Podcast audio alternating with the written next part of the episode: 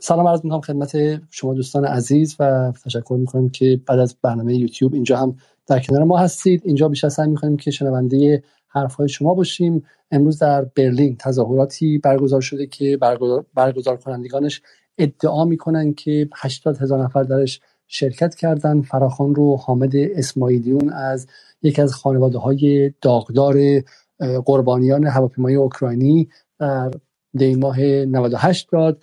ولی اما با اگرهایی بود درباره اینکه آیا اون مجمع خانواده های قربانیان همه با این فراخان موافق بودن یا نبودن و در کنارش هم این فراخان و این تجمع امروز به شکلی مربوط بود به پتیشن یا توماری که از کشورهای جی هفت یا کشورهای ساعتی هفتگانه می‌خواست که سفراشون رو از ایران فرا بخونن و قطع ارتباط دیپلماتیک کنن که اون پتیشن رو که در change.org منتشر شده بود کاوه شهروز به شکلی شروع کرده بود و در واقع پشت اون کاوه شهروز بود وکیلی که در کانادا زندگی می‌کنه و وکیل حقوق بشر خودشون می‌دونه و بسیار نزدیک به اروین کاتلر هستش و به گلیوین و همینطور هم ارتباطات خیلی مستقیم و بیواسطه و بدون انکاری داره با لابی اسرائیل در کانادا و جزو به شکلی با گلیوین و کاتلری که بهشون بسیار نزدیکه جزو کسانی بودن که در دیلیست کردن و بیرون آوردن مجاهدین از لیست تروریستی در سال 2009 در آمریکا و بعد هم در کانادا نقش مهمی داشتن. برای همین اما با اگرهای بسیاری درباره این تظاهرات بود همونطور که در برنامه یوتیوب هم اشاره کردم پرچم اوکراین هم حضور خیلی وسیعی در اینجا داشت و ما یک بار دیگه می‌پرسیم می‌پرسیم که ببیش از کسانی که حالا با خودت اعتراضات چند هفته گذشته در ایران همراه بودن یا همدل بودن یا کسانی که به هر گونه با اعتراضات دیگری در ایران همراه هستن با اعتصابات کارگری در جاهای همراه هستن با تجمعات و اعتراضات به حق معلمان در دی ماه 1400 همده هستن و غیره. می‌پرسیم که این اعتراضات به این شکل که در خارج از کشور برنامه‌ریزی میشه آیا کمکی است به اعتراضات در داخل و و اونطوری که اینها ادعا می‌کنن به خاطر عدم آزادی بیان در ایران؟ اینها می‌تونن بلنگو و انعکاس دهنده مطالبات مردم ایران شن یا اینکه نه اینها برای خودشون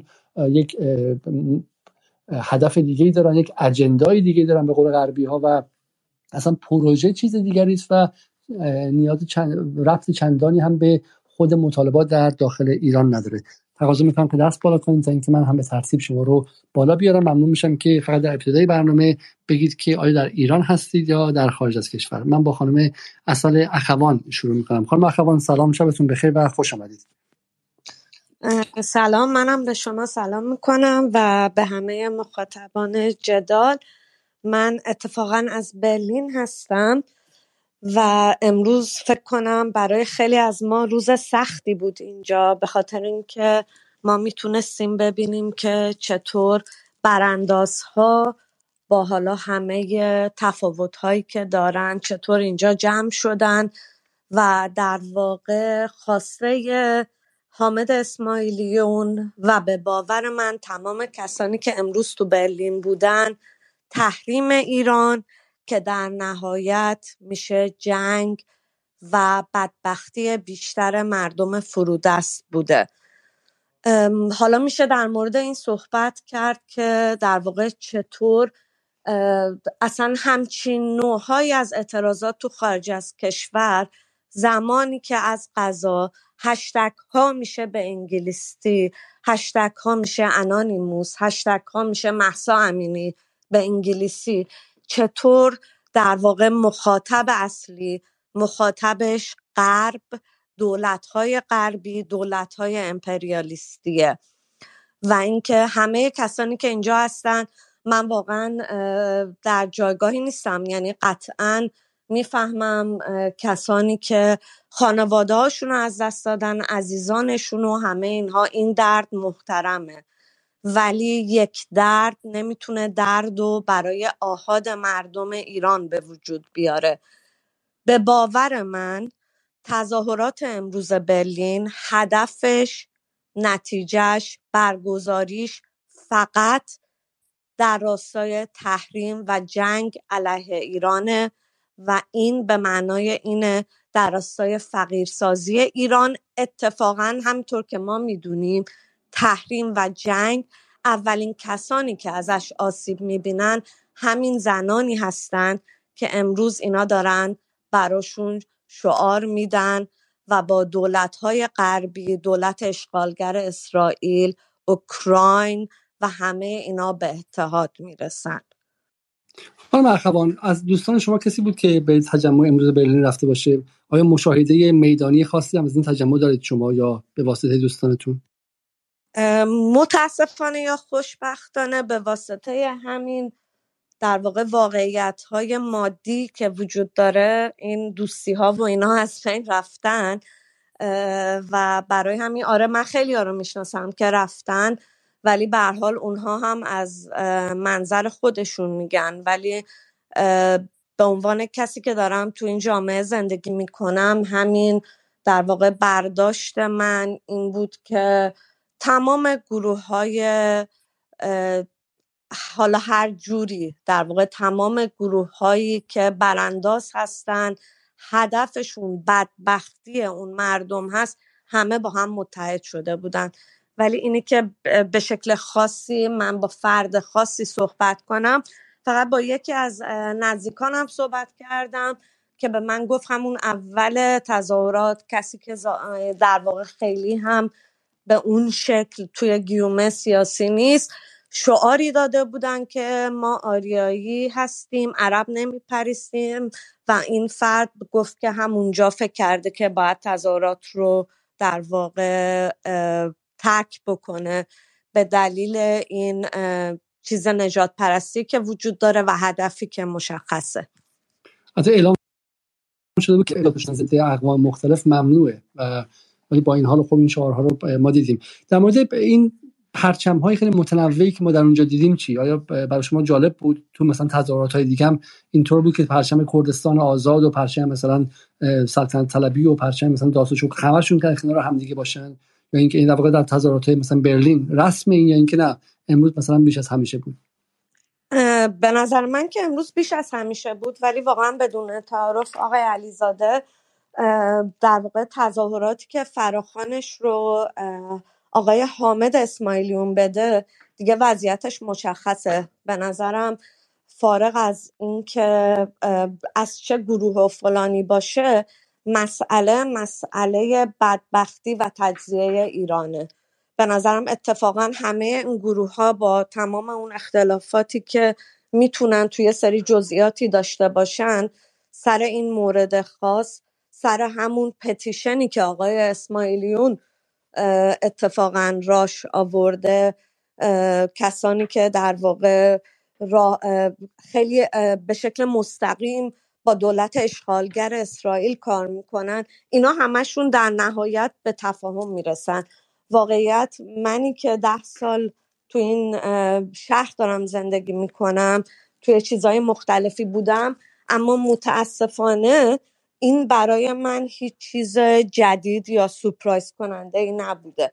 به نظرم اتفاقا هدف همچین تظاهراتی همینه. خانم اخوان شما خب اونجا هم جز فعالان میدانی هستین با گروه های چپ آلمان نزدیکید و غیره.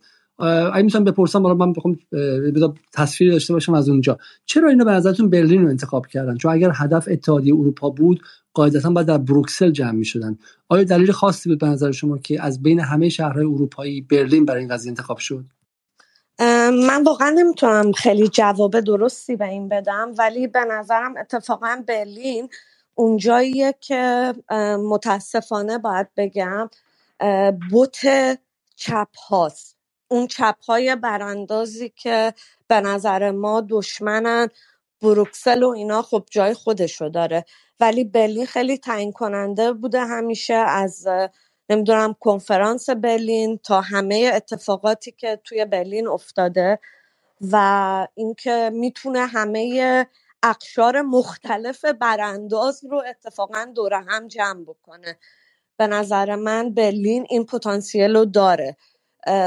و اینکه حالا همین امروز هم دیدیم همین مثلا شعارها یا ادعایی که آره مثلا شعارهای جنسیت زده و سکسیستی و این چیزا ندید به خاطر اینکه ظاهرا برای این براندازها برلین اون آمال و آرزوییه که اون چیزیه که ما می‌خوایم به دنیای غرب نشون بدیم. که ما خیلی درست هستیم ما جای درست تاریخ وایسادیم و همه براندازها باید اینجا وایستن. حالا اینکه خودشون مثلا یه سری چیز میگن که آره این تاریخیه به خاطر دیوار برلین و فروپاشی و اینا که این واقعا به باور من هیچ ربطی نداره هیچ معنایی هم نداره. در واقع برلین اون نقطه اتحاد برانداز هاست چه از چپ چه از ایران اینترنشنال چه از من و تو چه از همه اینهایی که هستن. بسیار عالی. من یه سوال دیگه هم دارم ولی قبل از اون می‌خواستم از به گمانم حدود 579 نفر که در یوتیوب برنامه رو دارم دنبال می‌کنن و حدود 505 نفر که در توییتر برنامه رو دنبال می‌کنن سلام سلام کنم و همینطورم عذر بخوام برنامه کمی دیر داره شروع میشه. چون قبلش در یوتیوب بودیم می‌تونیم برنامه یک ساعتی که در یوتیوب درباره برنامه تظاهرات امروز برلین داشتیم رو ببینید اگر ندیدید و من برمیگردم به خانم اسد اخوان که خودشون مقیم برلین هستن. خانم اخوان امروز من در انگلستان چیزی دیدم که خیلی جالب بود. خانم جو گریدی که یکی از فعالان معروف سندیکایی نزدیک به تی یا ترید یونیون به شکلی کنگرس هستن و قاعدتا با چپ باشن ضد امپریالیسم باشن و غیره. دختری در اردبیل به خاطر نخواندن سرود سلام فرمانده کشته شده و خبر دوم این که این سنگ نوردی رو به خاطر اینکه روسیه در مسابقات سنگ نوردی افتاده دزدیدن و جمهوری اسلامی رو بوده و احتمالا از بین برده و غیره. خب من بالا در مورد این اخبار نمی‌خوام خیلی وارد شم ولی چیزی که می‌دونم این که حداقل خبر دوم رو ما به صورت صراحتا می‌دونیم که فیک نیوز و خبر دروغیه. چیزی که می‌خوام نتیجه بگیرم این که در این اتفاقات سه چهار هفته گذشته بخش عمده از چپ جهانی و نیروهایی که قاعدتا باید ضد جنگ باشن ضد تحریم باشن و با مثلا ایزوله کردن ایران هم مخالف باشن قشنگ رفتن و پریدن بغل همون کسانی که می‌خوان تحریم بیشتر برای ایران بیارن و حالا می‌خوان سفرای ایران رو اخراج کنن و در محله بعد می‌خوان مثلا فضا رو میلیتاریزه و نظامی کنن. در دورور شما چی؟ این فعالانی که شما باشون نزدیک بودین این سالها به ویژه در مثلا فضاهای ضد اسرائیلی و طرفداری از حقوق فلسطین و غیره. اگه میشه بگیم نگاه اونها مثلا در این چند هفته به ایران چی بوده و آیا اونها هم همراه شدن با این موج غالب در اروپا و اونها هم در واقع عملا سمت حامد اسماعیلیون قرار گرفتن؟ من اگه بخوام بگم خوشبختانه اطرافیان من در واقع کسانی که فلسطینی هستن و توی جنبش آزادی بخش فلسطین هستن اینها اتفاقا اصلا نه. ولی خب تو همین فضای برلین توی یعنی شما یه جای فرمودید چپ. به نظرم اتفاقا باید این چپ رو به سوال برد. چپ یعنی چی؟ این چیزی که الان ما توی اروپا می‌بینیم همطور توی ایران این چپ به نوعی طرفدار همون چیزیه که داره در جهان اتفاق میفته طرفدار امپریالیسمه. خوشبختانه میگم من توی اطراف خودم کسانی که در واقع توی جنبش فلسطین اینجا مسئله فلسطین فعال هستن سر این قضیه الان هم همطور دارن منتقدانه بهش نگاه می‌کنن. فارغ از اینکه تو این شک نداریم یعنی اینکه به هر حال خب همه مخالف اون حجاب اجباری هستن. ولی اینکه این نتیجهش چی میشه چه جنبشی راه میفته اینجا همین امروز توی تظاهرات برلین ما دیدیم در کنار پرچم LGBTIQ پرچم اسرائیل بود و همه اینها. خب قطعا اینها با این همراهی نمی‌کنن. به خاطر اینکه در واقع مسئله فلسطین مسئله رهایی مردم همینطور که مسئله ایران هم همینه و اینها نمی‌تونه با وجود این آرمانهای غربی وجود امپریالیسم اونجا اتفاق بیفته. ولی واقعا متاسفانه باید بگم توی فضای برلین و آلمان حداقل اون چیزی که من تجربه کردم حتی توی فضاهایی که برای فلسطین هم مبارزه می‌کنن باز این نگاه یک نگاه اقلیتیه.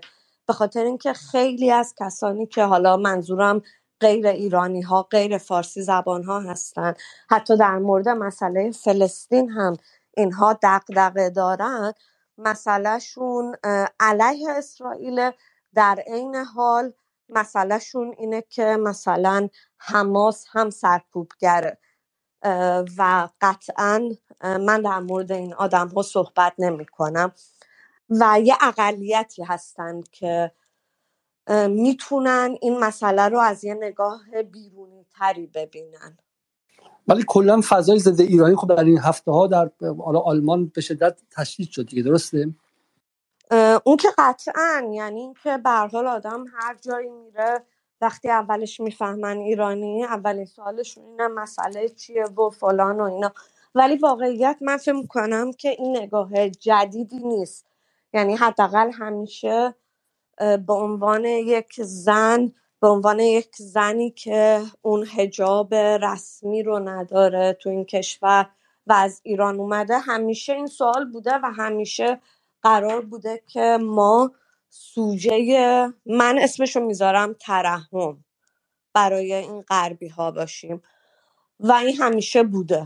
ولی خب خیلی الان تو این دام افتادن بیشتر از قبل. و سوال پایانی این که خب شما در یک بازه جای خیلی خاصی هستین. جایی که در گمانم در نه ماه گذشته روزی نبوده که بدون اخبار اوکراین از خواب بلند شده باشین. درسته؟ بله درسته. و الان به نظرتون مثلا اگه اخبار آلمان رو گوش می‌کنید در روزنامه ها آیا مثلا ایران و اوکراین دارن به هم دیگه میپیوندن؟ واقعا این به شکلی ممزوج کردن و در هم آمیختن ایران و اوکراین واقعا داره اتفاق میفته یا اینکه نه فقط ایران اینترنشنال رو به شکلی این رسانه ها هستن چه این تلاشی دارن یا اینکه نه واقعا واقعا برنامه ای هست برای اینکه ایران و اوکراین رو یا حداقل ایران و جمهوری اسلامی و پوتین رو همسرنوشت کنه من نمی‌تونم خیلی بگم ولی تا جایی که من دنبال کردم از رسانه های تو گیومه چپ آلمان تا رسانه های جریان اصلی اصلا این مسئله نبوده. یعنی فکر می‌کنم این خیلی توی یک در واقع حلقه و آرمان های خاصه همطور که شما گفتین ایران اینترنشنال و کسای دیگه ای داره اتفاق میفته اینجا اصلا این مسئله نیست. بسیار ممنون از شما. اگر شما اینجا بمونید من با شما باز برمیگردم چون یه بازم سوال پایانی من متخصص چندیم و چند بار پرسیدن سوال آخر هستم. شما تو خیابون زیاد رفتین؟ احتمالا در تظاهرات زیادی هم در اتاق خیابون بودید و احتمالا خودتون جزء برگزار کنندگان تظاهرات زیادی در این سالها بودید به عنوان اکتیویست آلمانی ایرانی. این جمعیتی که میگن 85 هزار نفر با نظرشون درست هست؟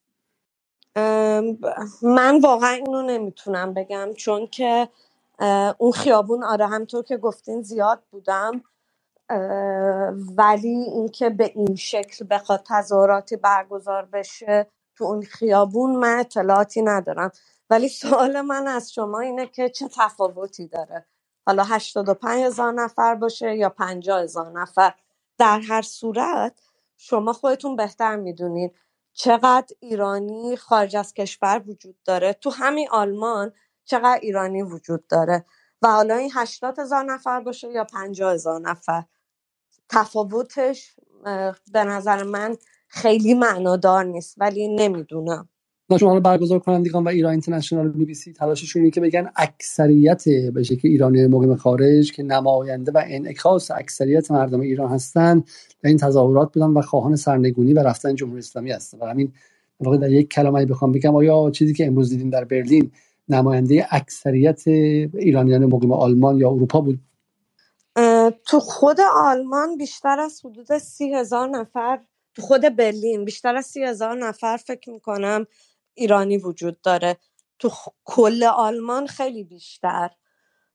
یعنی من نمی‌دونم این اکثریت رو از کجا میارن. خب قطعا یعنی همطور که خودتونم گفتین انقدر خوب برگزار شده بود. من همطور که توی تصاویر دیدم از سازمان مجاهدین خلق تا سلطنت طلبا و اینا اینا همه بلوکای خودشونو داشتن و من مطمئنم که یه جایی پرچمای خودشون رو به تظاهر کننده ها می‌دادن و اینا خیلی خوب برگزار شده بود. ولی اینی که حالا پنجاه هزار نفر یا هشتاد هزار نفر الان توی برلین جمع شدن با توجه به اینکه جناب حامد اسماعیلیون و دیگران از کانادا و آمریکای شمالی و اینا در واقع اینو ارگانایز کرده بودن از کل اروپا و همه جا. فکر می‌کنم خیلی تعیین کننده نیست.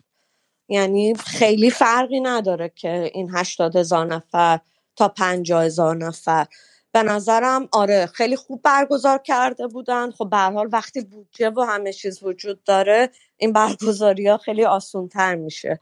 ولی در نهایت خیلی هم متفاوت نیست. بسیار ممنون از شما. خب من به شما برمیگردم می‌خوام برم سراغ آیه رضا رمضان نجات که گمانم ایشون هم زمانی در آلمان زندگی می‌کردن.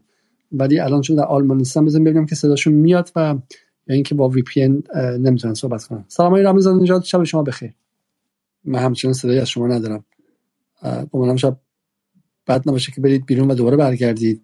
تا شما برمیگردید من میام سراغ آیه مهرداد. و سلام. شب بخیر. سلام آقای مهرداد شب شما بخیر. ممنون میشم که بفرمایید که کجا هستین در داخل یا بیرون و بفرمایید. بیرون من بیرون آلمانم ولی کن برلین نیستم جنوب آلمان ایالت بایرن آلمانم. راهپیمایی امروز 80 هزار تا بود. چرا میگم 80 هزار تا بود؟ حالا از آخر شروع کنم چون اونجا ماراتون دو برلین که بر انجام میشه چیزی حدود 50 هزار تا میاد. ولی کن امروز خیلی بیشتر بودن. می‌شد بگیم 75 تا 85 هزار تا بودن. و پلیس برلین هم واقعا بیطرفه چون کار سیاسینا نمی‌کنن. به نظر شخصی من البته. همون 80 85 هزار تا رو میشه گفت که اومدن. ولی که متاسفانه خیلی هاشون دانشجوهای ساده هستن که ده هشتادی یا ده هفتادی هستن که نمی‌دونم تجربه ندارن تاریخ نخوندن. یعنی من با بعضی هاشون صحبت می‌کنم میگم پدران ما یه اشتباهی کردن انقلاب کردن. دقیقا موقع انقلابم همه می‌گفتن شاه بره بعد میشینیم صحبت می‌کنیم. شما چرا دارید اون اشتباه رو می‌کنید؟ یعنی برید سوال کنید آقا خروجی این چیه؟ ما قراره به کجا برسیم؟ شما چیکار می‌خواید بکنید؟ چه جوری جمهوری اسلامی رو می‌خواید ببرید؟ یه ذره رو موج احساسات خیلی خوب بلدن بازی کنن. و متاسفانه ما خارج نشینا هم حالا اینجا یه جمله میگم جمهوری اسلامی انقدر بد رفتار کرده. مثلا ما میایم صحبت می‌کنیم. حالا خودم به شخصه میگم. حالا با دوستای آلمانیم صحبت می‌کنم. مثلا میگم آقا مثلا ما توی برجامی بودیم آمریکا این بلا رو سر ما آورد شما کمک نکردید. ولی اصلا واسهشون قابل درک نی یعنی چی یه زن مثلا بعد هجاب داشته باشه؟ و اینی که واقعا اینجا میگم قدرت رسانه یعنی مثلا تو, مش... تو آ مشکل دارن بی رو میان بولد می‌کنن میارن سرخط خبرها همه فراموش می‌کنن آرو یعنی الان توی اروپا هزاران تا مشکل وجود داره مهمتر از هجاب تو ایران. مثال اولش اینه که بعد جنگ جهانی دوم ایتالیا یه دولت فاشیست دولت رو دستش گرفته. تو همین آلمانی که ما هستیم به خاطر جنگ اوکراین مشکلات اقتصادی چقدر به وجود اومده. چقدر حزب دست راستی آفته تو ایالت ها داره میاد بالا. یعنی الان ممکنه تو انتخابات بعدی مشکل نباشه ولی چهار سال دیگه مشکل به وجود میاد. برای همین که این مشکل رو سرپوش بذارن میان یه مشکل دیگر رو خیلی بلدش می‌کنن. و متاسفانه جمهوری اسلامی هم که خیلی ببخشید اصلا نه سواد رسانه ای داره. هیچی هیچی صفر. سفارت اونم که یه سری آدمن میان اینجا فقط دنبال اینن که اون دو سه هزار یورویی که پول می‌گیرن خونه کجا بگیرن چجوری یعنی اصلا هیچ هیچ تعطیله. این نظر شخصی منه. حالا این دوستای شما کسی بوده که این تجمع امروز رفته باشه؟ متاسفانه بله. چی می‌گفتن؟ حس و حالشون چی بوده؟ این مثلا باشون صحبت کردین شما این چند روز گذشته فکر می‌کردن که اصلا که فایده داره؟ اصلا درکشون از این تجمع چی بود؟ ببین همینی که گفتم حالا بعدش من باشون صحبت نکردم چون تو برلین موندن شب ولی که تبلیغات به قدری زیاده که اصلا شما نمی‌تونید منطقی باشون صحبت کنید یعنی منطقی باشون صحبت کنید دو تا انگ به تو میچسبونن که تو طرفدار جمهوری اسلامی تو مزدوری تو پول بگیری. یعنی اصلا نمیشه صحبت کرد. یعنی شده دقیقا صفر و یک.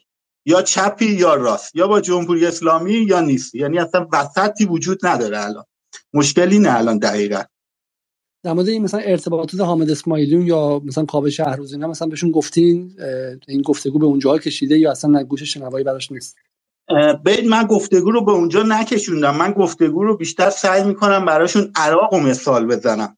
میگم مثلا شما آقا تحریم عراق نمونهش جلوتونه. چی شد؟ آخرش جنگ بود. یعنی شما حالا آخرش میشه تحریم در نفت در برابر غذا. آخرش جنگ دیگه. آخرش جنگه. هیچی جز جنگی شما وقتی یه حکومتی رو نتونی اصلاح کنی نتونی کاریش کنی چجوری می‌خوای براندازی کنی که جمهوری اسلامی که نمیاد بگه فردا؟ خب خداحافظ شما من گذاشتم رفتم.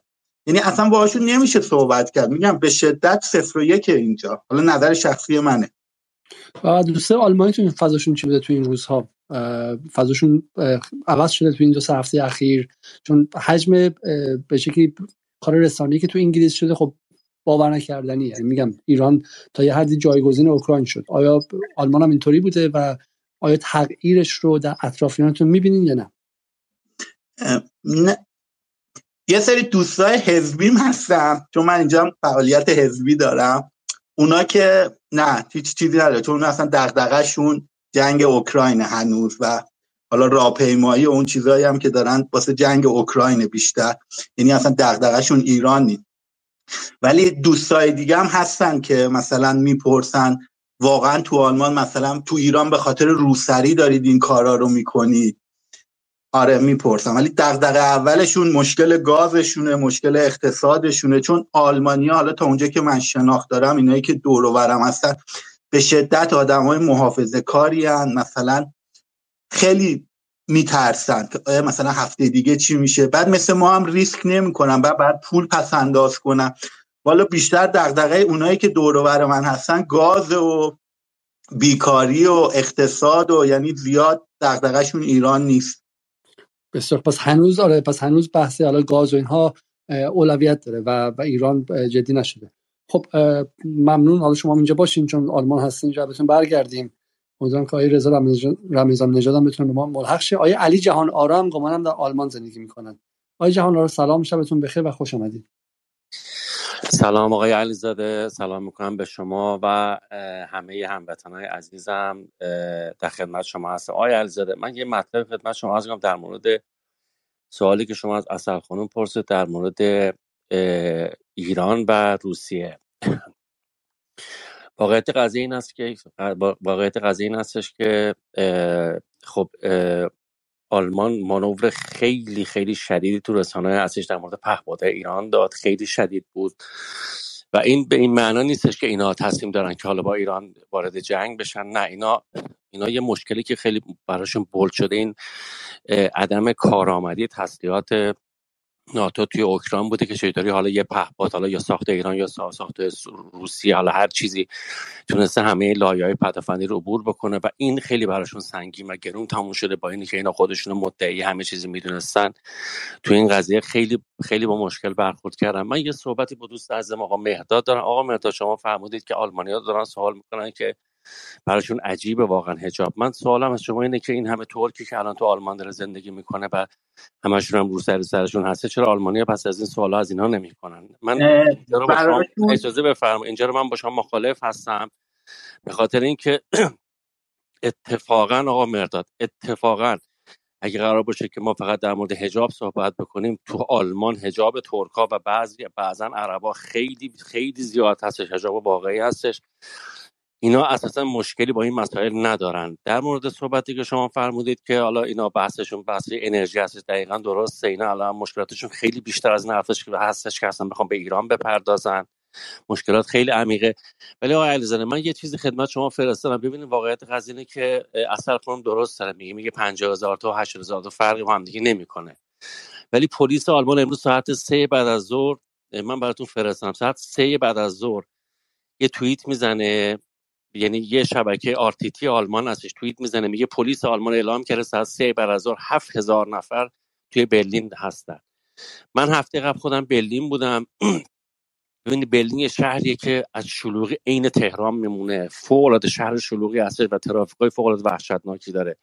یعنی یعنی شما تصور کنید که از فرانکفورت تا برلین شما مثلا شاید 6 ساعته برید ولی مثلا تو خود برلین شاید دو ساعت شما گیر بکنید. یعنی اینجوری هستش ترافیکای برلین بعد یه دفعه شما تصور بکنید ساعت سه بعد از از هفت هزار نفر ساعت پنج بعد از میشه هشتاد هزار نفر. یعنی در عرض دو ساعت هفتاد و سه هزار نفر وارد اونجا میشه من با عدده کاری ندارم ما من با عدده کاری ندارم.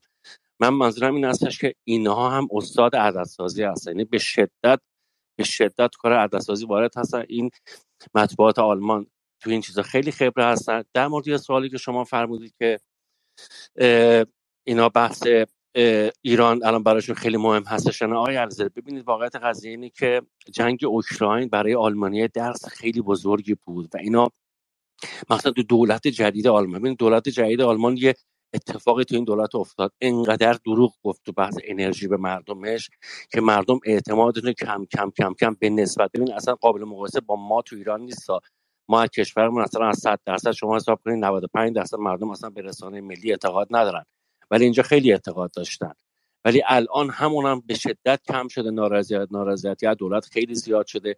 من هفته پیش که برلین بودم یکی از دوستان برگشت من یکی از همکارای آلمانی خودم برگشت من گفتش که جریان ایران چیه؟ این چیزی که تو مطبوعات می نویسن درسته؟ یه نگاهی بهش کردم کردم گفتم خودت چی فکر می‌کنی؟ گفت من فکر می‌کنم اگر اون چیزی که در مورد اوکراین می نویسن در مورد ایران هم دارن می نویسن اگر اون اگه این دوتا یکی باشه در نتیجه می‌گیریم که تمام که ندارم میگن دروغ هستش در مورد ایران. گفتم خود جواب خودتو دادی و من دیگه بیشتر از اینم با صحبت نمی‌کنم. می‌خوام به شما بگم اون اعتماد عمومی خیلی نسبت به مطبوعات آلمان اومده پایین. من سوال من صحبت دیگه ای ندارم. اگه شما سوال دارید من در خدمتتون هستم. من یه دقیقه یه جواب بهشون بدم آقای علیزاده. علی جان شما شما من بعد من بعد گفتم. نه اینجا من دوست ترک مسلمون دارم که هر هفته میره نماز جمعه. نه. منظورم این بود که دوستای آلمانی می‌پرسم واقعا اجباریه یا نه.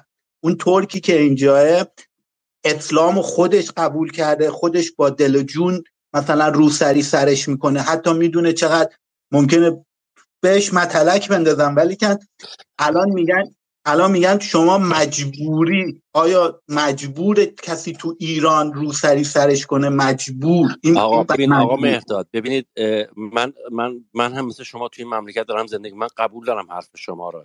شما الان صحبت جدیدتون کاملا کاملا منم تایید می‌کنم. ولی ما داریم در مورد کشوری صحبت می‌کنیم که یکی از پارتنرهای اصلی عربستان هستش و این همه مطبوعات آلمان مثلا چپای آلمان دارن میگن آقا جان اینقدر سلاح به نفرستین به عربستان و آدم وارد نکنید. شما دارین سلاح میفرستین و پناهنده وارد می‌کنید. می‌خوام به شما بگم که اینا اتفاقا خیلی خوب می‌دونن که کیا هجاب دارن کجا هجاب اجباری وحشتناک هستش. من یه سوالی از شخص شما دارم. اصلا هجاب تو ایران با هجاب تو عربستان قابل مقایسه هستش؟ آقا شما کاملا درست میگی. برای اینکه اون رسانه تبلیغ می‌کنه. ولی که مردم عادی توی آلمان اون رسانه رو گوش می‌کنن و خیلی یا خودتون هم تو آلمانید خیلی از جوانای آلمانی مثل ماها نیستن که مثلا برن. حالا تجربه خودمو میگم بره چهار تا روزنامه بخونه بره اینترنت بگرده ببینه مثلا تو ایران چه اتفاقی داره میفته. شب ساعت هشت شب اخبار می‌بینه شبکه یکو و فرداش میاد سر کار می‌پرسه واقعا اینجوریه کشورتون؟ خودت می‌دونی اینا نمیرن تحقیق کنن مثل ما. خیلی هاشون اینجوری نیستن. اون کسایی که فعال هستن رو نمیگم و اون قشر عادی رو دارم میگم. منظور من همکار اون قشر عادیه که دقدقش کارشه گاز و چی و چی و چی. منظور من اون بود. حالا از این موضوع بگذاریم ولی این حرف آقای جهان آرام قابل تحمله. برای اینکه تو همین انگلیس. زمانی که لازم میشه که مثلا اسلام تبدیل به یک امر ستیز جو خب برای نه فقط ایرانی ها و مثلا چم سعودی ها و اینها بلکه خود مسلمان ها در داخل انگلیس هم ما قصه هاشون رو میشنویم که مثلا پدرها به زور مجبورشون کردن روسری داشته باشن که دخترها مثلا چم دختره مثلا بنگلادشی از خونه که میان بیرون روسریشون رو برمیدارن و غیره. اون قصه رو بیشتر میشنویم. برای همین به عبارتی تصویری که ما از حالا به شکلی عادلانه بودن یا ناعادلانه بودن این قوانین داریم متناسب با سیاست های حالا داخلی و خارجی اون کشورها. به ویژه میگم در دوره‌ای که جنگ علیه ترور بود خب ما تصاویر بیشتری میشنیدیم از اینکه مثلا در داخل خانواده های مسلمان مهاجر نسل دوم در انگلستان هم اینها روابط مثلا عادلانه نیست و غیره باید هم حالا کمتر شد و الان که دیگه اون جنگ علیه ترور تموم شده ما تصویر روادارتری از اونها می‌بینیم و از این موضوع بگذاریم. ولی بیام سر آقای جهانارا آقای جهانارا برای من یک توییت شما دادیم آقای جهانارا که اگرچه نمی‌خوام وارد این بازی عدد و اینها بشیم اما توییت شما جالبه. از RBB 24 که گمانم وبسایت آلمانی باشه به شکل نقل می‌کنن که پلیس حالا من دیگه آلمانی نخونم بر شما. پلیس میگه که حدودا 7000 نفر هستن و ولی ارگانایزر ها جناب جناب علیزاده ببینید عرض که از عرض کردم حضورتون. ساعت سه بعد از ظهر پلیس آلمان یعنی پلیس برلین اعلام می‌کنه که ساعت سه بعد از ظهر هفت هزار نفر اونجا آمدن. ولی activist ها دارن میگن که ما تا پنجاه هزار نفر رو اعتقاد داریم که میان. شما تو اون شلوغی برلین و تو اون حجم وحشتناک ترافیک شما نگاه بکنید دو در دو ساعت هفتاد و سه هزار نفر آدم یک دفعه اونجا یه دفعه وارد میشن و این عدد رو میرسونن به عدد جمع عددی که اشپیگل عددی که ZDF تمام مطبوعات جریان اصلی آلمان اعلام می‌کنن. هشتاد هزار نفر. من نمی‌دونم عدد واقعی چقدره. من برلین نبودم ولی من مطبوعات آلمان آقای علیزاده خیلی خوب می‌شناسم. مطبوعات آلمان مخصوصا از بعد از جنگ اوکراین اصلا یه شاهکاری از خودشون به, به, قول معروف نشون دادن که عجیب غریب بود واقعا. یعنی اینا اینا تو مطبوعات آلمان آقای علیزاده تو مطبوعات آلمان الان پوتین فوت کرده الان نصف بیشتر روسیه تجزیه شده. تو مطبوعات آلمان تمام مردم روسیه الان آمدن در علیه پوتین دارن قیام می‌کنن تظاهرات می‌کنن. ولی اون چیزی که در کف میدون هستش اینه که اوکراین چهار تا استانش از دست داره ببین آقای علیزاده اینا خوب یا بدش؟ من اصلا در مورد این مسئله صحبت نمی‌کنم. صحبت من در مورد اون چیزی هستش که مطبوعات جریان اصلی آلمان دارن به مردم آلمان دارن میگن. و این مسئله هستش که من میگم آقا این عددها عددهای واقعی نیستن. و یه مطلبی که خیلی مهمتر است جناب علیزاده ببینید آلمان 250 هزار تا ایرانی توش دارن زندگی می‌کنن. 250 هزار تا ایرانی یعنی 250 هزار تا کسایی که پاسپورت ایرانی دارن نه پاسپورت آلمانی. به عنوان مثال اگر کسی از ایرانیا مثلا همین اصل خانوم یا آقا مهداد پاسپورت آلمانی داشته باشه دو ملیتی باشه اینا جزو ایرانی حساب نمیشن اینا جزو آلمانی حساب میشن. شما حساب بکنید که 250 هزار تا ایرانی تو آلمان داره زندگیمونه با پاسپورت ایرانی و 60 هزار نفر ایرانی دو, دو ملیتی یعنی ایرانی آلمانی دارن زندگی می‌کنن. مجموعه ایسی حدود 310 هزار نفر هستن. از این 310 هزار نفر 50 هزار نفر هم که ما بگیم تمام این قشون کشی که اینا اعلام کردن. تمام کارهایی که اینا کردن از بالا تا پایین این همه رسانه این ایران نشنال و چه میده همه اینا صبح تا شب گفتن تونستن 50 هزار نفر بکشن اونجا. نه تنها از آلمان بلکه از سوئیس بودن از اتریش بودن از ایتالیا بودن از تمام اروپا آمده بودن اینجا. و چیزی که من خودم عکسایی که من در دیدم مردم اوکراین هم بودن. ارزم بزرگی که چقدر از این مثلا چند, از اکتیویست های آلمانی بودن توشون. و حالا حالا اینا میگم کسایی که اونجا بودن باید بیشتر قضاوت کنن. ولی من شناختی که از مطبوعات آلمان دارم این یک عدد سازی محض هستش. ببخشید عذرخواهی می‌کنم. مایک آزاد. خب یه نکته دیگه هم که در پایین توییت شما کسی نوشته که اونجا تظاهرات دیگه هم بوده که به اوکراینیا مربوط بوده و رفتی به ایرانی ها نداره. شما چیزی در مورد اون شنیدید یا نه؟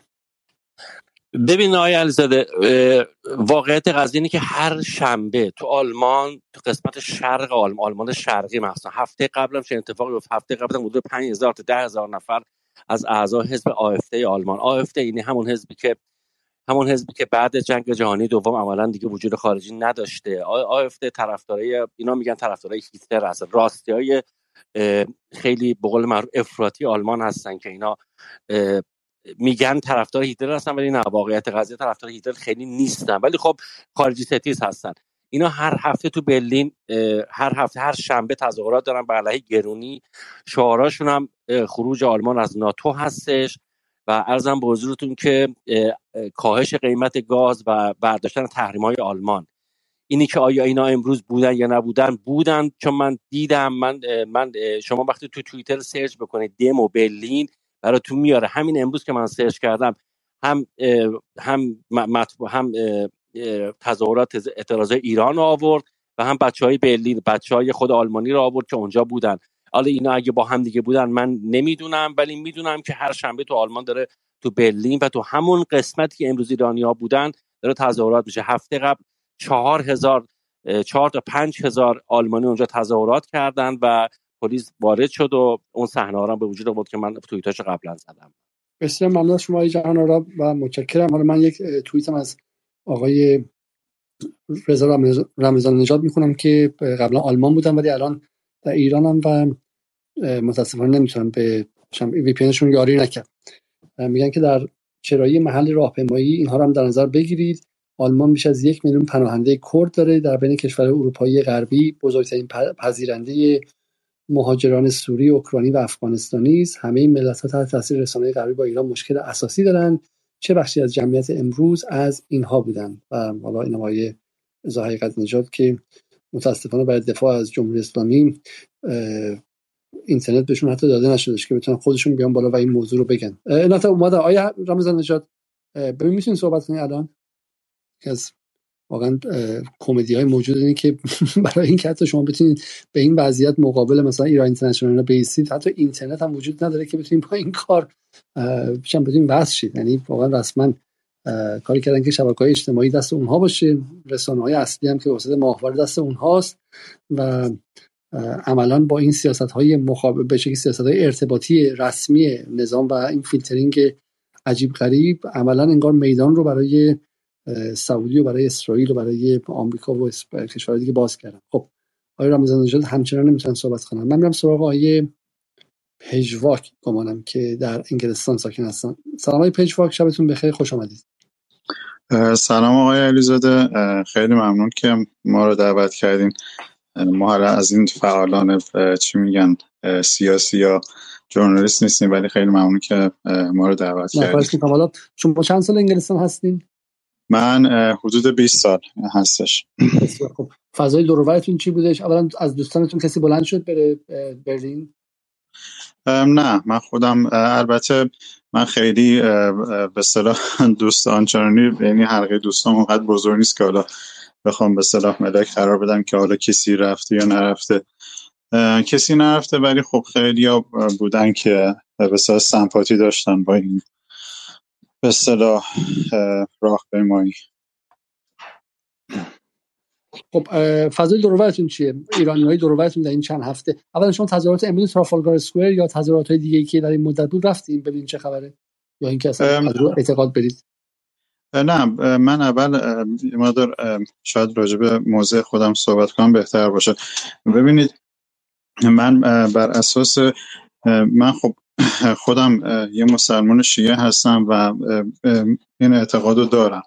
و شما حالا چون رو زمینه مشترک باید صحبت کنیم بر اساس تاریخ با شما صحبت می‌کنم. بر اساس اینکه در تاریخ از هر چقدر بریم عقب از غرب چیزی جز بدبختی و تجزیه و قحطی برای خاورمیانه ارمغانی نیومده من به شخصه هیچ دستاوردی رو نمی‌تونم متصور بشم از هر حرکتی که بسیار ریشش از این از غرب باشه. بسیار خوب.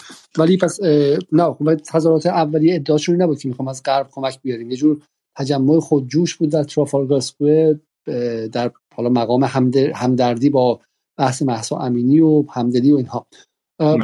سوال به این شکل مطرح کنم. توی حلقه های دوستی حلقه های اطرافیان بقیه ایرانی های دورورتون این چند هفته چه تغییراتی به وجود آورده؟ آیا باعث رادیکالیزه شدنشون؟ آیا باعث برانداز شدنشون شده؟ یا اینکه نه ما اصلا به سیاست کاری ندارن و همون جایی که قبلا بودن. نه یه مقدار خب می‌شد می‌شد دید این حالت رادیکالیزه شدن و به صلاح اینکه خیلی عصبانی باشن. منتها عصبانیت از قبل هم بوده. خب حالا این شاید این مقدار تشدیدش کرده باشه.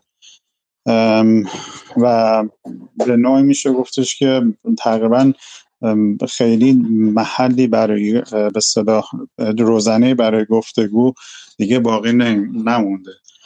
تا اونجا که من می‌تونم ببینم. یعنی چی گفت؟ به روزنی باقی نمونده. مثلا چم درگیری بود شده دعوا شده شما رو متهم کردن به چیزی؟ نه اونایی که منو می‌شناسن بس اون افرادی که منو می‌شناسن می‌دونن که من حالا تعصبی رو چیزی ندارم و با دلیل منطق صحبت می‌کنم. ولی چیزی که این نکته رو من بگم و روش تاکید می‌خوام بکنم. ببینید آقای علیزاده مسئله فقط تبلیغات غرب علیه ایران نیست. چیزی که من دارم می‌بینم بروز زمینه پذیرش این پروپاگاندا هستش. پروپاگاندای غرب علیه ایران. چیزی نیست که مال امروز و دیروز باشه. از زمانی که ماهوارا فعال شدن قبل از اون رادیو اسرائیل و بی بی سی اینا امواجشون به ایران می‌رسید. ولی من یادم 20 سال پیش اصلا مردم میخندیدن به این چیز به این تلویزیون اپوزیسیون و اینا. اصلا این چیز بود یک اتفاقی در این مدت افتاده که زمینه پذیرش این دروغ ها و این و این دنیای خیالی رو بسیار بسیار بسیار بیشتر کرده. این حرفه همون مسائلی که خود شما فکر کنم اگه چهار هفته پیش یادتون باشه بهش اشاره کردید. ببینید در از بعد از جنگ این طبقه مرفه طبقه ای که اتفاقا اول انقلاب پابرهنه بود و بعد از جنگ کم کم شروع شد به اینکه آقا سهم ما سهممون رو می‌خوایم ما هزینه دادیم. حالا خلاصه نوبت ماست. خب از توش میگم کسایی در اومدن که چی می‌دونم موتورگازی هم نداشتن بعد لگزوس آخرین مدل سوار می‌شدن. از توش باستی هیلز در اومد.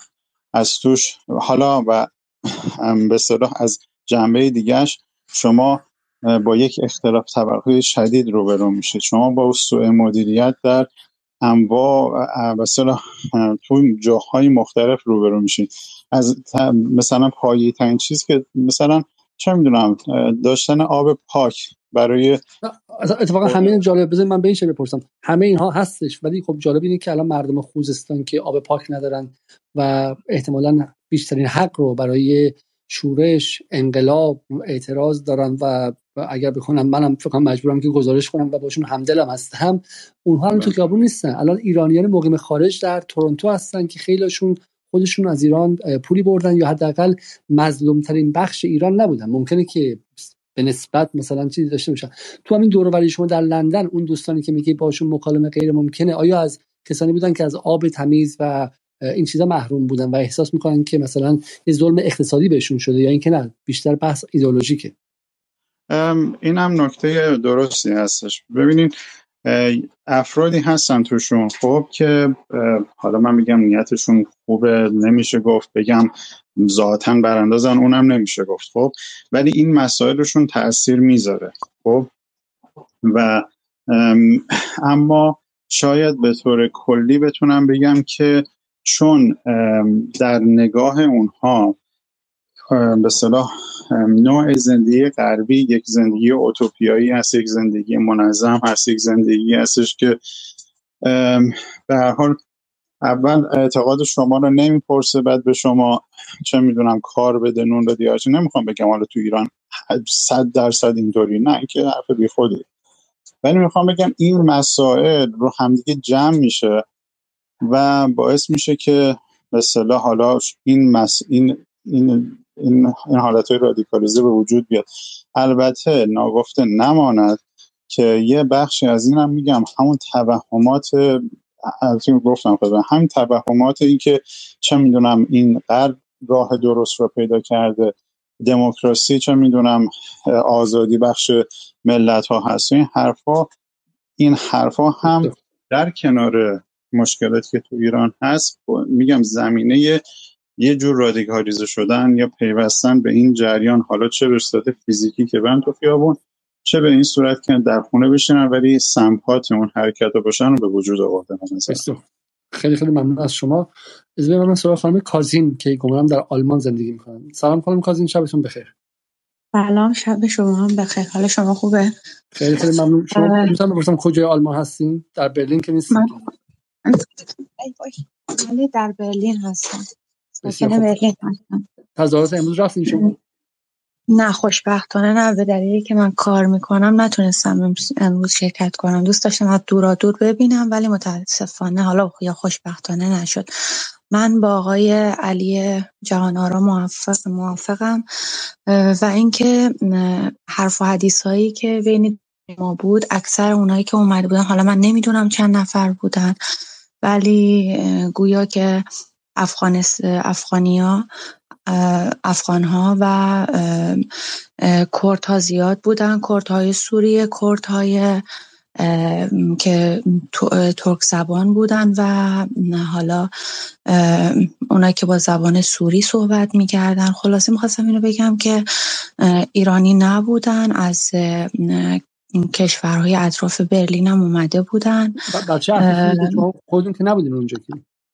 نه آخه حرف و حدیثی که بین بچه های ما حالا رفته بودن من در جوار ما افغان ها زندگی می‌کردن که حالا یعنی تو این هفته که تبلیغات بود مثلا می‌گفتن حالا بیایم برین یه گروهی رو تشکیل داده بودن که حالا از یعنی از حرات و هزاره ها و حالا در کنار ما می‌خواستن باشن اینجوری می... یعنی اینجوری که اونا صحبت می‌کردن فقط ایرانیان نبودن. در بینشون حالا کردان بودن. کرده که حالا اصلا فراخان داره بودن برای این قضیه. حالا از آره. دوستان دور کسی بود که با اعتقاد رفته باشه نه برای دیدن؟ چرا؟ هستن. یعنی تو این تبلیغاتی که می‌شد خیلی ها بودن که مثلا حالا کشورهایی که شهرهای کوچیک دهاتی که حتی اونا با همدیگه پول جمع می‌کردن و اتوبوس گرفته بودن و مثلا حالا خیلی ها بودن. یعنی سردسته هایی وجود داشت. حالا خب من حتی با چشمن دیگه می‌دیدم. یعنی پدر منم ساکن همین یکی از شهرهای اطراف برلین هستن. حالا پس پس فضا فقط هم به شکل سیاسی نه آدمای خودجوش هم رفته بودن. با کسایی که تو این تظاهرات رفتن و مثلا واقعا تو این هفته ها خیلی حالا علاقه من شدن به سیاست و سیاسی شدن رادیکال شدن صحبت کردین تو این هفته ها. می‌دونید فضاهای ذهنشون چیه حرفشون چیه؟ آیا مثلا نگران بحث جنگ و تحریم و اینا نبودن؟ چرا؟ خیلی هاشون اصلا اولا که مجال صحبت به کسی رو نمیدن اصلا. یعنی وقتی ما باشون صحبت می‌کنیم یعنی یه جوری فقط سکوت رو انتخاب می‌کنیم. زیاد نمی‌تونیم مثلا حالا بتونیم حالا از یعنی یه جوری تندن و یه جوری صحبت می‌کنن که خیلی بهشون ظلم شده. حالا بحث فقر رو میارن بحث چی رو میارن؟ آره همونجور که شما میگین هستن. یعنی مصمم و تند. حالا خود شما چرا به این تظاهرات اعتماد ندارین؟ شما مثلا شما به خاطر این طرفدار حجاب هستین یا اینکه نه مثلا اعتمادی به جمهوری اسلامی ندارید یا اینکه نه نه؟ من مخالف 100 درصد حجاب من حجاب دوست ندارم. ولی خب من اینجا شاغل هستم پرستارم و اینجا خودم درد خوندم. و ایران رو خیلی دوست دارم. من مخالف صد درصد تحریم ایران هستم و چیزایی که از اینجا یعنی من اصلا کلا دیدم نسبت ایران بودم دیدم یه جور دیگه ای بود ولی اومدم اینجا اصلا انگار که مثلا چشمای من باز شد ایران بیشتر دوست دارم دیدم درباره همه چیز باز شد. مثلا احساس می‌کنم ایران تو نقطه ایه که خیلی دشمن داره هیچ که دوستدار ما نیست غرب دوستدار ما نیست. یا مثلا هیچ جا جز کشورم نمی‌تونم مثلا اون راحتی رو داشته باشم. اینجا مثلا همون جور که همون جور که منو نمیپذیرن غریبه هستم و هیچ وقت اینجا وطن من نمیشه و هیچ دلسوزی نسبت به ایران و ایرانی ندارن. خب از شما سوال میشه چرا بر نمیگردین؟ آخه من دو تا فرزند دارم اینجا در دارن تحصیل می‌کنن و اینکه شوهر منم اینجا تو بیمارستان کار می‌کنه. یه جوریه که مثلا حالا یه جوری اوضاع که مثلا من هم کوچیک از موقعی که اومده اینجا اصلا که فارسی رو که نمیگم بلد نیست. ولی مثلا حتی با زبان فارسی هم یه جوریه که ما الان مشکل داریم برگردیم. این نیست که دوست ندارم برگرد مثال چون سوال از خود من هم میشه همه حرف در خود ما اینه که به شکلی مهاجرت خیلی آسان تصویر میشه وقتی شما در ایران هستین و یه تصویر خیلی عجیب و ایدال از غرب و ولی خب همونطور مهاجرت به غرب آسون نیستش مهاجرت از غرب به برق به شرق هم آسون نیست چون هر بار مهاجرتی بار کندن نه نه یه جوری بعضی یه جوری تو ببخشید آقای علیزاده بعضی یه جوری صحبت می‌کنن فکر می‌کنم منی که اینجا هستم وقتی میگم نمی‌خوام بیام مثلا کشور خودم رو دوست ندارم. خب من اگه بخوام برگردم باید حساب شده برگردم. یه جوری برگردم که مثلا بتونم من حساب کنم رو زندگیم. این نیستم که اینجا راحتم یا مثلا همه چیز اوکی. الانم که همون جوری که آقای من اصلا سیاسی نیستم شدم بلد نیستم سیاسی حرف بزنم ولی همون جور که آقای علی جهانا را میگه صحبت می‌کنم واقعا زندگی الان تو این وضعیت واقعا کمتر از حالا من نمیگم مثل ایران حالا ولی مشکلات هم ما اینجا داریم. الان همه چی گرون شده هم واقعا اجاره خونه و اینجا خیلی سرسام آوره حالا اونجوری که میگن ما اینجا راحت نیستیم. حالا من شاید از دید خودم حالا به هر کسی یه جوری ولی می‌خوام بگم حالا حالا من میگم مثلا نمیشه مشکله این نیست که اینجا واقعا همه چی اوکیه. این سوال دیگه می‌خوام شما به عنوان پرستاری که کاملا میشم چند سال شما در آلمان هستین؟ ما الان ده ساله. ده ساله. این تصاویری که این سه چهار هفته دیدین از تلویزیون آلمان هم پخش شده دوروریاتون هم دیدن همکاراتون هم تو بیمارستان احتمالا دیدن این تصاویر چه حسی به خود شما داده و آقای علیزاده آقای علیزاده من همسرم هم پرستارم وقتی تو بیمارستان بود. می‌گفت من یه همکار دارن یعنی دوست ما هستن. می‌گفت اونجا که بودم این اوضاعی که مثلا تو اخبار آلمان و اینجا هر روز خب صد درصد اونام شنیدن. حالا اگه ایران هم اسمی ازش بلد نبودن به هر حال با این تبلیغات حالا یه چیزی از ایران فهمیدن. می‌گفت یه خانمی اومده بود که می‌گفت که ای وای اسم ایران آورده بود. منم حوصله نداشتم. حالا نمی‌خواستم چجوری براش توضیح بدم که بابا اینا حالا همچین چیزی که اینا نشون میدن تو اخبار بابا اینجوری نیست. می‌گفت برخلاف تصوراتم زنی می‌گفت وای دوباره هدف بعدی شما یعنی یه همچین اصلا میگه خودم هم تعجب کردم. یه جوری منو راحت کرد. بسیار ممنون از شما. خیلی خیلی ممنون. من میرم سراغ آیه رئالیست و از آیه رئالیست می‌پرسم که اولا بگن در داخل ایران هستن یا بیرون. به نظر ایشون چی؟ آیا تظاهرات در خارج می‌تونه انعکاس خواسته های مردم باشه یا اینکه نه؟ مصادره اعتراضات هست. سلام می‌کنم. من صدا من دارید؟ بله آقای رئالیست بله. من داخل ایران هستم محمد هستم و اینکه به نظر من حالا من از اولم که توییت می‌زدم داخل اخیرا وارد توییتر یعنی داخل توییتر اومدم. به نظر من کلا نمی‌تونه این نماینده اعتراضات داخل ایران باشه به چند دلیل؟ یکی اینکه بعد اون هم جنس اونا باشه چند دلیل. اصلا شما با اعتراضات همدل هستین در داخل ایران؟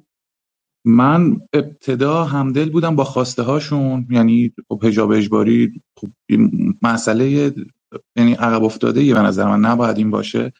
ولی خب همینجور که جلو رفت و خوشون تامیز شد و رفتارشون با پلیس و بحث اینا من فاصله گرفتم. یعنی دیگه همدل هم نیستم حتی داخل ایران. بسیار حالا بس حالا به فرض حالا میگم به فرض همدل بودن با اعتراضات پس نظرتون بگید. من که الان همدل نیستم ولی خب از همون اول هم که همدل بودم یه فاصله میذاشتم بین این افرادی که حالا این دخترانی که داخل ایران هستن و خب یه اعتراض به حقی دارن و اون کسانی که حالا خارج از ایران زندگی می‌کنن حالا درست شاید در موقعی که داخل ایران بودن همچین مثلا مواردی و براشون سخت بوده یا اینا ولی وقتی که داخل یک زیست زیست روزمرهشون نمی‌تونه گره بخوره با افراد ایرانی یعنی این دختران ایرانی که داخل ایران هستن به نظر من خود به خود اینا نمی‌تونن نماینده اعتراضات ایران باشن. این یک مسئله. و مسئله دیگه از همون اول هم من حس می‌کردم که همچین حالا اعتراضاتی یا تجمعاتی داخل خارج از ایران نمی‌تونه برد خاصی داشته باشه. یعنی نکته خاصی رو نمی‌تونه برسونه. وقتی که خب حالا من به نظرم خیلی حالت تنظامیزی داره که وقتی مثلا تو ایران هزار نفر دو هزار نفر سه هزار نفر یه جا جمع میشن و وقتی که تو تورنتو یا مثلا برلین پنجاه هزار نفر حالا چند هزار نفری جمع میشن این خودش یه جوکیه واسه اینا که ببینید شما اصلا داخل ایران اینجوری آب و تاب نداره که شما خارج از ایران دارید اینجوری بهش آب و تاب می‌دید. این نظر من حالا. بسیار ممنون از شما. از بریم سراغ خیلی خیلی ممنون از شما. بریم سراغ آقای تهران. یا اصلا آقای رمضان آقای رمضان یه بار دیگه شما امتحان کنید ببینید که صداتون میاد یا نمیاد بالاخره میشه این جمهوری اسلامی زبان حقوقی همه طرفداران رو از بین برده. خب آیا رمضان نجات مثل که همچنان نمی‌تونه آقای تهران اگر شما صحبت کنید ممنون میشم. سلام عرض می‌کنم خدمت همه دوستان. اولا که این دلیل اینکه ما اسممون رو عوض کردیم گذاشیم تهران به دلیل اینقدر فشار توی کامیونیتی خارج از کشور زیاد هست که واقعا جرأت نداریم که به قول معروف نه که بحث جرأت باشه ولی خب با فامیلی تهدید می‌کنن با بچه تهدید می‌کنن. اینا اصلا آدم ترجیح میده که اینوال به این داستان نشه با اینا. پس ما از شما شهر رو نمی‌پرسیم ولی کشور مثلا اروپا هستین یا آمریکای شمالی هستین؟ من آمریکای شمالی هستم. خدمتتون آرزم که یه چند تا موضوع می‌خواستم اگه اجازه بدید وقت باشه مطرح بکنم. فکر می‌کنم که با کلابتونم همخون باشه. یکی اینکه در مورد اینکه میگید مصادره اعتراضات و داستان به چه شکلی هست. خب شما باید ببینید جمعیت مهاجر که از ایران اومدن خب کیا هستن که اومدن؟ اومن معمولا یه سری پناهنده و اینا که خب اینا قطعا مخالف جمهوری اسلامی. یه سری به قول معروف طبقه متوسط بودن که مهاجرت کردن که خب اونا تو ایران به موفقیت های دست پیدا نکردن و اومدن الان اینجا. خب اینجا دوستان گفتن زندگی توی خارج از کشور خب مشکلات بسیار زیاد و عدیده ای داره. ما یه جامعه سنتی هستیم. میایم وارد یه جامعه مدرن میشیم. اصلا استانداردها نوع زندگی همه چی یهویی تغییر می‌کنه و شما توی یه برهوتی گیر می‌کنی با هیچ چیش آشنا نیستی. خب اینا همه پسدگی روانی میاره ها. یه پسدگی روانی داری و با به قول فامیلت هم داخل ایران نمی‌تونی مطرح کنی. خب هزار تا مشکل میاد و این اعتراضات وحشتناکی که دوستمون هم گفتش گفت اصلا با ایران همخونی نداره. این چیزی که اینجا می‌بینی با اون چیزی که اونجا اصلا اینجا با کسی شما صحبت نمی‌تونه بکنی. ما چند روز پیش یکی دوستانم بچه به قول اون خانم اصلا حالا ما شنونده این می‌زنیم تو دهنتون نمی‌دونم اینا همه جیر خارن اینا همه ما اینا که داره اینجا داره می‌بینی کدومشون اصلا به آخون بسلن تو هر کسی باشد که مخالف که اینکه پول بگیر نیستش اینکه به قول معروف نه اینا اومدن از جمهوری اسلامی اومدن اینجا دارن پولشویی می‌کنن. حالا ما اصلا جایی هستیم که امکان پولشویی هم وجود نداره با این تحریم ها ولی یعنی به یعنی اصلا رادیکال رادیکال. حالا اون دوستان نایاکم که امروز من صحبت های یکیشون رو گوش می‌کردم بنده خدا اصلا انصراف داد. اصلا صدای انقدر این چیزه که اصلا صدای ما رو کسی نمیشنوه که بخوایم حرفی بزنیم. یه موضوعی شما داشتید که جالب بود در مورد این قبل چون چند سال اونجا هستیم؟ من تقریبا نزدیک به ده سال. خب تو این ده سال ما مهاجرین جدید حساب بشه ما تو این ده سال اتفاقات 15 اوگست 2015 رو داشتیم که من جزو فراخوان دهندگان بودم و در حدود 75 شهر اروپا و آمریکا تظاهراتی و تجمعاتی به نفع برجام اتفاق افتاد. یعنی اینطور نبودی که جامعه ایرانی های مقیم خارج همیشه یک دست باشه همیشه برانداز باشه. اغلب اینها می‌رفتن میومدن این طرف پناهنده اگر بود بعد از پنج سال می‌رفت برمیگشت به ایران. الان خیلی از همون کسایی شما میگیم پناهنده هستن طرفداران این تلویزیون های ایرانگرا هستن. دوست دارن که تصویری که از ایران ببینن قوی باشه. بعد بعضی مدتی دنبال هویت میرن بعد همون که میگید شما احساس می‌کنن غربم شاید فلان نیست. این تصویر من من که 22 سال اینجا هستم هیچ وقت تصویر اینقدر یک دست ندیده بودم. شما در این ده سال همیشه یک دست دیده بودین تصویر دور رو؟ اتفاقا من نمی‌خوام بگم تصویر یک دستیه. برعکس من انقدر رادیکال شده که مجبورت دارم می‌کنن یک دست باشی. نه که یک دسته. شما تو همین شهری که من هستم فراخان دادن به تجمع ما بالای 5000 تا ایرانی 6000 تا ایرانی اینجا داریم. 100 نفرم جمع نشد. حتی با اینکه روز تعطیل بود با اینکه مثلا وقتی بودش که خیلی از این دوستانی که اینجا کار می‌کنن می‌تونستن برن و روز کاریشون نبود. ولی صد نفرم جمع نشدن. ولی صداشون متاسفانه انقدر فاشیستی و انقدر که با خانواده تحت میایم خونت رو پیدا می‌کنیم. حالا من که اصلا حالا ما که اصلا به جمهوری اسلامی مثلا کا شغلمون هم آزاده ربطی به اینا نداریم مثلا ولی خب کیه که از تحریم کیه که از جنگ؟ بالاخره هر کسی خانواده داره تو خود ما از تمامیت ارزیمون سالهاست که دفاع کردیم. حالا بیا که عده بیان یکی پرچم کردستان بکشه بالا یکی پرچم نمی‌دونم کجا رو بکشه بالا آذربایجان جنوبی بشه آذربایجان شمالی بشه. این داستانهایی که دارید میشنوید.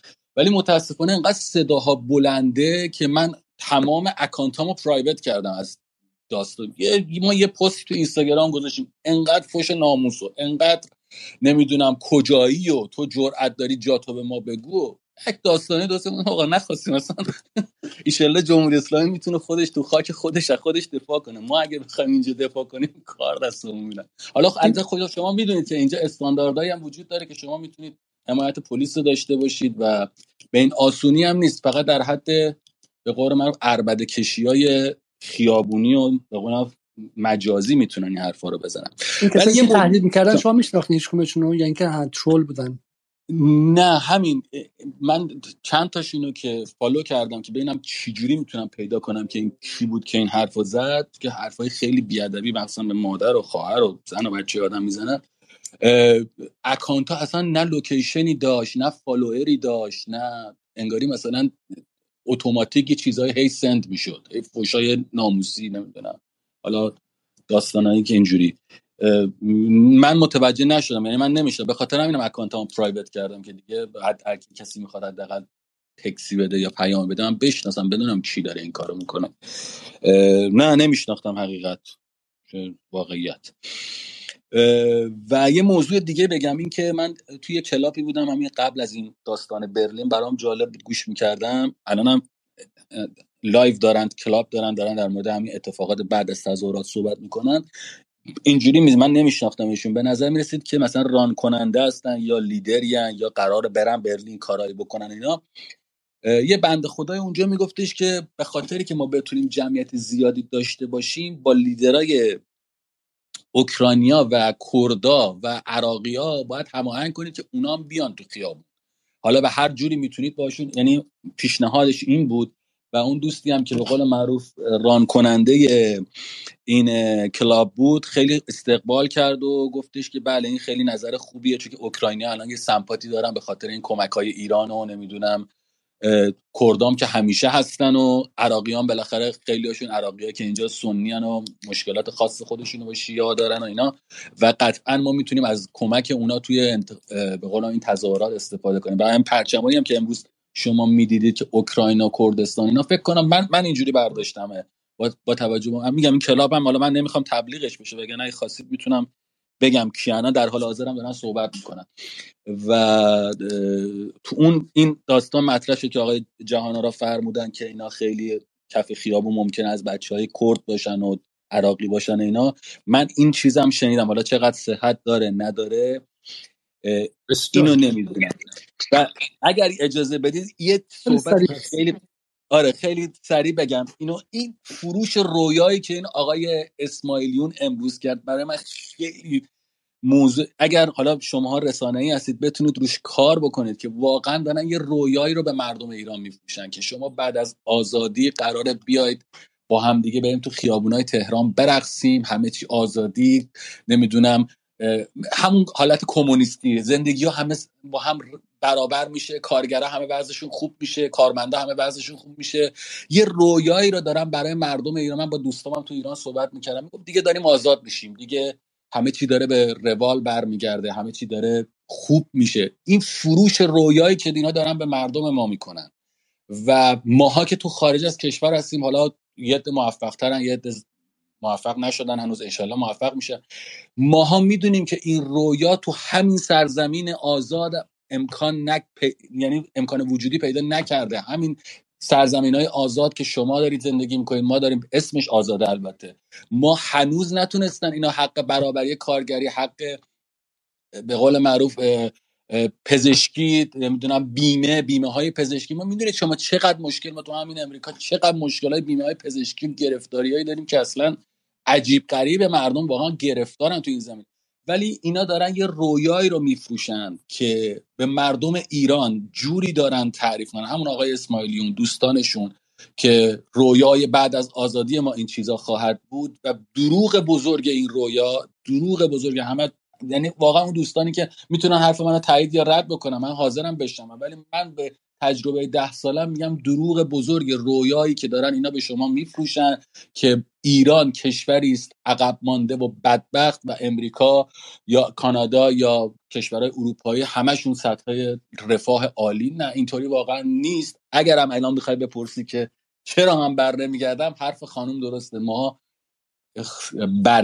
برگشت دوباره. خب اینجوری نیستش که تا هی بری و برگردی. زندگی روال ثابتی داره و به قول معروف آدمان ترجیح میدن که هی تغییر پیدا نکنن با اون عادتاشون نرم بجنگن. عادت تغییر عادات هی سخته دیگه. حالا ما ده سال دوباره اینجا دوباره ده سال بخوای برگردی عمری نمیمونه که بخوایم این کارو بکنیم ممنون از وقتتون. ببخشید که باز اگر زیاده گویی کردم امیدوارم مفید بوده باشه. نه نکته که گفتیم نکته خیلی کلیدیه و اتفاقا نکته خیلی درجه که بود که حامد اسماعیلیون رویا فروشی کرد و ولی خب وقتی اون رویا رو که ما به قول انگلیسی آنپک می‌کنیم یا دیکود می‌کنیم یعنی رمزگشایی می‌کنیم یا تیکه تیکه باز می‌کنیم. اون رویا وقتی می‌فهمیم که کاوه شهروز پشت اون فراخان هستش می‌فهمیم چه نیروهایی هستن و غیره. و خود پرچمای اوکراین توی اون رویا فروشی به ما یادآوری می‌کنه که اینا کابوس رو رنگ می‌کنن و جای رویا میفروشن.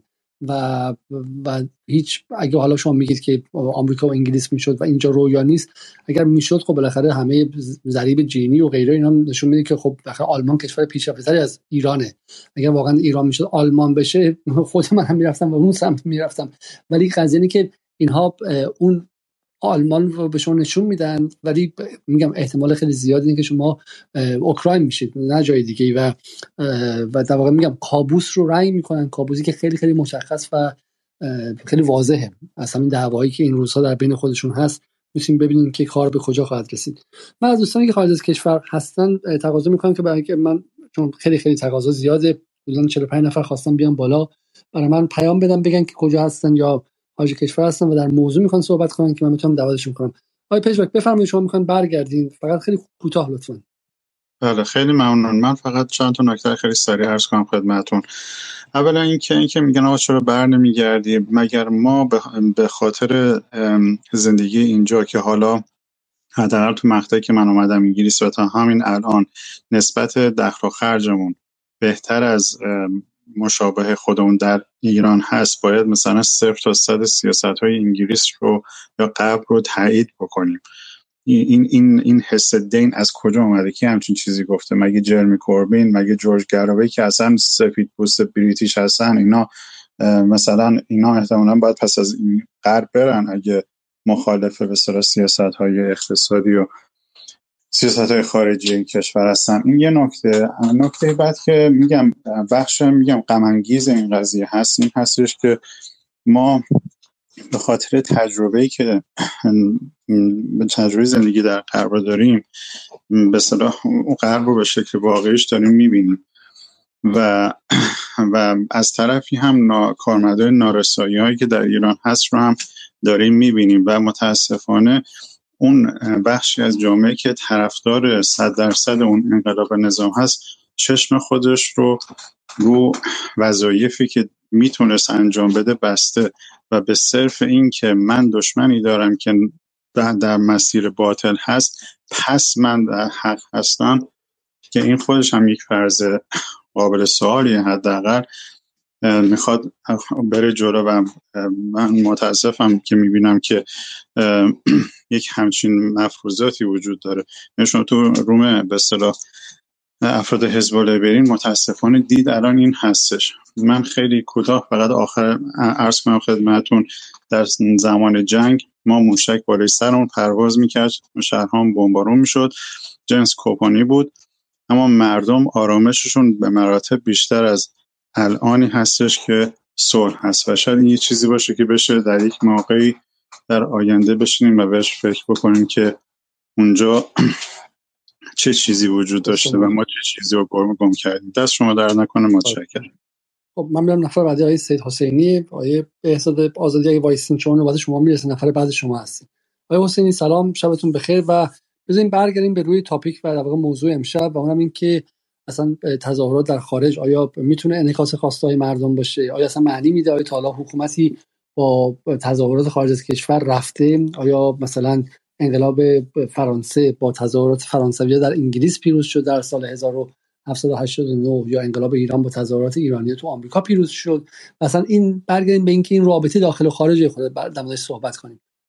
سلام و به خیر باشه و سلام عرض می‌کنم به همه عزیزانی که اینجا هستن و در کانال یوتیوب. ببینید یه چند تا موضوع مطرحه. یکی وضعیت ایرانیان خارج نشین هست که اینها در چه جایگاهی قرار دارن. حالا من نسبت چون امریکا زندگی می‌کنم و کالیفرنیا هستم و شغلم هم مسائل مالی و مالیاتی هست تقریبا در جریان هستم که وضعیت مالی افراد در کجا قرار داره. و وضعیت اجتماعیشون هم به چه صورت هست. خب افرادی که معمولا امریکا میان دو دسته هستن دیگه. اینا یا توسط کیسای سیاسی و اجتماعی از طریق سازمان ملل اومدن یا از طریق لاتاری برنده شدن. شهری که من هستم که پایتخت ایالت کالیفرنیا میشه اکثریت افرادی هستن که به قول امیگرنت هستن و از طریق سازمان ملل اینجا اومدن. یه سری هم که از طریق لاتاری اینجا اومدن. وضعیت این افراد و جز آماری هم که بخوایم حساب بکنیم از شهرهای اطراف هستن. معمولا شیراز اصفهان و شهرهای اطراف هستن. من خیلی کم می‌بینم آدمایی که از خود تهران و پایتخت بخوان باشن. نگاهی که این افراد توی این سالها حالا فعالیت هایی که وجود داشته حتی تظاهرات هایی که در سالهای گذشته وجود داشته نگاه اینها کاملا اصلا خونسا بوده. یعنی افرادی که امروز اومدن به میدون به قولی دارن شعار میدن و پرچم براندازی بلند کردن اینا کسانی هستند که تا چند وقت قبل اصلا در جریان نبودن. یعنی شما یک خط در مورد ایران می‌پرسی نمی‌تونن پاسخ بدن. من حالا نمی‌خوام تعمین بدم. من چند نفر از دوستانمون که قبل همکارانمون خیلی سال پیش بحث داعش مطرح شده و قضیه حمله به مجلس پیش اومد. من ایشون داشتم می‌رفتن ایران. بهشون گفتم که مراقب باشید مثلا میرید ایران و اینها. گفتن چرا؟ گفتم خب داعش اومده و گفتن داعش؟ من گفتم آره دیگه داعش دیگه. یعنی ایشون حتی اطلاع نداشت که داعش وجود داره. نه این حالا بخواد به مجلس حمله کرده نه. حتی اطلاع نداشت داعش وجود داره. خیلی ها خیلی ها در اینجا یک چنین وضعیتی دارن. یعنی مسائل سیاسی رو در جریانش نیستن مسائلی که در دنیا اتفاق میفته در جریانش نیستن. و الان چون یک جو ایجاد شده و این جو هم در فضای شما فکر کنم بهتر از هر کسی حالا توی مسئله صحبت کرده. انقلاب رسانه‌ای ایجاد شده. که همه فکر کردن آقا ما داریم عقب میمونیم و بیایم این کار رو انجام بدیم و بیایم مطلب بزنیم. در حالی که اینها دو خط نمی‌تونن در مورد وضعیت مردم ایران صحبت بکنن در مورد مشکلات مردم ایران صحبت بکنن. افرادی که از خیلی سال پیش سی سال پیش در امریکا موندن خب اینا معمولا در همون ابتدای انقلاب گیر افتادن و نگاهشون نسبت به جامعه ایران همون نگاه بسته اون سال هاست و فکر می‌کنن الان ایران یک جامعه که هیچ کسی نه حق داره نه چیزی داره نه پیشرفت کرده. نسل جدید هم نسلیه که بیشتر چون تجربیات تلخ داشتن و اینها رو اومدن احساساتی کردن و خیلی کاری نداره که اتفاق چه اتفاق داره میفته. و صرفا دوست دارن این عقده هایی که وجود داره رو اینا رو بریزن بیرون. برای همین من فکر نمی کنم اصلا ارتباط مستقیمی وجود داشته باشه بین تظاهرات کنندگان خارج از ایران با مردم ایران که با چه مشکلات دست و پنجه نرم می‌کنه. یعنی اینها بیشتر اومدن از این فرصت استفاده بکنن که خودشون رو بخوان خالی بکنن. از این لحاظ میشه گفت که نه تنها انعکاس خواستای مردم نیست چون شما در بین شعارها نمی‌بینید هیچ چیزی در مورد به قول شما در مورد دهک هایی که مشکلات اقتصادی دارن در مورد مردم عادی که مشکل دارن. اینها رو هیچ کدوم نمی‌بینید. حتی در حد یک تابلو هم نمی‌بینید که بخوان بین اشاره بکنن نه تنها چیزی که هست این که ما بخوایم رژیم چنج بکنیم.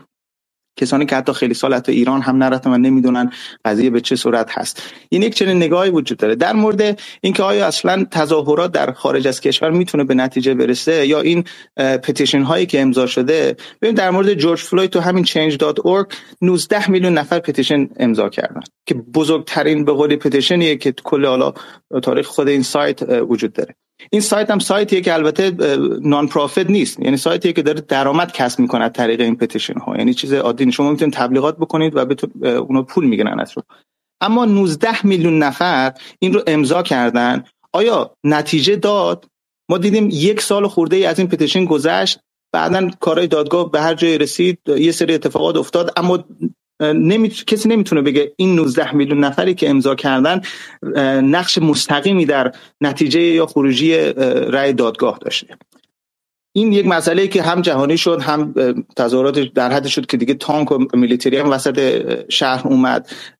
می‌خوام بگم این یه بخشی بود که آنلاین بود و در فضای رسانه‌ای بود و چند تا کلیک کردن می‌تونستیم به نتیجه برسیم و نتونست یک چنین تحول مستقیمی رو به خود حتی در خود امریکا ایجاد بکنه. الان سوالی که مطرحه آیا ایرانیانی که خارج از کشور هستن و در شهرهای مختلف دارن تظاهرات می‌کنن حالا 100 نفر 200 نفر هزار نفر یا بیشتر آیا می‌تونه باعث تغییرات غیره بشه در به صورت مستقیم در خود ایران و یا حتی نگاه نگاه سیاست مداران من گمان نمی کنم یک چنین اتفاقی بیفته. حداقل اون چیزی که اتفاقات مشابهی که در کشورهای مختلف ایجاد شده یا در خود این کشورها ایجاد شده و این تظاهرات های آنلاین و غیره نتونسته به نتیجه برسه. به همین صورت به همین دلیل هم فکر نمی کنم این هم به نتیجه برسه مگر اون خالی کردن اون عقده‌ای که وجود داره و اون تجربه تلخی که داشتن با این تظاهرات بخواد به نتیجه برسه. بسیار ممنون از شما. آقای بهزاد آزادی. که گمانم سلطنت طلب هم هستم و اتفاقا ولی به این تظاهرات امروز نقد داشتن. آیا آزادی سلام شبتون بخیر؟ سلام. من سلطنت طلب نیستم اتفاقا جناب علیزاده ولی قبل اینکه صحبت کنم سپاسگزارم از اینکه مایک دادی چون سلطنت طلب ها موقعی که یک چیزی غیر خودشون باشه قبول نمی‌کنن و به شما مایک نمیدن یا رمووتون می‌کنن. اونجا اگه کسی توهین نکنه و کلمات به شکلی حتی اینقدر این سه چهار هفته کلمات توهین آمیز در زبان فارسی استفاده شده فکر کنم یواش یواش اونها هم دیگه عادی شد طبیعی شد دیگه برای اونها نگرانی نداشته باشیم ولی ما اینجا من آزادی بیان متاسفانه چه تو جبهه اونوری چه تو جبهه اینوری من نمی‌دونم چگونه امکانش هست که با فحاشی ولی من یک نقطه مشترکی دیدم بین اپوزیسیون و بین جمهوری اسلامی و خیلی اشتراک با هم دیگه دارن توی این قضیه. هر دوی این دوتا جبهه فرسنگ ها از واقعیت متاسفانه فاصله دارن. الان انعکاس خواسته های مردم یا مصادره اعتراضات. ببینید ما این رو دیدیم توی مصاحبه آقای پهلوی. من همیشه امروزم اتفاقا یه توییتی زدم راجع به این قضیه و متاسفانه انقدر فوش خوردم پاکش کردم. گفتم پهلوی مثل یک زن مطلقه که تمام حقوقش از جمله مهریه و نفقه و حتی اجرت المثلش رو گرفته و رفته. و به قول معروف توی ازدواج دومش هم اگه بخواد بیاد تا الان که موفق نبوده. و اشاره کردم به اون قسمت هایی که تقلیل آزادی به مفاهیمی مثل روابط دوست دختر دوست پسری و مایی که برای همه مبهم بود این مایی که ازش صحبت می‌کنه حالا این بنده خدا حالا یه خودکشی سیاسی کرد سوار این موز شد و صداهای مجازی براش زیاده اما توی خیابونهای ایران واقعیتش اینه که صداش شنیده نمیشه.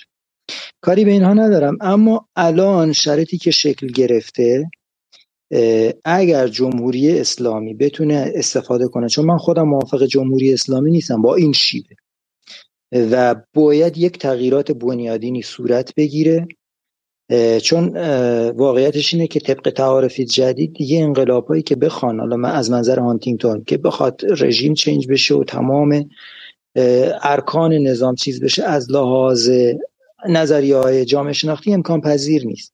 حالا یه سری نظریات هم میگن جنبش های بدون سر و بدون هد و اینها کاری به اون ندارم. باز هم سرعت تغییر و تحول توی ایران به قدری سریع هست که تحلیلگرا ازش جا موندن. اما من توی کلاب آقای مدرسی بودم یکی از همین دوستان شما یه حرفی زد که خیلی قشنگ گفتش حداقل واقعیت ها رو بیان کنیم. بابا انقدر دروغ نگیم. الان من واقعا گفتم واقعا اهل ناسزا نیستم. برای آقای تهران تهران بودن که صحبت کردم براش نوشتم. گفتم داری دروغ میگی. چگونه امکان داره توی یک شهری که 5 هزار نفر ایرانی باشه 100 نفر مخالف وجود نداشته باشه؟ ما الان داریم این صدای اعتراضات ببین اون داستانی که پتیشنی که حالا مثلا توی ایالات متحده جمع شده همین غرب تمام نگاهش نگاه منفعت طلبانه و قطعا اینها را توی سیاستهاش این صداها این پتیشن ها همش تاثیرگذار خواهد بود.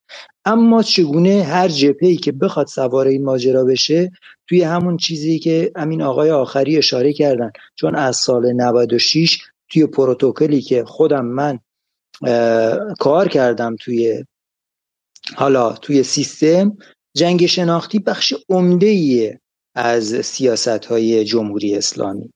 و تمام تلاش بر اینه که قشر خاکستری با خودش همراه کن این قشری که تا دیروز به قول معروف اکتیو نه و به قول این آقا امروز اومده و نمی‌دونه ایران چیه اگر بتونه این جنبش چون دیگه جنبشه دیگه قشر از طریق یک انقلاب اجتماعی که مثلا مثل طالبانی که 20 سال نبود ولی تو بدنه اجتماع جایگاه خودش رو داشت و سریع برگشت بدون هزینه. اگه بتونه چون الان شاید 70 80 درصد از وضعیت ایران و چه دسا بیشتر ناراضیان اما 10 درصد میاد تو خیابون.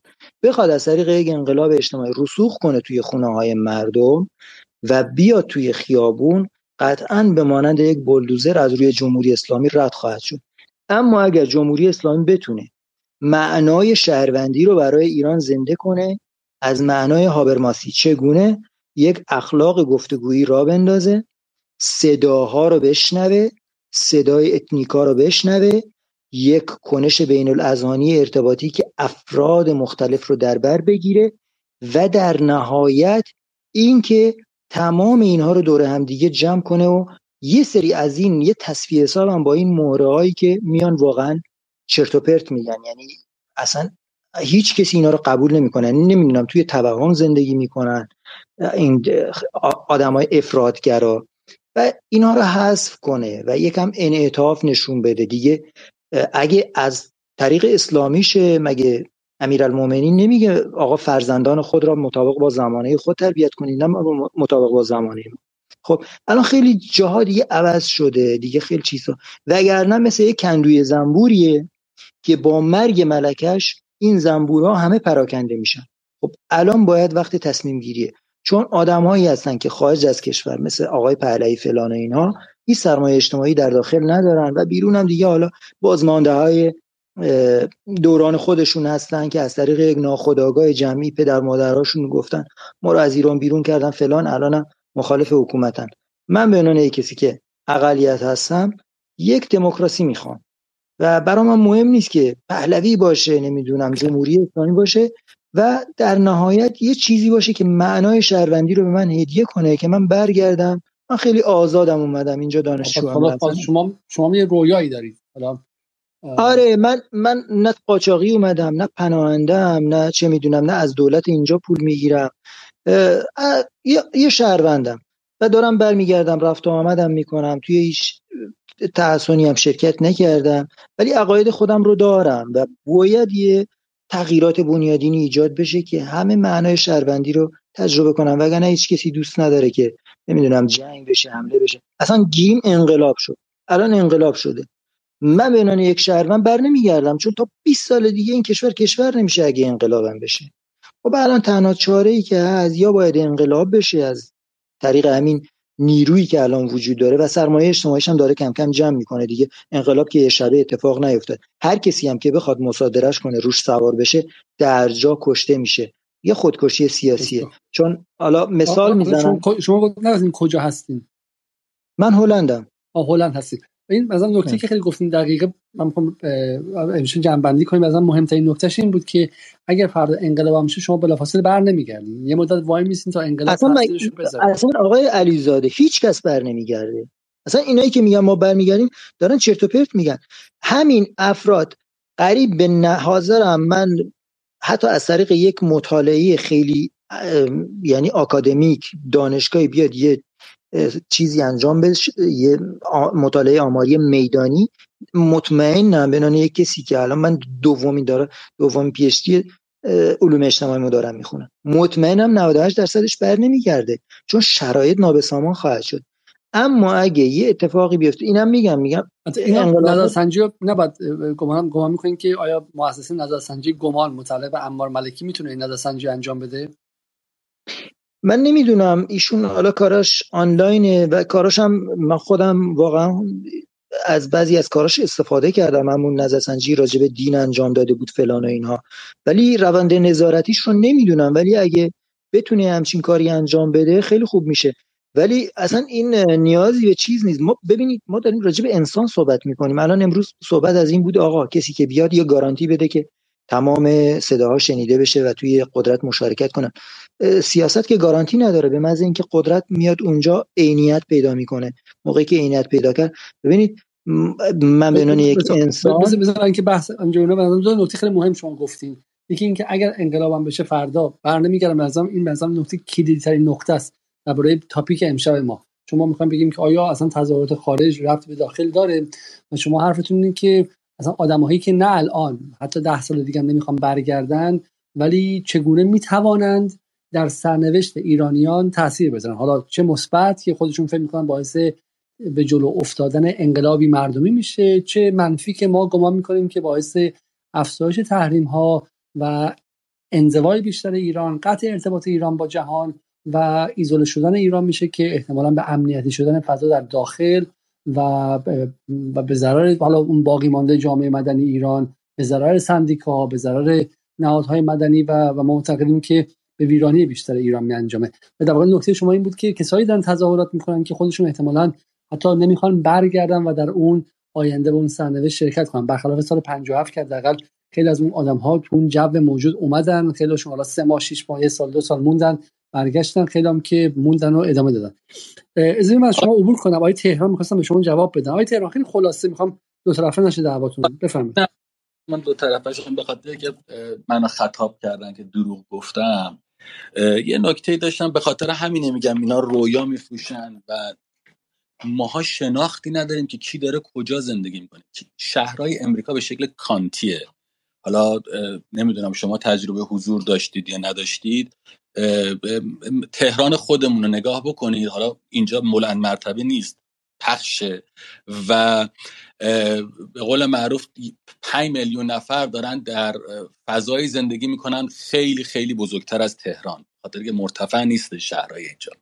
و وقتی هم که تظاهرات توی دانتان می‌ذارن خب عکساش هست. من واقعا اگه می‌خواستم لوکیشنم رو روشن کنم به شما الان میفرستادم عکساشو.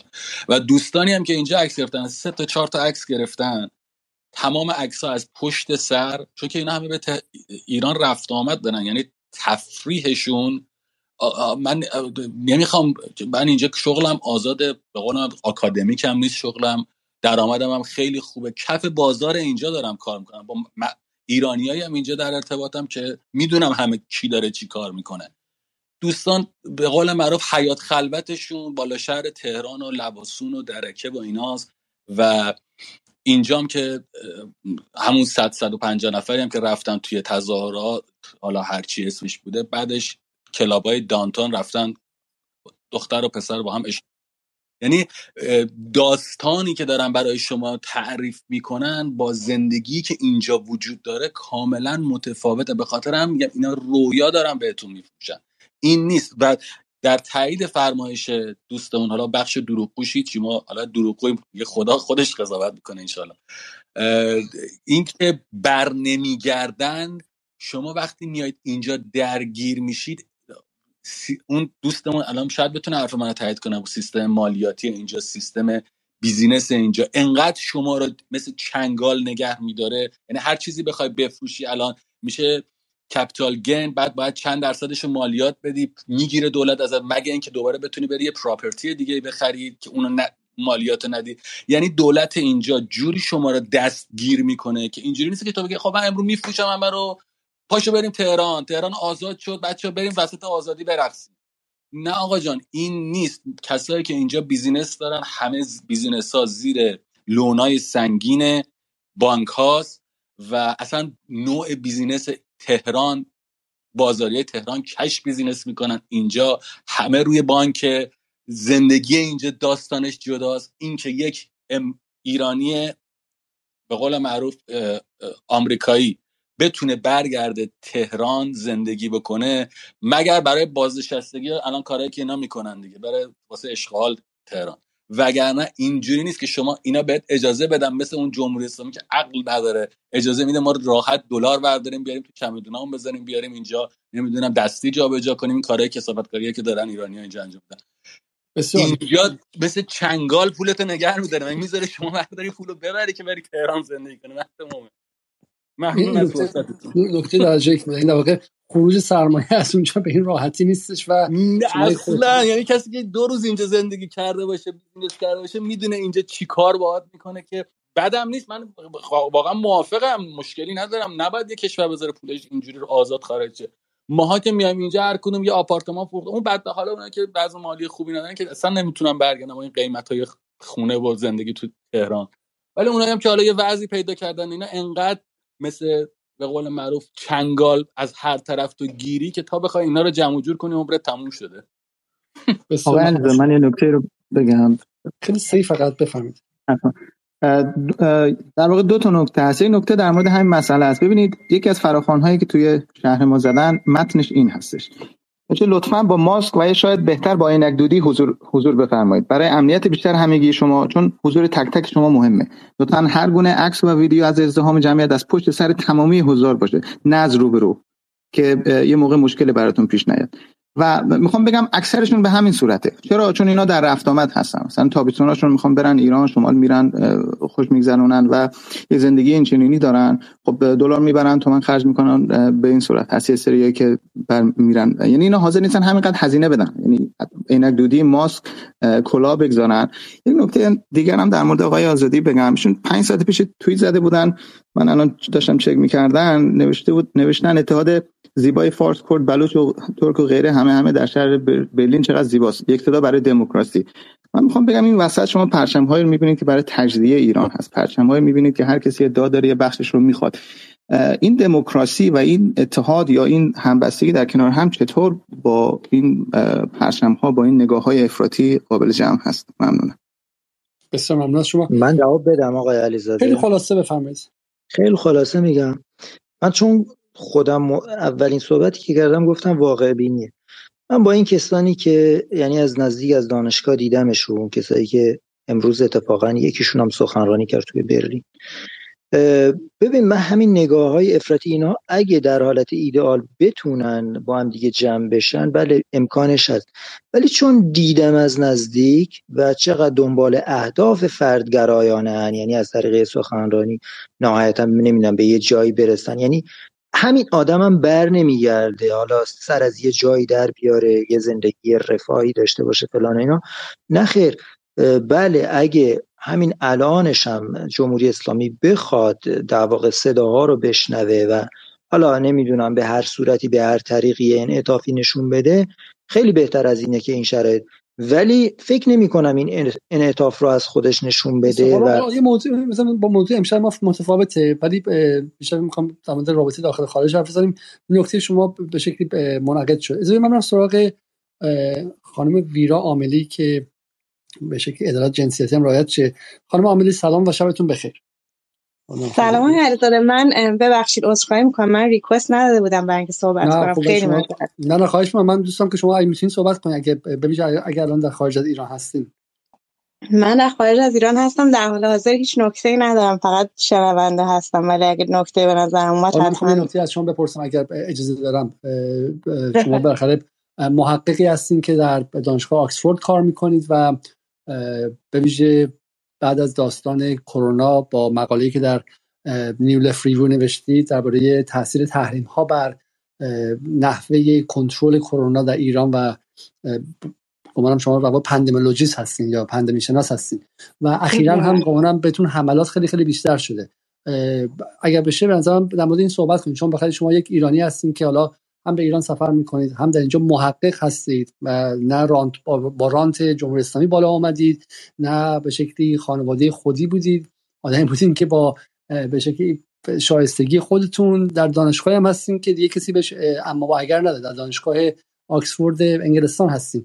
و من چیزی که دیدم از بیرون که در این چند هفته اخیر حملات خیلی سنگینی به شما شد. امکانش هست برام مداد در مورد این حملات صحبت کنید؟ من راستشون یه مقداری اصلا الان هم احساس امنیت نمی کنم که راجع به این مسائل صحبت کنم. چون بله حملات خیلی زیادی شد و خیلی هم ناراحت کننده بود یه, یه هفته ای از زندگی من رو گرفتش. ولی مسئله اصلی اینه که بله من اینجا هستم برای کار کاملا علمی که هستن به اون صورت سیاسی نیست ولی خب چون با مسائل اجتماعی و حالا سلامت گره خورده تو دوره کرونا با سیاست هم بیشتر شاید گره خورده بود و من کل عمرم از همینطوری که حالا شما گفتین از خانواده نبودم که از جمهوری اسلامی اگر که یعنی لزوما رانت که اصلا هیچی ولی امتیاز خاصی نرسیده به به ما از اون طریق. ولی خب حالا این اتهامات بود که اصلا حالا مهم نیست. مثلا دوستم ندارم کسی بدون من از چه خانواده هستم و از کجا میام. اصلا این چیزا برام مهم نیست. فقط حملاتی که شد انقدر واقعا یعنی اولش خب شاید مثلا برای استادای من که خب اونها هم فقط شغلشون خیلی بیشتر علمیه و یعنی اصلا یه آدمای یعنی انگلیسی و حالا مثلا ممکنه تو انگلیس مثلا از حزب محافظه کار نباشن. ولی اصلا به اون صورت چیزی راجع به ایران نمی‌دونن و خیلی هم براشون یعنی اونطوری اهمیتی نداره سیاست ایران. ولی ولی خب طبیعتا براشون خیلی عجیب هستش وقتی یه یک مقدار خیلی زیادی ایمیل دریافت کنن که مثلا بیراملی داره از تروریسم حمایت می‌کنه و یعنی ایمیل ها در این حد بود. که خب حالا مثلا استاد انگلیسی من اولش مثلا شاید چه می‌دونم چند تا ایمیل به نظر می آمدش که مثلا منم حالا حرفی که زده بودم یه ذره تون بود و من دارم ضد جنبش آزادی خواه مردم ایران صحبت می‌کنم و خب من اصلا استادم هیچ چیزی راجع به اینکه من کیم از کجا اومدم اینا رو نمی‌دونست. و حالا مجبور شدم اینا رو براش توضیح بدم ولی خب به رفته رفته این ایمیلایی که اومد و انقدر اتهامات عجیب غریب تر شد که خب یعنی فکر می‌کنم دیگه هر آدم عاقلی می‌فهمه و خود استاد من بدونه که من اینو بهش بگم خودش به این نتیجه رسید. گفت واسه من جالبه که این آدمایی که خودشون ادعا می‌کنن دارن برای آزادی میجنگن. چرا با این روش می‌خوان جلوی آزادی مثلا یه دانشجو رو و حرف زدنش رو بگیرن؟ ولی بیشتر از این واقعا فقط می‌تونم بگم که آدم مجبور میشه سکوت کنه و از یه جایی تصمیم بگیره واقعا یعنی حداقل برای من صحبت نکنه چون من اگر که اینجا هستم همش از فداکاری های پدر مادرم بوده. و و حالا شرایطی که خودم سخت واسه خیلی چیزا کار کردم و خیلی راستش زور داره که آدم بخواد بهش تهمت نمی‌دونم مزدور جمهوری اسلامی بودن. یعنی این دفعه خیلی واسم سنگین تموم شد در حدی که شاید اصلا یعنی واقعا تصمیم گرفتم که دیگه تو این فضا اصلا صحبتی نکنم چون می اصلا اصلا جای من نیست و کار من نیست و, و واقعا دلیل نمی‌بینم که این هزینه رو بخوام بدم و بهترین چیز سکوت کردم بسه من حالا من نه شخصا از شما واقعا عذرخواهی می‌کنم. بخاطر این فضا فضایی که در جنبشی که هدفش آوردن عدالت جنسیتی است. یک زنی که محقق و حالا اگر از اون طرفی بودید بعد الان بی بی سی به عنوان یک چند بالا یه دختر مثلا باعث افتخار از زنان البته من کارم هم روی اچ یعنی اتفاقا من کارم جوری هستش که خیلی با مسائل جنسیتی هم گره خورده و اصلا خیلی هم نسبت به خیلی از بخش های حالا سیاست گذاری که مربوط به اچ میشه توی در ایران در جمهوری اسلامی یه بخشای مثبتی داره ولی یه بخشایش هم خیلی خیلی بهش نقد وارده از نظر من. و مثلا میگم یعنی یه جای عجیبی قرار می‌گیرم و ولی خب آدما بدون که چیزی بدونن میان هر چیزی دلشون می‌خواد میگن و این واقعا نمی‌دونم شاید امیدوارم که این یه تجربه بشه که یواش یواش این مسئله شناخته شده بشه و آدما کمتر اینطوری برخورد کنن. حالا هر کسی که این یعنی این گروه چه حالا چه به صورت مثلا تدارک دیده و سازمانیه چه نه واقعا اشخاص معمولی بودن که داشتن این حرفا رو می‌زدن. امیدوارم یه تجربه تاریخی بشه که جامعه ما بتونه ازش درس بگیره. چون الان خب حملات فقط داره بیشتر میشه دیگه. یعنی من که نبودم فقط به آدمای دیگه هر کسی که یه ذره زاویه داشته باشه با اون براندازی مطلق الان داره بهش حمله میشه. و من فقط تنها امیدی که دارم اینه که این یه تجربه تاریخی بشه و مثلا پنج سال دیگه این فضا یه مقداری متفاوت باشه ولی نمی‌دونم شاید هم رادیکال تر باشه. همین دیگه جنبشی که مدعی آوردن عدالت جنسیتی است. یک زنی که محقق و میگم حالت عادی الان جز جز مثلا چهار صد زن 200 زن چه می‌دونم در بی بی سی تبلیغ می‌شد رو کاری می‌کنه که از آزادی بیان که یکی دیگه از به شکل مطالبات این جنبشه کلا بگم من آزادی بیان ندارم و برای همین سعی سعی می‌کنم که اصلا خودم خودم رو سانسور کنم و به نظرم بالا بودن شما و واقع اتفاقی که برای خود شما در این چند هفته افتاد مثل خیلی خیلی آدم های دیگه ای که ما می‌دونیم به نظرم خودش یک نمادی از وضعیت ما. یعنی مثلا اتفاقی که برای نگار مرتضوی که حالا ما با هم دیگه اختلاف سیاسی هم داریم ولی زنیه که نه به جای وصله یک تنه وایساده یک خبرنگار در آمریکا وایساده خبرنگار هم هستش. حالا من میگم با نگار سال هم هستش که با هم دیگه آشنا هستیم. پدران هم با هم دیگه جفتشون دانشگاه فنی بودن. از اون طریق هم همدیگه رو می‌شناسیم. ولی خب نگار لیبرال من چپ هستم با هم دیگه اختلافات فکری هم داریم ولی یک زنی که داره کار روزنامه نگاری می‌کنه. تو اینترسپت چاپ کردش بر اساس اعداد و ارقام و پروپاگاندیست هم نیستش روزنامه نگاره و بلایی که این چند روز سرش آوردن اصلا باور نکردنی نیست. یعنی اصلا اگر واقعا این کار رو جمهوری اسلامی با یک زن خبرنگار کرده بود الان سازمان بشر سازمان ملل و به شکلی کمیته حقوق بشرش باید علیهش قطعنامه صادر می‌کردن و می‌کردن احتمالا. و واقعا باور نکردنی نیست. یعنی این خیلی نمادینه. حملات به زنانی که تو این وسط اومدن گفتن که حالا براندازی 100 درصد نکنید براندازی 95 درصد بکنید. و بعد سطح حملات جنسی کلمات اونجوری و خفه کردنشون تهدید کردنشون و غیره به نظر من تو خود حدیث مفصل بخوان از این مجمل بودش. و من واقعا شخصا برای این اتفاق برای شما هم واقعا متاسفم. خانم نصر آبادی شما می‌تونید صحبت کنید؟ سلام صدای من هست؟ بله بله صدای شما هستش. بله. بله سلام می‌کنم به همه دوستانی که اینجا و در یوتیوب صدا خب خانم اسوادی شما گمانم زمانی هم برلین بودین خودتون تظاهرات هم دیدید. نگاهتون چی بودش؟ آیا بالاخره این تظاهرات اونطوری که گفتش رویای آقای حامد اسماعیلیون محقق خواهد شده نه؟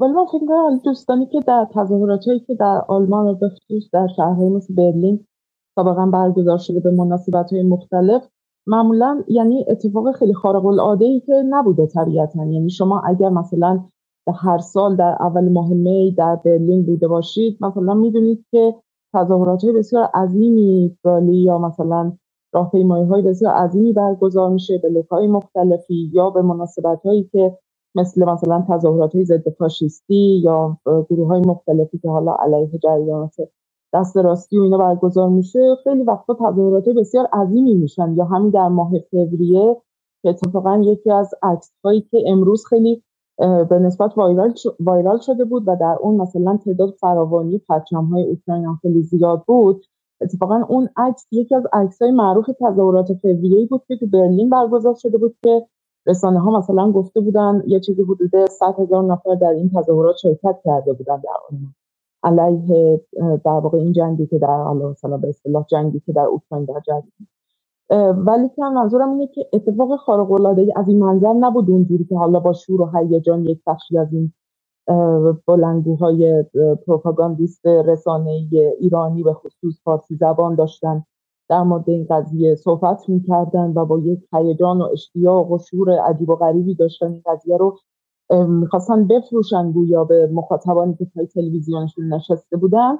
به اون شکل اتفاق خیلی عجیب و غریبی نبود. حالا دیگه اصلا کاری به اون محاسبات اینکه واقعا چند نفر بودن یا نبودن کاری نداریم. ولی یه جوری به نظر می‌رسه که در واقع از زبان حالا پلیس برلین یا مثلا در از طریق رسانه های مختلف آلمانی زبان و اینا اومدن این قضیه رو خیلی سریع اومدن در واقع چیز کردن اومدن این رو رسانه ای کردن که پنجاه هزار نفر هفتاد هزار نفر هشتاد هزار نفر در این در واقع ثبت شده رجیستر شده که در این تظاهرات شرکت کردن. یعنی یه جوری که به نظر می‌رسه که یک اجماعی وجود داره یه همدستی وجود داره مبنی بر اینکه وانمود بشه از طریق رسانه های مختلف که این تظاهرات تظاهرات عظیمی بوده. یعنی این وانمود شدن این قضیه خیلی به نظر مثل اون تصویر باید این شکل مخابره می‌شده به حال.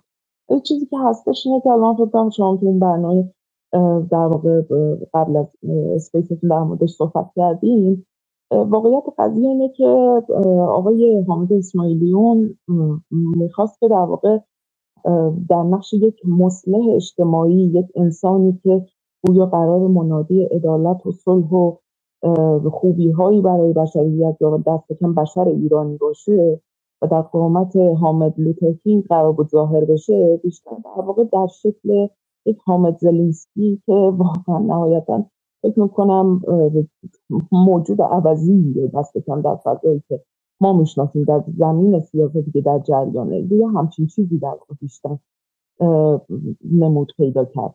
چون واقعیت قضیه اینه که مجموعه گزاره های ایدئولوژیکی که توی این بیانیه که ایشون قرائت کرد در این تجمع دونه دونه که بررسی بکنید.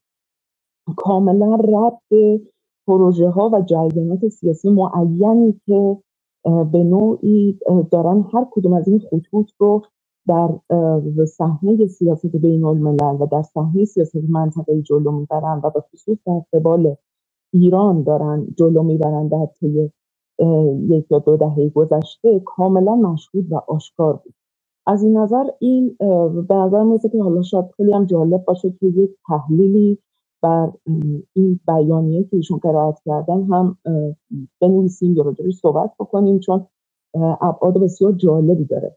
ولی یه نکته که نظرم می‌رسه که خیلی مهمه اینه که گویا آقای اسماعیلیون یک انجمنی رو هم اخیرا در همین ماه اکتبر در کانادا به ثبت رسوندن که ظاهرا عنوانش هست مثلا Iranians for Justice and Human Rights همچین چیزی که در واقع یک انجمنیه که شاید مثلا بشه گفت انجمن خواهر یا مثلا برادر خیشاوند یه چیزی مثل مثلا جاستیس فور ایرانی که امثال شادی صدر به عنوان یک چهره معلوم حال حقوق بشری داره اداره می‌کنه یا در چند روز پیش اینها یک بیانیه مشترکی رو ظاهرا مجموعی از این گروه های حقوق بشری از جمله مثلا بنیاد برومند همین انجمنی که آقای اسماعیلی ثبت کرده به موازات اون انجمن در واقع که در واقع خانواده های اون پرواز اوکراینی در کنار هم دیگه اون انجمن به وجود آورده بودن. ایشون الان این انجمن به شکل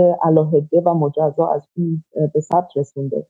در کنار مثلا یک انجمن های حقوق بشری دیگه مثل اون چه که شادی در واقع همین جاستیس فور ایران یا مثلا انجمن شش رنگی که امثال شاد همین در واقع ادارش می‌کنند و بنیاد برومند و نهاد حقوق بشری فدراسیون حقوق بشری ایران.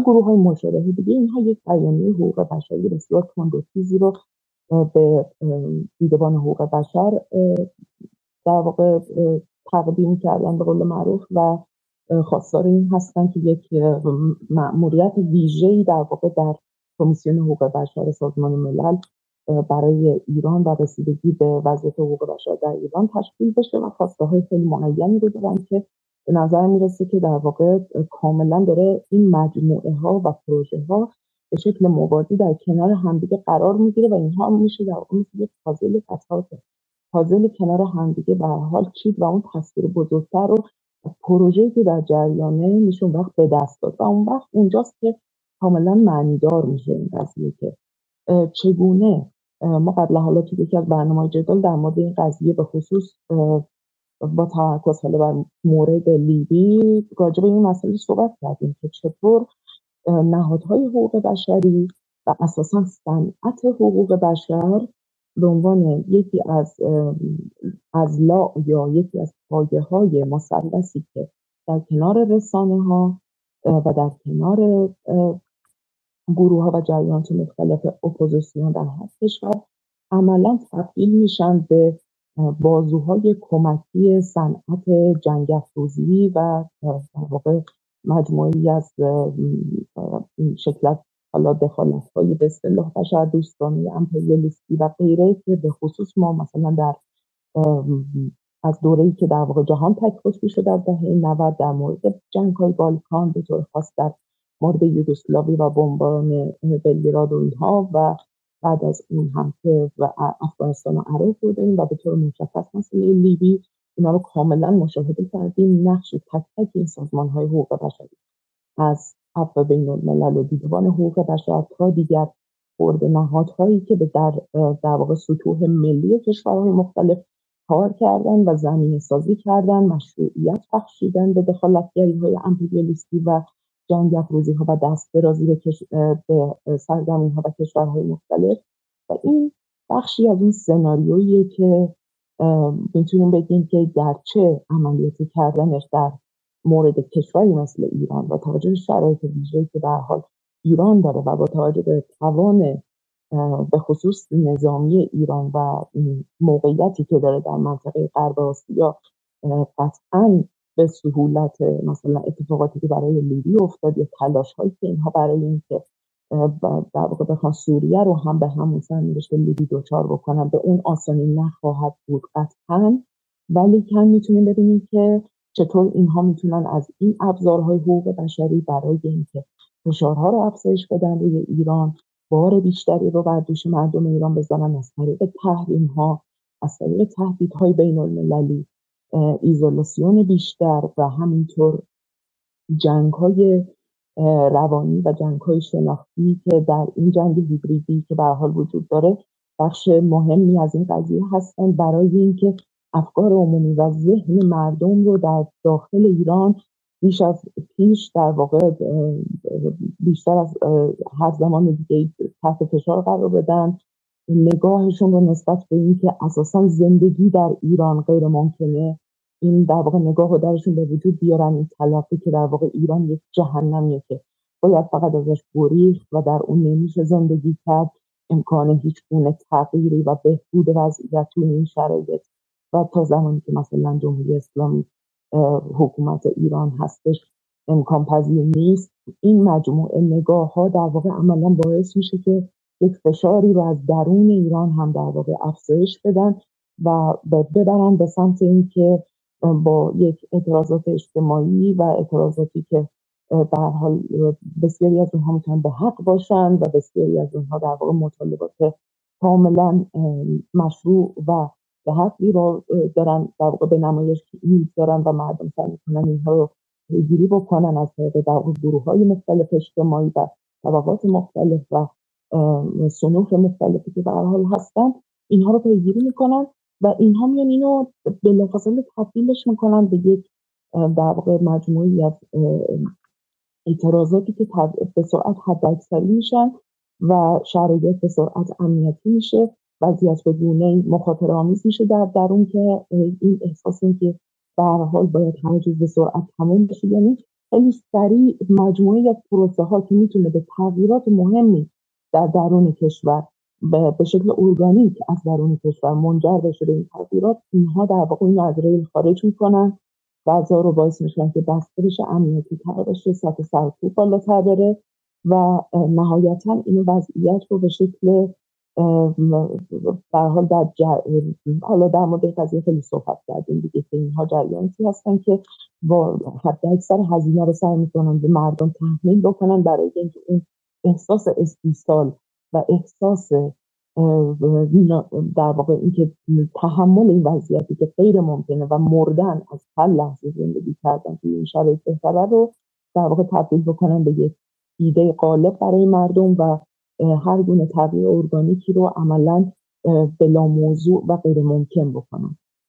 مادامی که در واقع هر در واقع اعتراضی بتونه به سرعت تبدیل بشه به یک ابزاری برای اینکه اینها رو به سمت در واقع اون مطالعه سرنگونی یا براندازی در واقع بتونه نائم بکنه سعی می‌کنن روش سوار بشن مش سواری بکنن در غیر این صورت براشون بلا موضوعه و اساسا جان افراد جان این جوانهایی که الان بسیاری از اونها واقعا حقیقتا جوان هستند بسیاری از اونها تجربه زندگی حتی به معنای دقیق کلمه زندگی اجتماعی و معنی رو حتی ندارن تا یه حد زیادی و اینها براشون اساسا اهمیتی نداره که چه تعدادی از این جوانها زندگیشون و آیندهشون و سلامتشون رو همه چیزشون رو از دست بدن خانواده های زیادی باغدار بشن.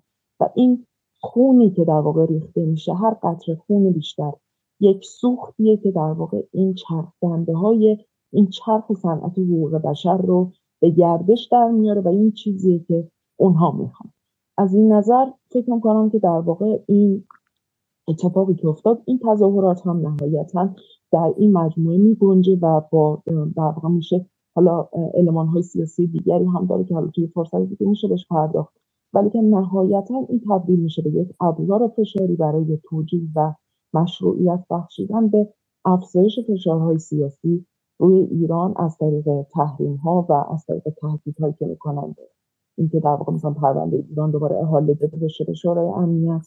یا اینکه تحریم های جدیدی بخواد وضع بشه یا انواع دیگری از حالا سابوتاژ هایی که از طریق در واقع اقداماتی که مثلا حالا یه از گروه هایی که وابسته هستن نمی‌دونم اسرائیل یا ایالات متحده و اینها در مرزهای ایران بخوان اخلال ها رو ایجاد بکنن یا اینکه در واقع از دخالت مستقیمی که مثلا اسرائیل رژیم صهیونیستی انجام بده و اینا که می‌تونن تکرارش بکنن اینها مجموعه می‌تونه در واقع اقداماتی باشه که شرایط رو یه باز برای مردم ایران بیش از خود حکومت سختتر بکنه و این کاریه که این ازش هیچ نداره. خیلی خیلی ممنون از شما و تشکر می‌کنم. از دوستان دیگری که در بالا هستن از آقای تهران خانم کازین و همینطور هم از آقای مهرداد و آقای ست حسینی آقای بهزاد آزادی. تقاضا می‌کنم برم پایین که من بتونم دوستان دیگه دعوت کنم. همینطور آقای جهانارا که بتونم بحث رو بشرح بریم سراغ آقای محمد جواد که من بر اساس چیزی که از توییتاشون می‌بینم خب جزء طرفداران اعتراضات هستن و احتمالا باید همدل باشن با این تظاهرات امروز در برلین. سلام های محمد جواد شبتون بخیر و خوش آمدید محمد جواد ما از شما صدایی نداریم متاسفانه. آیه سوها شما می‌تونید صحبت کنید؟ سلام وقتتون بخیر. بعد در خدمتتون هستم. خب شما گمانم در سوئد هستین درسته؟ بله من سوئد زندگی می‌کنم. نگاه شما در این طرف چی بودش و نگاه شما به این تظاهرات امروز برلین چی بود؟ اجازه بدید اول من خودم رو حالا پیشینه خودم رو بگم. من وضعیتی که خودم داشتم مثل خیلی از ایرانیانی که الان اینجا هستن و خارج از کشور زندگی می‌کنن خب ضد جمهوری اسلامی بودیم. به حالا من به خاطر شغلم مهاجرت کردم. به سوئد بعد از سال هشتاد و بعد از سال 90 تقریبا. بعد از اون دوره 88 و اون اتفاقاتی که افتاد و در محلی که دارم زندگی می‌کنم تقریبا با یک قشر وسیعی از ایرانیان شاید بلوش صد ایرانی که حالا دوستان نزدیک من هستن. و باهاشون رفت آمد خانوادگی داریم رفت آمد داریم.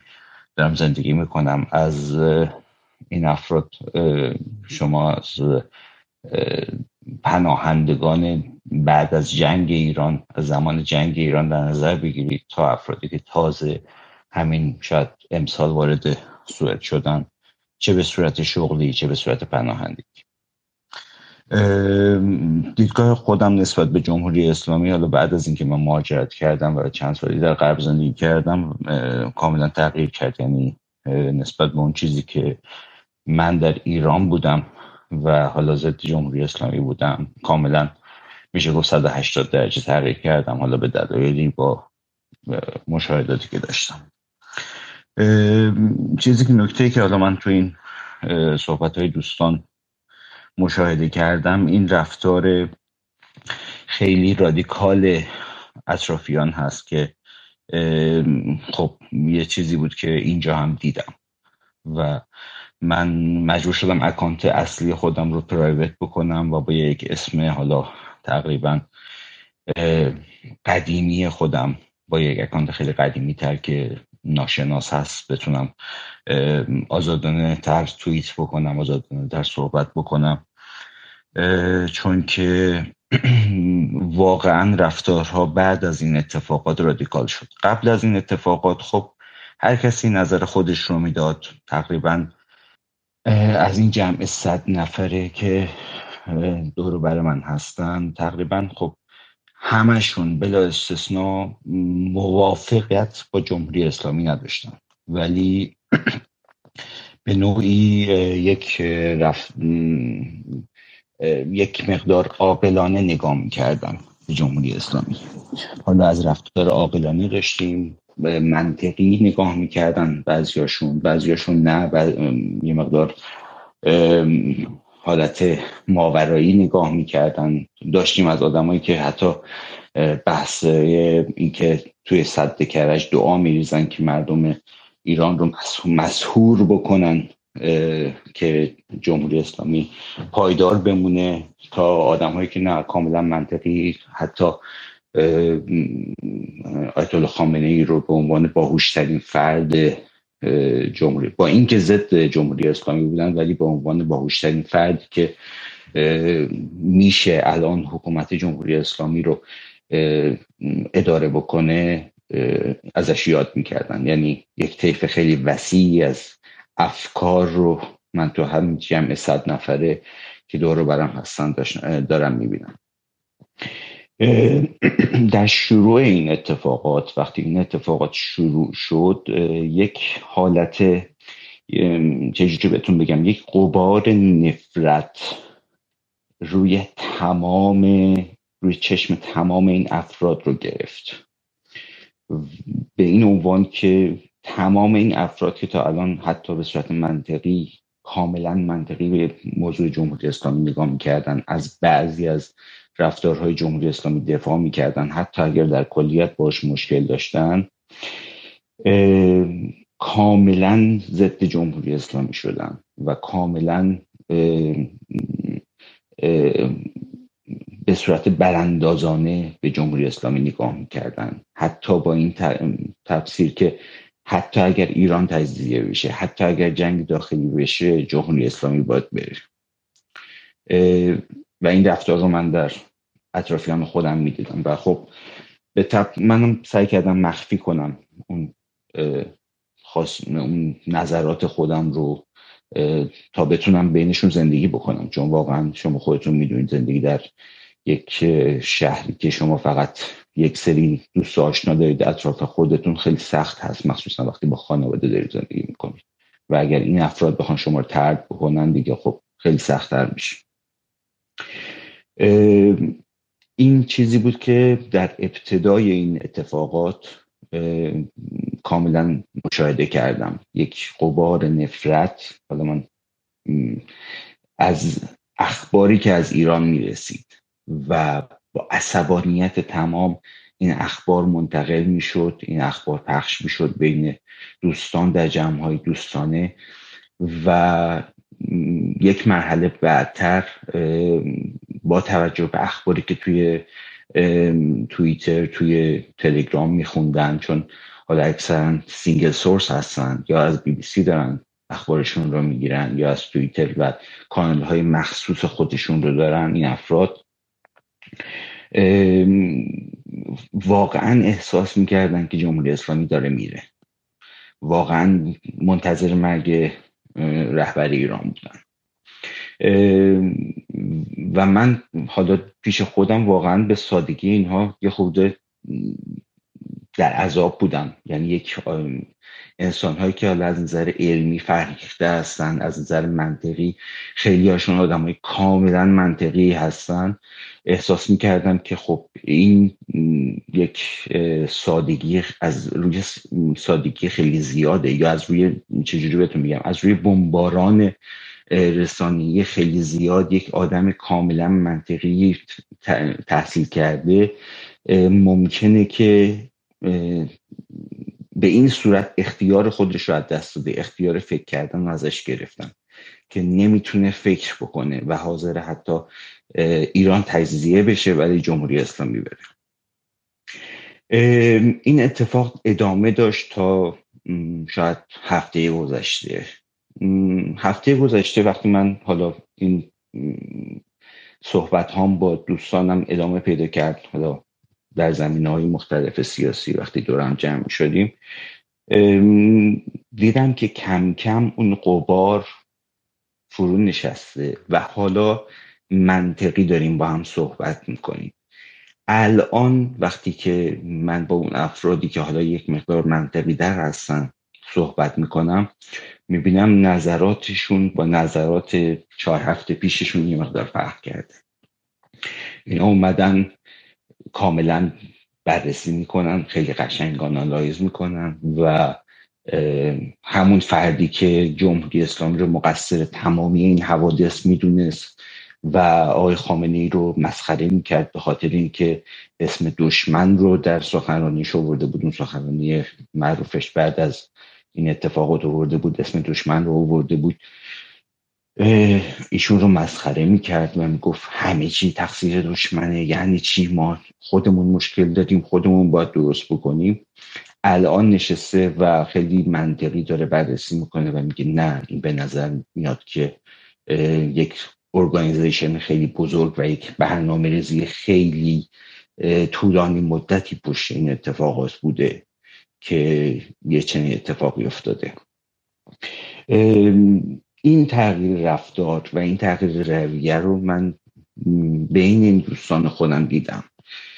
هنوز هم خیلی ها هستن که این نفرت رو از جمهوری اسلامی دارن و دوست دارن که جمهوری اسلامی بره.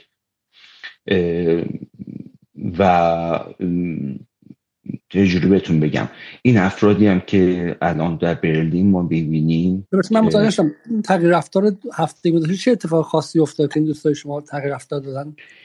ببینید همون یه مقدار فضا آروم تر شد.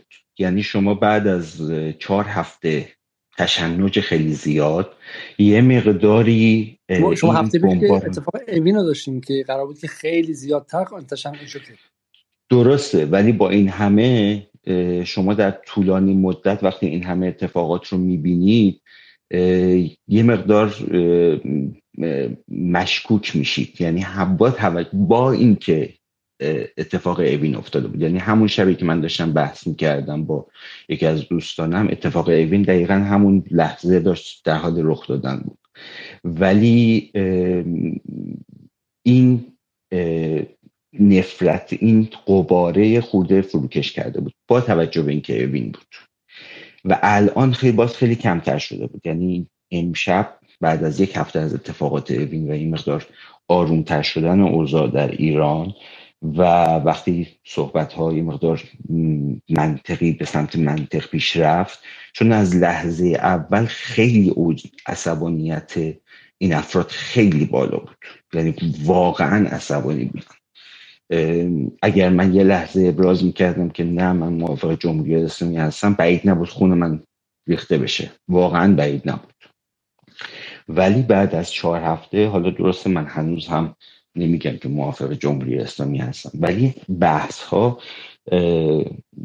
به سمت منطقی شدن پیش رفت حالا شما و... شما بوده که بخواد بره برلین یعنی اون سطح از آدم پایکار و انقلابی به قول معروف داشتین که از سوئد بلند شه بره برلین؟ نه از دوستای من نبودن کسی. ولی از دوستای من بودن که مثلا برای تظاهرات استکهلم چون من با استکهلم فاصله داریم نزدیک سه چهار ساعت فاصله داریم. برای تظاهرات استکهلم رفتن و اونجا تظاهرات کردن. برای برلین نه. کسی نبوده که بخواد بریم خیلی خیلی ممنون از شما. من برم سراغ بقیه دوستان. این نکته خیلی خیلی مهم خیلی ممنون شما. این نکته خیلی مهمی شما گفتید من می‌خوام روش تاکید کنم. و من اینجا رو چون همچنان ما گمانم اگه بتونم شما بگم 637 نفر در توییتر برنامه من نگاه می‌کنم و 909 نفرم در یوتیوب. و من به شکل اون بخشی که طرفداران نظام هستن رو به یک چالش دعوت می‌کنم. البته الان شاید کمی دیر شده باشه ولی در اوایل. و چالشی که دعوت می‌کنم اینه که چون مثلا آقای عبدالرضا حالی زاده از دوستان ما در رجا نیوز هستن یوسف مرادی و دوستان دیگه جواد جلالی و غیره. و واقعا یک از چالشایی که من همه دعوت می‌کنم این که موبایل رو بگیرید در یک مبل راحتی بشینید با یک چایی و برید تو صفحه ایران اینترنشنال و بی بی سی و شروع کنید پایین رفتن timeline. و ببینید مثلا بعد از نیم ساعت بعد از چل دقیقه همینجوری دارین timeline پایین میرید و این صحنه ها رو می‌بینید. چه حسی می‌کنید؟ خب من گمان می‌کنم که حالا اونایی که با کار رسانه آشنا هستن می‌دونن که بعضی از این خبرها واقعی نیست بعضیشون هست ولی داره دوباره پخش میشه بعضیشون از زاویه خاص داره منتشر میشه و غیره.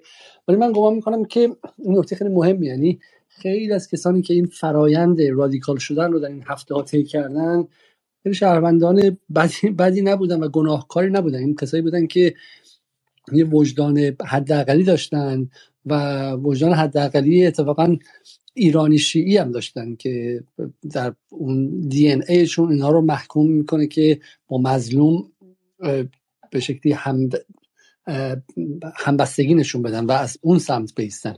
شما وقتی که یه خبر دو خبر سه خبر ده خبر 15 خبر 20 خبر که می‌بینید در اون روایت ها در اون خطای timeline دیگه احساس می‌کنید که واقعا جنگه و یک سمت که دولت مستقر هم هست به نیروی امنیتی نیروی نظامی و نیروی انتظامی مسلحه و تو خیابون شما دارید می‌بینید دیگه دارید می‌بینید که داره زن رو می‌زنه داره اون کارو می‌کنه و غیره و این تاثیر رو شما می‌ذاره. برای من واقعا تو این دعوای چند هفته گذشته که همین حسی که آقای سوها گفتش رو من هم در اطرافیانم مسلمه که تجربه کردم من گمان می‌کنم که بخش زیادی از این نفرت از جمهوری اسلامی به شخص خود من همینجوری سرایت می‌کنم. چرا؟ با اینکه نه پدرم مثلا روحانی و اهل نظام بوده نه خانوادهمون بودن ولی حالا منم احتمالا درش نقشی دارم. ولی با هم دیگه شریک هستیم. من جمهوری اسلامی در تقسیم این منابع عظیم نفرت. ولی یکیش اینه که خب واقعا دیگه بحث تحلیلی و اینها کار نمی‌کنه. اینه که اون خبر به شکل خیلی خام احساس شما رو طوری هدف می‌گیره که می‌خواد چی بگی؟ می‌خواد بگی آ تجزیه بده میگه می‌دونم تجزیه بده بیا ببین زرال چی داره می‌زنه. بعد می‌خواد چی بگی؟ می‌خواد بگی این فیلم واقعی نیستش بهش می‌خواد بگی مثلا این فیلم ممکنه مثلا چند در جای دیگه باشه توی فرانسه می‌زنن فلان می‌کنن. دیگه واقعا مهم نیستش. چون جواب timeline رو و جواب خبری که به حس شما منتقل شده رو نمی‌تونی با تحلیل سرد عقلی بدی. اون حس رو هدف گرفته. اون بخشی از مغز رو هدف گرفته که در طی تکامل بشری صد میلیون سال طول کشیده تا ساخته شه اون نورون ها اصلا کارشون یه چیز دیگه است. با منطق ریاضی و به شکلی منطق فلسفی جواب داده نمیشه. و راه حلش مهمتر از همین به راه حلش اینه که اون مقابل اون timeline timeline بایسته و نشون بده اون خبر واقعی نیست و دروغه و ما واقعا کاری از دست ما بر نمیاد. این گروه ها و اسپیس هم کاری از دست ما بر نمیاد.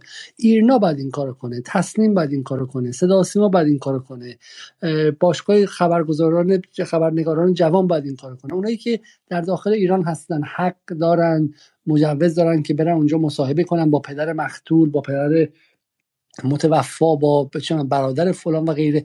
و ما نمی‌تونیم. و من تنها چیزی که دیدم اینه. دیدم که در قضیه اوین که شما سفر رو که باز می‌کردین من گفتم که ای وای ما رفتیم وارد یک پروسه یه هفته ای شدیم از جنگ. یعنی این اوین من من اوین رو که باز کردم خبر رو دیدم فکرم که بنقاضی ایرانه. یعنی فکر کردم که احتمالا احتمالا اینا باید تا تای خط برن دیگه. چون اصلا به قول انگلیسی اپتیک قضیه یعنی شکل و شمایل قضیه انقدر مخوف بود و تیتر بی بی سی هم بود اوین صحنه جنگ.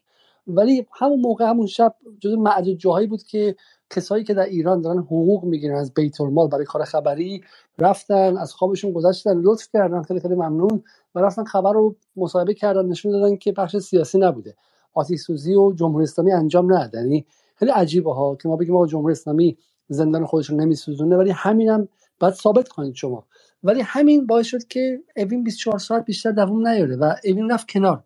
و 24 ساعت بعد شما دعوا بین بخش مختلف اپوزیسیون می‌دیدید که می‌گفتن ای وای چرا اردبیل رو ول کردیم ما؟ اردبیل مهمتر بود. چرا اوین رو بردیم بالا؟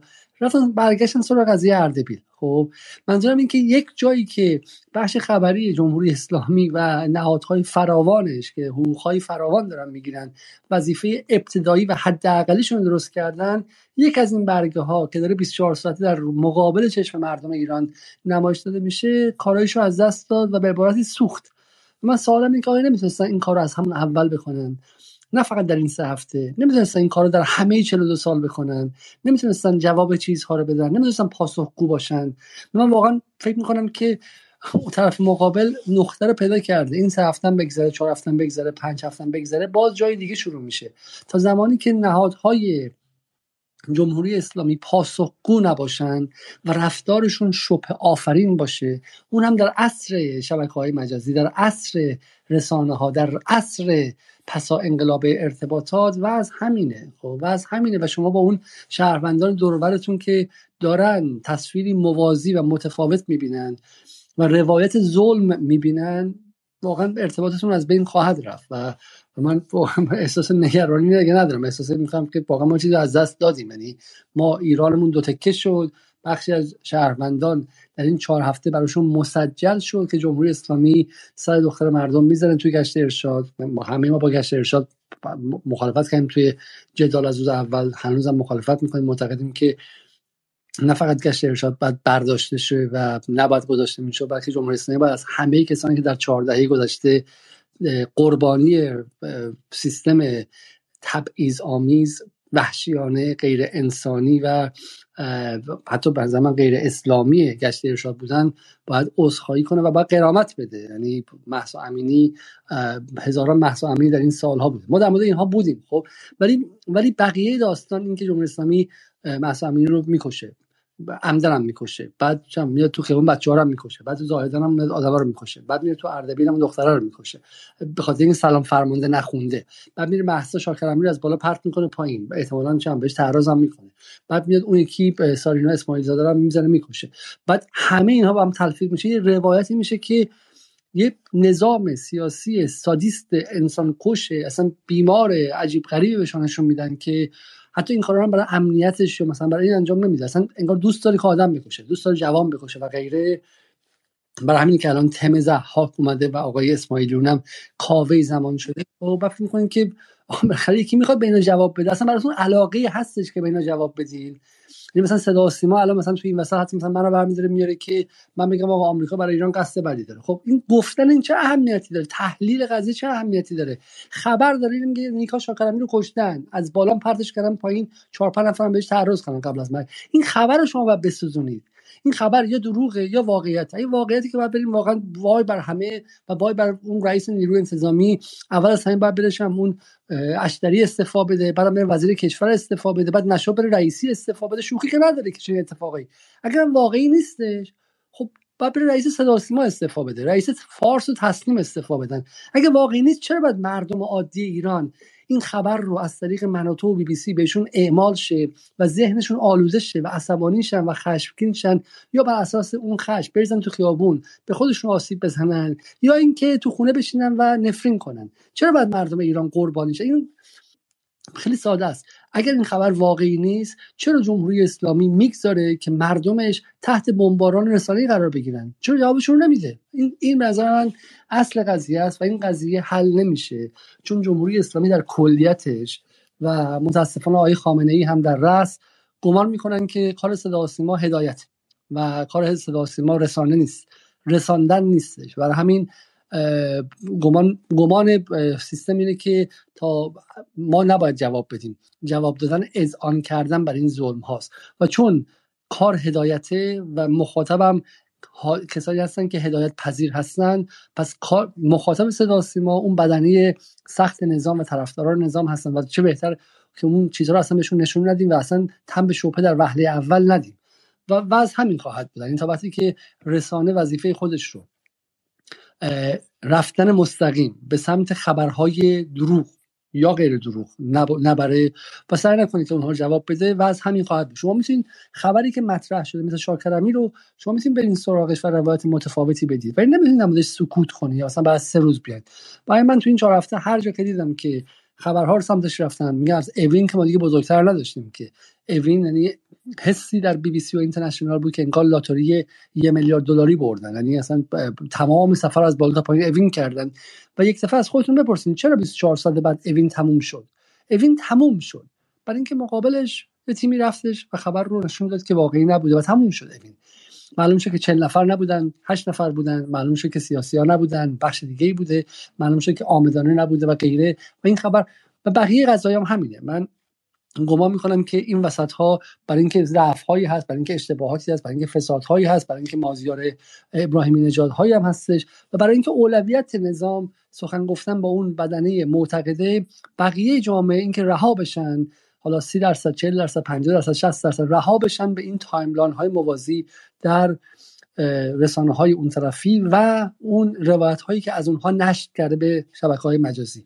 من می‌دونم خیلی از آدم هایی که میگن ما تو زندگیمون مناتو ندیدیم بی بی سی ندیدیم ایران اینترنشنال ندیدیم ولی همون حرفا رو تکرار می‌کنن چون اون روایت ها نشت می‌کنه و قطع شیخانی پایین میاد به این شبکه های مجازی و در شکل خیلی موثرتر. چون همون حرفای بی بی سی رو شما این دفعه از زبان عمو و خاله و پسر عمتون میشنوید و فکر می‌کنید که دیگه اینها رو که می‌شناسید و اینها تاثیر می‌ذاره. برای من واقعا متاسفم برای همه کسانی که این چهار هفته دوستان دورورشون دیدن مثل این فیلم ها مثل حالا ده بار گفتیم مثل اون رمان مثل نمایشنامه معروف اوژن یونسکو کرگدن یا مثل این فیلم های آمریکایی که اطرافیانتون زامبی میشن برادرتون و غیره.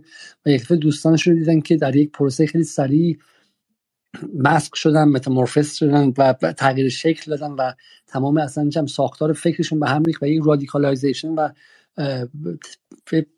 فرایند رادیکال شدن عجیبی رو طی کردن و این رشته های انسانی بین همه ما پاره شد به خاطر اینکه بله ما زیر جنگ هیبریدی بودیم. بله بله بله. ولی نظام مستقر که مسئولیت دفاع از زندگی و ذهن شهروندان رو داره وظیفه خودش رو انجام نداد. این هم باید بگیم. همونطور در سالهای پیش ما زیر حمله اقتصادی و تروریسم اقتصادی تحریم بودیم ولی نظام اقتصادی در ایران کار خودش رو درست انجام نداد و از شهروندان دفاع نکرد. و من گمان می‌کنم که این دوتا به ویژه در خارج از کشور که اون ارتباط با خیابان هم نبود به ویژه تاثیر بیشتری داشت. چون در خیابان شما حداقل پنجره رو باز می‌کنید. و می‌بینید که خب تظاهرات اتفاق نمیافته. ولی در لندن در برلین در جاهای دیگه شما جهان رو به واسطه رسانه اصلا میشین ببینید و گمان می‌کنید که دیگه رفتنیه آقای خامنه‌ای هم در حال فرار سپاه هم دیگه سپاه اسلحه رو گذاشته زمین و ارتش هم دیگه داره به مردم میپیونده و این وضعیت وضعیتی سخت‌تره. اگر کسی آی صاحب بفرمایید. یه نکته فقط می‌خواستم در تایید حرفای شما. بله این نکته که فرمودید در مورد ایرانیان داخل ایران خیلی نکته درستی است. یعنی اگر شما یک پروسه داشته باشید مثل زندان ایوین در داخل ایران خیلی کارایی داره. ولی برای ایرانیان خارج از کشور یه جورایی این قضیه خیلی دیره. ایرانیان خارج از کشور از دریچه رسانه های خودشون دارن ایران رو می‌بینن. و این رسانه ها رسانه هایی هستن که single source هستن یعنی یک شخصی که داره نگاه می‌کنه نمیاد بره مثلا پنج تا کانال از کاملا ضد انقلاب تا انقلابی رو نگاه بکنه و به نتیجه برسه اکثر ایرانیان خارج از کشور شاید 99 درصد ایران ایرانیان خارج از کشور صرفا دنبال رو و خواننده اون کانال هایی هستند که اخباری رو بیان می‌کنه که به مزاق خودشون خوش بیاد مثل بی بی سی مثل ایران اینترنشنال مثل وحید آنلاین و و و و, و.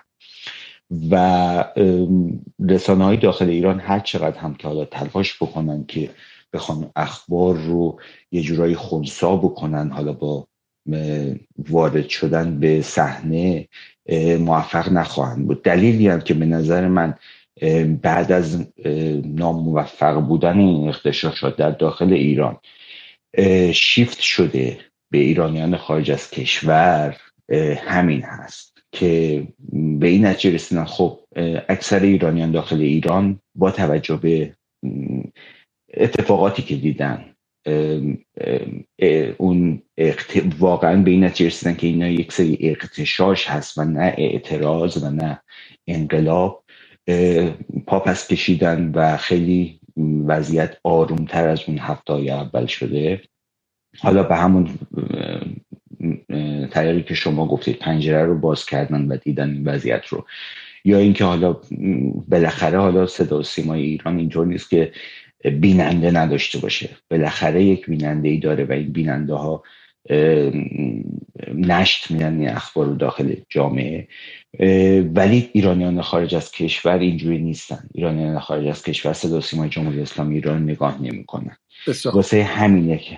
بله من بسیار ممنون. مثال گرفتم خیلی ممنون. بریم سراغ آیه محمد آیه محمد و بعدم آیه لاهوت ناسوتی و بعدم دیگه اتاق تمام کنیم و عضو می‌خوام که چون دیگه دیر وقتی در تهران و ساعت حدودا دو نیم شبه و دیگه برسیم به ده دقیقه پایان برنامه.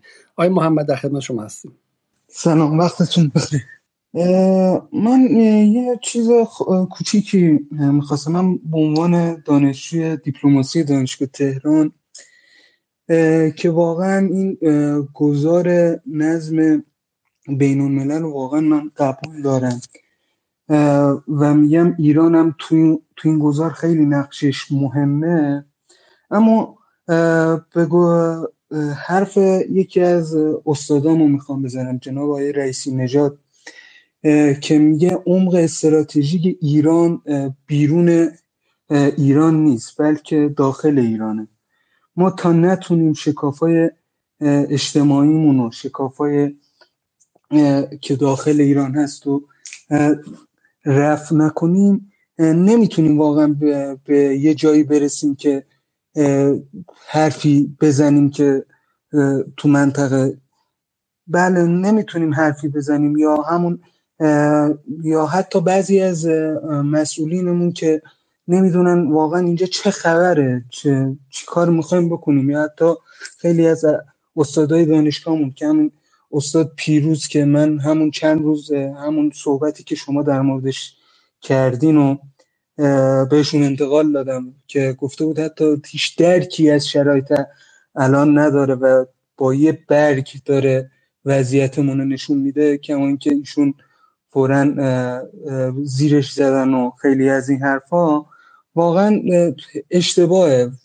الان به رسانه دست, دست اوناست و اونا برگ برنده رو دارن.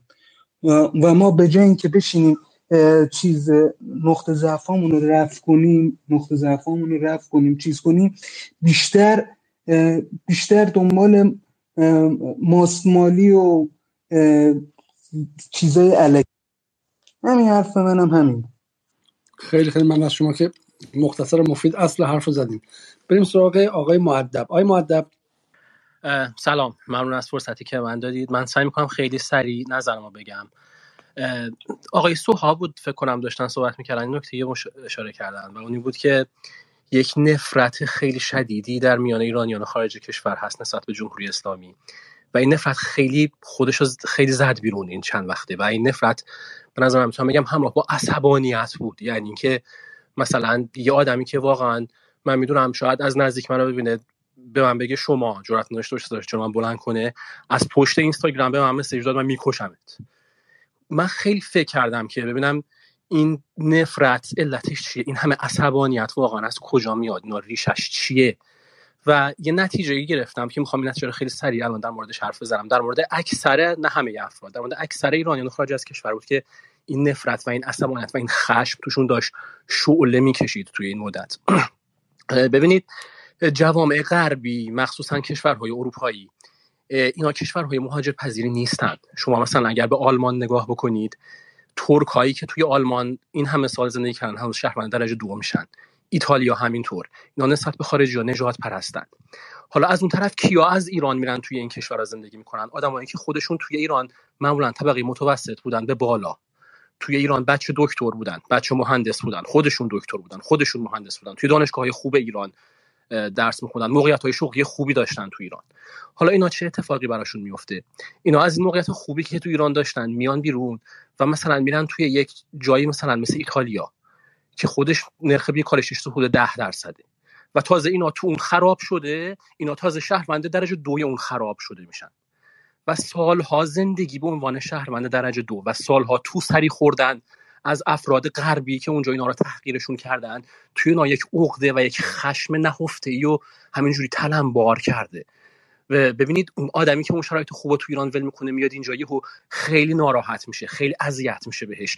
و اینا اون قدم مغزشون کار نمی‌کنه که بپیشنم فکر کنم خب آقا یا تقصیر خودم بود که اومدم. یا این جامعه ای که من اومدم توش مثلا جامعه نجات پرست و کثیفیه. این چیزا هم نمی‌تونن بفهمن. اینا همون مغزشون در همین حده که بهشون گفتن آقا ایتالیا جامعه یا آزاده آلمان جامعه یا آزاده انگلیس جامعه یا آزاده. دیگه فهمشون اصلا از این بیشتر نمی‌رسه.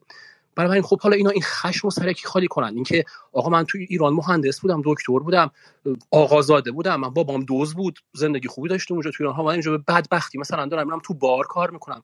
دارم مثلا تو کانادا پست داک می‌خونم مثل سگ زندگی می‌کنم. خب چرا من این اتفاق برام افتاد؟ تقصیر کیه که برای من این اتفاق افتاد؟ خب اینا تنها راه فرارشون و این مکانیزم روانی که دارن اینه که بیان این خشم سر جمهوری اسلامی خالی کنن. تقصیر جمهوری اسلامیه. آقا چرا من اون زندگی در صورتی که اینا اصلا هر چی دارن و ندارن از جمهوری اسلامی ها. اینا از جمهوری اسلامی دزدیدن از جمهوری اسلامی خوردن تو جمهوری اسلامی دانشگاه رفتن. هر چی دارن و ندارن از جمهوری اسلامیه. ولی خب حالا اومدن اینجا به بدبختی افتادن به بیچارگی افتادن به دریوزگی افتادن و دارن دنبال یه مقصری میگردن. و راحت ترین کار و راحت ترین راه فرار برای اینا همینه که بیان بگن آقا تقصیر جمهوری اسلامی که ما این بدبختی و به این مصیبت افتادیم. متاسفانه اینا حتی این شانس هم ندارن که از مصیبت و بدبختی که می‌کشن به راحتی حرف بزنن با دیگران. چون که یک یک به اصطلاح نقابی رو گذاشتن برای اون ایرانیان داخل کشور. به عنوان ما ایرانیان موفق هستیم. حالا من خودم دهانه اونش رو می‌شناسم. یارو اینجا داره پیتزا دیلیور می‌کنه. یارو داره اینجا مثلا با حقوق مثلا مایی هزار دلار تو وسط دهات آمریکا مثلا زندگی خیلی دریوزگی و خیلی مت... بدی و داره مثلا. ولی خب این نقاب هم نمی‌تونن بردارن. به کسی هم نمی‌تونن و سرشار از خشمم هستن. با خودشون هم نمی‌تونن رو راست باشن. و بالاخره این خشم رو باید یه جایی بیرون بذارن. چه جایی چه دیواری کوتاهتر از جمهوری اسلامی که همه رسانه ها و همه روایت هم داره اینا حمایتش می‌کنه. و این این خشمی هست که بالا تو برلین رو دیدیم. شما ببینید آدم ها اکثرا بدبختن. این یعنی آدم هفتاد تا بده هفتاد کرون بده برو ساندویچ و ساندیس بخور یه روز مثلا بدبختی از دهات ایتالیا بلند شو برو برلین مثلا برگرد. خب این آدم تفریحشه. مثلا حالا این فکر کرده تور مثلا کویرگردی ایران مثلا صبح اتوبوس می‌رفت برمیگشت. یا مثلا چه می‌دونم پیست اسکیه مثلا صبح میره این آدم بدبختی هم تفریحش. خب همینه دیگه و اونجا یک فضایی براش به وجود میاد که این خشمش خالی کنه رسانه ها و این های معاندم روی این خشم دارن سوار میشن. این چیزی بود مشاهده بود که من خیلی زیاد توی های دور برم مخصوصا ایرانیان خارج از کشور دیدم. من اون از که گذاشتید من صحبت کنم. خیلی ممنون از شما. حالا ما چون عدد رقم نداریم نمی‌دونیم چند نفرشون از ناموفق بودن چند نفرشون موفق بودن در اونجا و نمی‌دونم حالا نظر سنجی کردن اینا سخته ولی اینکه حالا پروسه ها و فرآیندهای روانی هم هستش اونجا و بالاخره این رو من با شما کاملا موافقم که مهاجر بودن اونم مهاجر بودن توی اروپا بالاخره برگی از بسیاری آسیب های روانی نیستش. و اینکه شما از فضای کنده شدی اونم با جامعه خانواده محور و قدیمی ایرانی که کنده شدنش مثل کل ریشه داره. کندن شما رو گذاشتن توی جامعه جدید و اونجا نوسان ها و به شکلی تکانه های فراوانی خوردی و حالا احتمالا دنبال مقصرین هم بگردی من میپذیرم. فقط چیزی من نمی‌فهمم این که چرا همین جامعه ایرانی یه دفعه توی این اتفاق اینقدر عصبانی میشه؟ چرا مثلا آبان 98 اینقدر عصبانی نشد؟ چرا مثلا دی 96 اینقدر عصبانی نشد؟ چرا حتی در سال 88 اینجوری برخورد نکرد؟ دنبال مثلا کارهای مسالمت آمیز بود. کسی تهدید به مرگ نکردش. و و مهمتر از همه این که آره چه اتفاقی یا مهمتر از همه این که چرا مثلا بعد از اومدن روحانی در سال 94 95 برای برجام مثلا خیلی از این آدم ها تجمع برقرار می‌کردن و در دفاع از برجام شهرهای خودشون رو آزیم می‌کردن. آیا قبول دارید که یه تغییری هم داره به وجود میاد دیگه؟ یعنی فقط این فرآیندهای روانی نیستش؟ بله من قبول دارم و این تغییر به نظر من بخش بزرگیش تغییر رسانه ایه اون چیزی که رسانه های جریان اصلی به شما اجازه میدن بگی و ابراز کنی. وقتی که یه چیزی میاد توی رسانه های جریان اصلی وقتی که یک روایتی میاد توی رسانه های جریان اصلی بارها گفته میشه و عادی سازی میشه. اون وقت این آدما می‌تونن از این روایت برای خالی کردن خشم خودشون خیلی راحت تر استفاده کنن. آبان 98 این روایت وجود نداشت. آبان 98 نایاک می‌گفت ما باید با دنبال رژیم چنج نیستیم. ما نباید ایران رو تحریم بکنیم.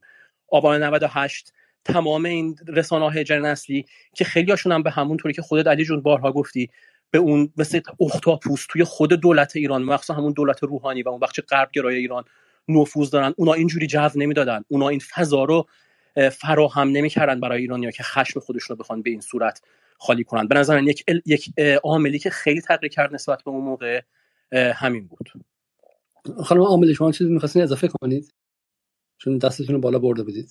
من بله می‌خواستم این رو بگم که من نمی‌دونم چقدر این روایت رو راستش می‌تونم قبول کنم. چون اتفاقا ایرانیا حالا نکته مثبتی نیستش. ولی مثلا توی همین تظاهرات که تو انگلیس شد و به بقیه مهاجرین به خصوص مثلا مهاجرین مسلمون حمله هایی که شد بعد نقد هایی که من شنیدم از حالا بخش های مختلف مثلا کشورهای مختلف مسلمین که از کشور مختلف بودن این بودش که می‌گفتن ایرانیا اتفاقا خودشون رو خیلی اروپایی می‌دونن که خب حالا این توی اون هویت آریایی که باور دارن ایرانیا خب وجود داره و اتفاقا به این علت وقتی که توی غرب زندگی می‌کنن اصلا خودشون به خودشون این باور رو قبولوندن که انگار مثلا مهاجر به اون صورت نیستن یا خیلی شبیه اروپایی هستن اتفاقا و احساس به رسمیت شناخته شدن بیشتری میشن اینجا تا زمانی که حالا مثلا توی جمهوری اسلامی زندگی می‌کردن. و اتفاقا اینه که وقتی یه مسئله مثل هجاب یا این در واقع تظاهراتی که بیشتر روی سبک زندگی هستش. وقتی این شکل می‌گیره با این همدلی بیشتری دارن. چون اتفاقا وقتی که توی ایران زندگی می‌کردن احساس می‌کردن که اون سبک زندگیشون به رسمیت شناخته نمیشه یا احساس می‌کنن اون هویت مثلا آریایی ایرانیشون و جمهوری اسلامی داره ازشون می‌گیره. ولی وقتی میان اروپا نه اینجا مثلا خیلی هم اتفاقا شبیه اروپاییان. سبک زندگیشون هم به رسمیت شناخته میشه و تازه خیلی هم به بقیه مهاجرینی که مسلمون هم هستن تازه نگاه از بالا به پایین هم دارن ولی من فکر کنم آقای معدب چی میگه؟ این بحث کنه بحث تخصصی و واقعا باید بریم سراغ مهاجرت شناس ها و به شکلی بریم چند تا اصلی که منظورم بود این بودش که یعنی اگر که این بخشی که از ایران مهاجرت کردن توی ایران احساس می‌کردن که به رسمیت شناخته میشن اینجور خشم رو پیدا نمی‌کردن خارج در صورتی که خب این نیستش دیگه. یه چیزی خانم نصرآبادی امروز گفتم گفتم اینکه هر کسی هر خشمی هر جا داشته ورداره بیاره اینجا. یعنی ما یه چیزی ساختیم اینجا اگه بچگی هم اتفاقی افتاده هر خشمی در این 42 سال از وضعیت موجود در ایران دارید رو شما الان اینجا یه فضایی هستش که می‌تونید بیان خالی کنید دیگه اینجا و حالا خشم به حق یا خشم غیر به حق و غیره. آیا بله. محدب بله من من با خانم عاملی با یه قسمت حرفشون موافقم. اون همینه که خب این ایرانیایی که میان اروپا همین قربتی ها اینا اکثرا خودشون هم آریایی می‌دونن اکثرا خودشون هم سفید پوست می‌دونن. ولی نکته اینجاست که خب اون آلمانی و انگلیسی و اینا شما را سفید پوست نمی‌دونه. و به هر حال توی برخورد من با و توی, اون موقعیت اجتماعی که دارین در نهایت این بروز می‌کنه و این باعث خشم میشه. شما شهرونده درجه دو هستید اونجا. شما هر چقدر بخواید برید خودتون رو بچسبونید به اون انگلیسیه به اون آلمانیه بگید من آریایی ام برای خودتون هویت جعلی درست بکنید. بازم در نهایت این جواب نمیده و نه تنها باعث نمیشه کرامت شما توی اون جامعه بالاتر بره بلکه تازه اینا رو بیشتر شما رو تحقیر می‌کنن و بهتر تو سرتون می‌زنن و پای خنده افراد توی ایران هم احساس می‌کنن شهروند درجه دو هستن. اینه من توی اون افراد توی ایران شهروند درجه یک هستن. من تو حرفام گفتم این افراد ببینید پایگاه اجتماعیشون کجاست. یا از طبقات فقیر ایران اومدن یا از بچه دکتر بودن یا بچه مهندس بودن یا بچه استاد دانشگاه بودن. یا بچه دوز بودن یا بچه آقازاده بودن که اومدن حال رفتن تورنتو یا زمینای زیادی داشتن فروختن. اینا از افراد محروم و افراد نادیده گرفته شده ایران نبودن. اینا از اخشار متوسط به بالای جامعه ایران بودن. ولی نمایندگی سیاسی توی ایران هیچ وقت نداشتن. یعنی حتی اگر که مثلا داشتن. سال تمام این چه سال نمایندگی مخصوصا بعد از جنگ نمایندگی سیاسی دست اینا بوده. تو دولت آقای رفسنجانی تو دولت آقای خاتمی و تو دولت آقای روحانی اینا به شدت نمایندگی سیاسی هم داشتن. سیاست هایی که دوست داشتن همشو پیش بردن از آزاد سازی از از بگیر بگیر بگیر بگیر تا همشو برو ولی حسش نداشتن بعد حکومت ایران درست میگه دقیقاً همین افراد هستن. نه ولی خانم اونا درست میگه. ایدئالشون خانم عملی خودتون بفرمایید. ببخشید. نه ببینید مثلا اگر بحث حالا اون آقازاده هایی که از اول شاید با جمهوری اسلامی یعنی توی جمهوری اسلامی نمایندگی داشتن و, و مثلا به خانواده اصلاح طلبا مربوط بودن و حالا به نوعی میشه بهشون گفت آقازاده و بعد اومدن اینجا و بعد من اونو موافقم. ولی بخش یه بخش دیگری هم هستن از افرادی که اتفاقا هیچ ربطی هم شاید به حکومت نداشتن یا اگرم یا یا مثلا اگر هم حتی برای به اصلاح طلبا رأی دادن دیگه اون حالا بهترین گزینه موجود بوده. ولی هنوز نمایندگی رسمی مثلا برای مخالفت با حجاب اجباری یا چیزایی که امروز داره مطرح میشه اینا هیچ وقت از نظر سیاسی هیچ ساختاری وجود نداشته که شما این بخش بتونن اون خواسته ها رو در واقع بروز بدن و تلاش کنن براش تغییری به وجود بیاد. یعنی هیچ راه سیاسی من اینجا با شما مخالفم. شما اگر به انتخابات ایران نگاه بکنید همیشه یک نفری بوده که این قشر نمایندگی می‌کرده. چه آقای موسوی و خانم رهنورد که گفتن با گشت ارشاد مخالفیم سال 1388 رو گفتن. و چه آقای همتی که یکی از مهمترین شعارهای انتخاباتیشون همین جمع کردن گشت ارشاد همین جمع کردن گیر دادن به خانم بود و در نهایت رقابت آرای باطل واگذار کردن. و اینها که بعدم همش دروغ بود و حالا اینا همه یه سوء استفاده بودش اون بحث جداییه. ولی شما هیچ وقت نمی‌تونید توی ایران هیچ وقت یک خانومی که هجابش کامل نبوده هیچ وقت نمی‌تونه هیچ جایگاه سیاسی توی ایران داشته باشه. در این شکی نیست. امروز هم تغییر نکرده و قرارم نیست تغییر کنه. پس هیچ راه سیاسی وجود نداره برای کسی که بتونه یعنی حالا این این نوع دغدغه ها رو بتونه از راه سیاسی نمایندگی داشته باشه که حرفش رو مثلا تو مجلس بزنه.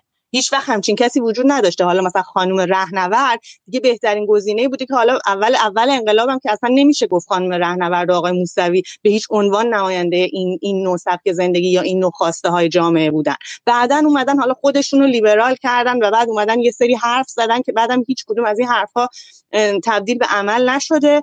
و الان هم که دیگه حالا بعد از این انتخابات اندفعه و گزینه های کمتر و کمتر دیگه هیچ راه سیاسی وجود نداشته برای این بخش که احساس کنن که حالا حرفشون داره شنیده میشه. یعنی دیگه تنها راهشون اجازه بگم چون خود دیر وقت میشه از تهران. این بحث بحث مهمیه در مورد اینکه حالا واقعا طبقه متوسط یا بخش از جامعه ایران احساس می‌کنن که نماینده سیاسی دارن یا ندارن و آیا این نداشتن نماینده سیاسی در خرداد 1400 اون هم تأثیری داره در این قضايا چون خیلی معتقدن که اون 50 درصدی که به هر دلیل راست یا غلط احساس این داشتن که نماینده سیاسی ندارن خب همون موقع هم خیلی گفتن اگر نماینده سیاسی انتخاباتی نداشته باشین حتی به شکل نیابتیش یعنی خب میری سمت راه های دیگه یا حداقل از اینکه راه های دیگه داره نظم سیاسی موجود رو به هم می‌زنه. اختشاش یعنی چی اصلا؟ اختشاش یعنی اختشاش در نظم موجود دیگه. یعنی نظم موجود داره از کار میفته و شما تو خونه میشینین تخمه می‌خوری و تشویقش می‌کنی و ما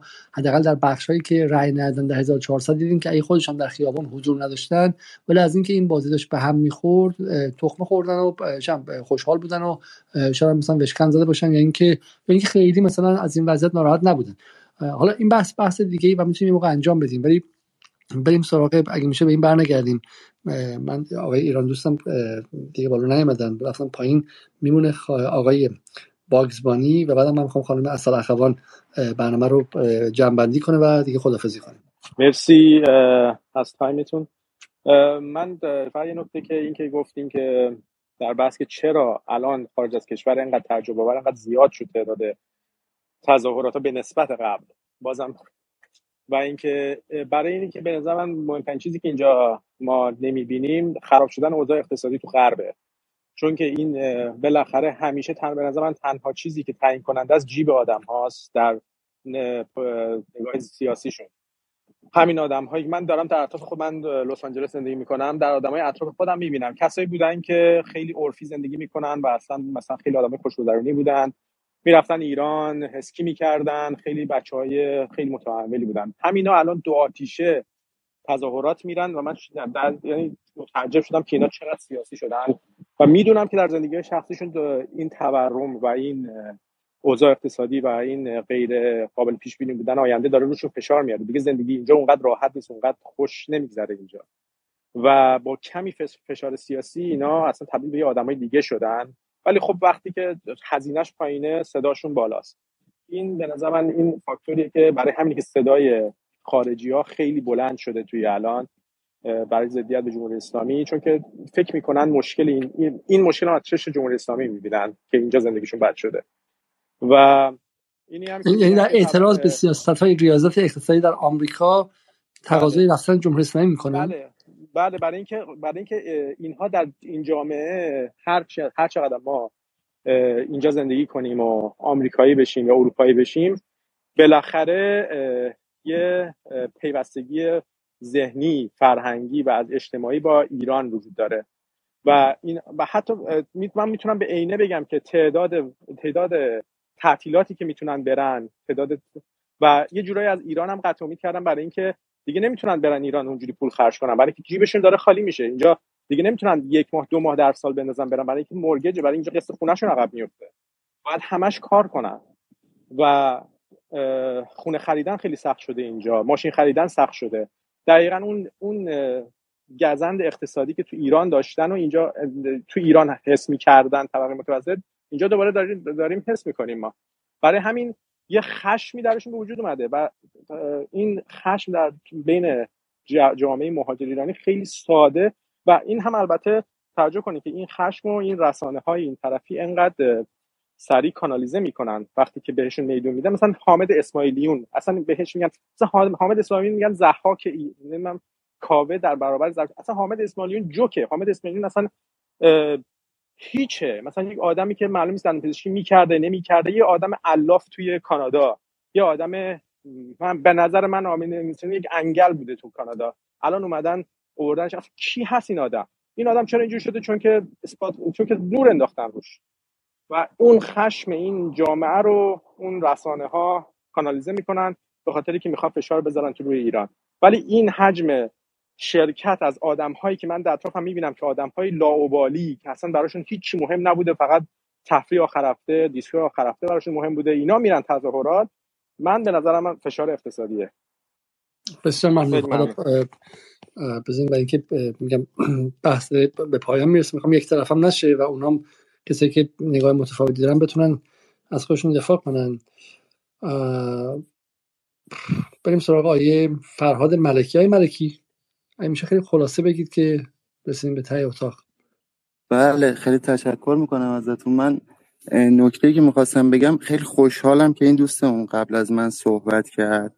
چرا که واقعا واقعا توی این مدت بعد از جنبندی که روی برایند حرکت و فعالیت سیاسی دوستان خارج از کشور ایرانیان خارج از کشور داشتیم دیدیم که واقعا نهایت فعالیت سیاسیشون داره به ضرر جمهوری اسلامی میشه. یعنی جمعیتی که فعالیتشون داره به تحریم ملت خودشون می‌رسه من نمی‌دونم وقت چطور میان اینا شعار طرفداری از مردم ایران و دلسوزی برای مردم ایران رو میده یه نکته دیگه هم به عنوان یک انقلابی مسلمون شیعه دو آتیشه باید بگم. اونم اینه که واقعا یک سری نکات داره در جمهوری اسلامی اتفاق میفته که حتی من شیعه دو آتیشرم واقعا خسته کرده.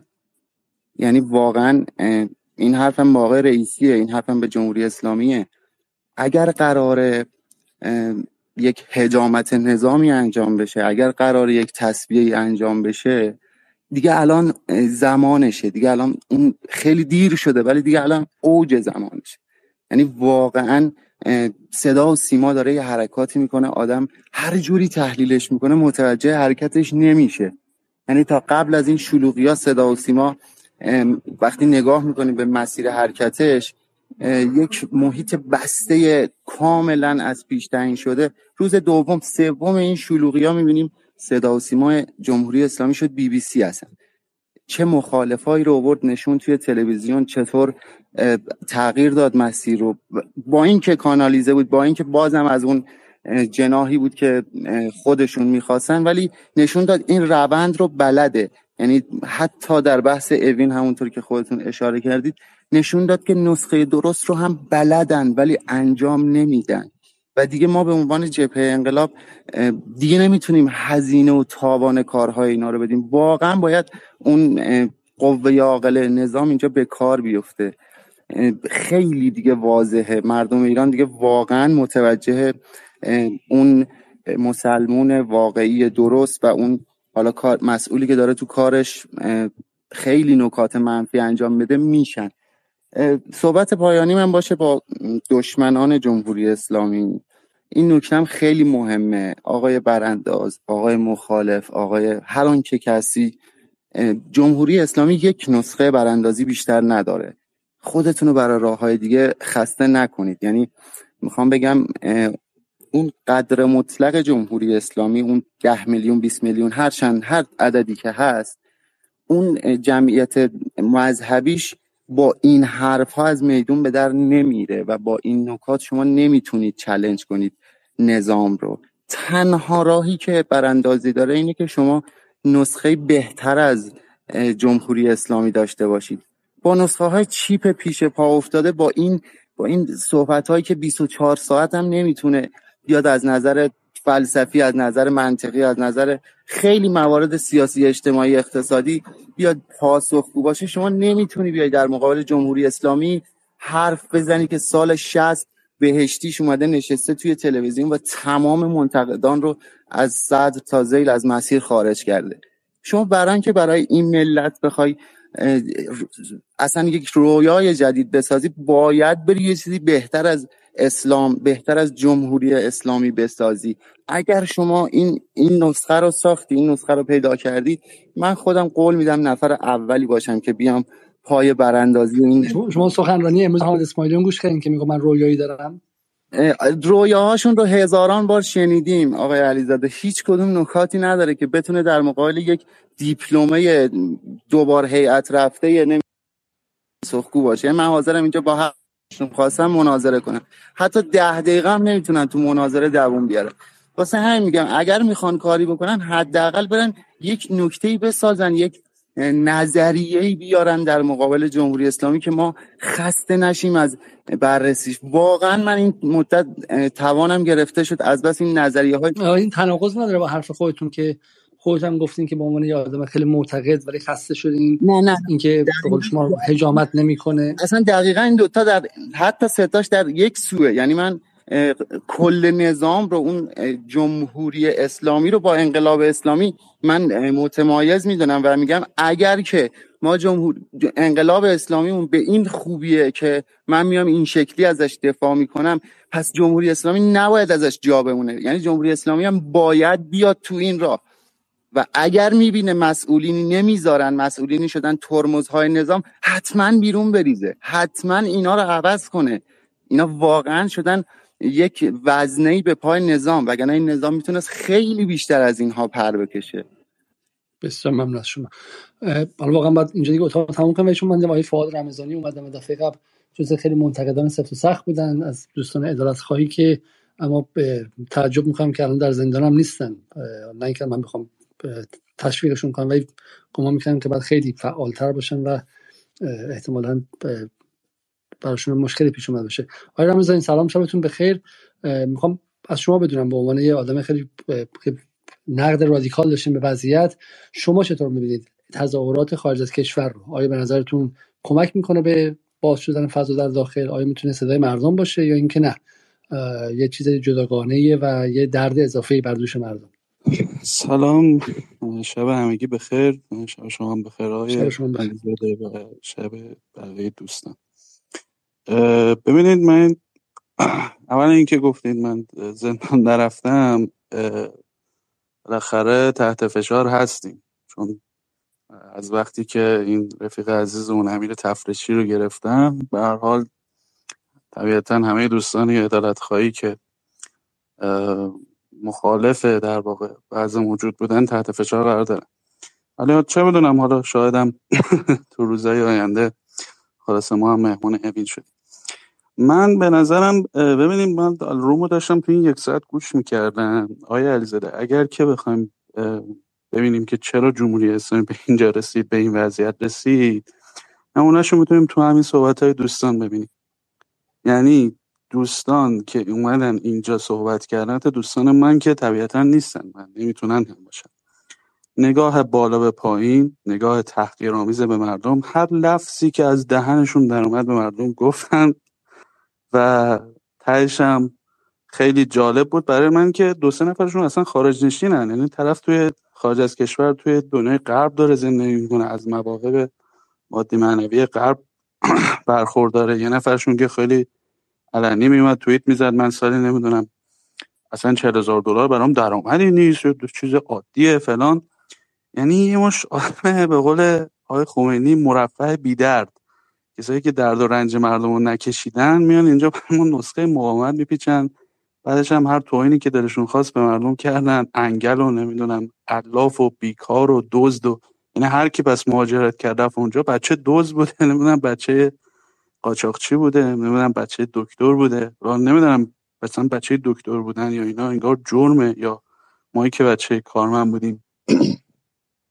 خلاصه این و بقیه دوستانم اون بچه کارگر بودن هم توی کشور غربی دارن تحصیل می‌کنن اینا دوز بودن لابد. همه هر کی اومد اونجا علافه بیکاره من دوز فلان. دلیلش همینه. می‌بینی نگاه دوستان می‌بینی نگاه امثال آقای فرهاد رو می‌بینی که میاد میگه جمهوری اسلامی براندازی نمی‌شود. هر کی می‌خواد جمهوری اسلامی براندازی کنه ما انقلاب کردیم خون دادیم. شما هم بیاید کف خیابون خون بدید. یک رویه ثابتی که این دوستان تو این یک ماه اخیر گرفتن. شما تو روم قبلی می‌گفتین چرا مردم رو دعوت به آرامش نمی‌کنید؟ آیا علیزاده عزیز همین دوستانن که دلیلش اصلا همین دوستانن که هنوز بعد میان در مورد فهم و درک صحبت می‌کنن. یه دیپلمه قربون شکل برم. شما هنوز نمی‌دونی که انقلاب 57 اصلا شد. که دیگه براندازی رخ نده که دیگه انقلاب نشه. خود آقای خمینی همون اوایل انقلاب چندی و چند نوبت سخنرانی داره. میگه که اگر یه روزی مردم ما رو نخواستن ما مثل محمد رضا شاه نیستیم. محمد رضا شاه یه آدم قدرت پرست قدرت طلبی بود. ما مثل اون نیستیم. ما خودمان می‌رویم. چه می‌دونم اگر بترسید از اینکه مردم بفهمن در باطن ذات شما چیز یک انفجار رخ بده و آن روز یوم الله جالبه. اینا پاپ هم کاتولیک دارن یعنی خود آقای خمینی که مثلا این انقلاب اومد نظام جمهوری اسلامی تشکیل داد. میگه اون روزی که مردم بخوان جمهوری اسلامی براندازی کنن یوم الله بعد عزیزان میان میگن که هر کی می‌خواد انقلاب کنه ما خون دادیم پس تو هم بیاد یعنی مردم رو تشویق می‌کنن به خونریزی. تو تو قطبی ها میدمن تشویق می‌کنن هر کی می‌خواد بیاد چیز کنه بیاد کف خیابون خون بده. خب عزیز دل من شما خودت عامل محرکشی. یا همین دوستانی که رفتن خارج از کشور تظاهرات کردن هی هرچی هم دهنشون که در به آقای اسماعیلیون گفتم که هم انگد علاف قربون شکل بدم آقای اسماعیلیون دندان پزشک بود اینجا. بعدا هم نویسنده بود. چند تا کتاب هم اینجا چاپ کرد. بعد رفت کانادا. اونجا هم مطب داره. خیلی چیز سختی نیست گوگل کرد. آقای ارفان خودم توی کانادا که اصلا پر سایت های شفافی. یعنی شما توی کانادا می‌تونی حتی اطلاعات ملکی بنده هم در بیاری. این الفاظ توهین‌آمیز با یه آدم فرهیخته صحبت کنیم بعد که میگن جمهوری اسلامی آلترناتیو نداره کی گفته جمهوری اسلامی آلترناتیو؟ همه فرم های مختلف برای تشکیل نظام هست. مثلا من خودم چپم آقا دوست دارم فرم ایدئالم برای تشکیل حکومت یک نظام سوسیال دموکراتیک فدرال هست. چه می‌دونم دوستان لیبرال دنبال لیبرال دموکراسی دوستان دیگه دنبال پادشاهی مشروطه یعنی کلی فرم آلترناتیو موفق و جواب داده شده و تست شده توی دنیا وجود داره که جمهوری اسلامی اصلا به گرد پاش نمیسه قربان شکل برم. جمهوری اسلامی چل ساله یه مسئله عادی تورم رو هنوز نتونسته حل کنه. خب؟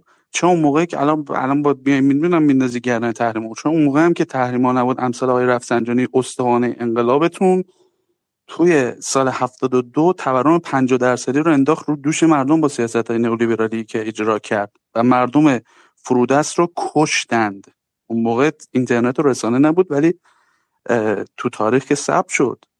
شما اینا رو یادتون میره. آقایی که میای تو آمریکا نشستی بر دل خودت میای میگی اینا شهروند درجه یکن همه اینا کاندید داشتن تو انتخابات من چه کاندیدی داشتم تو انتخابات ما چپا کلا چه کاندیدی داشتیم تو انتخابات شما یه نفر رو بیا بگو که آقا یک نفر از کاندیداهایی که تو انتخابات های مختلف جمهوری اسلامی برگزار شده این آدم افکار چپی داشته عقاید چپگرایی خواسته باشه که چپگرایی رو برگردونه به مملکت.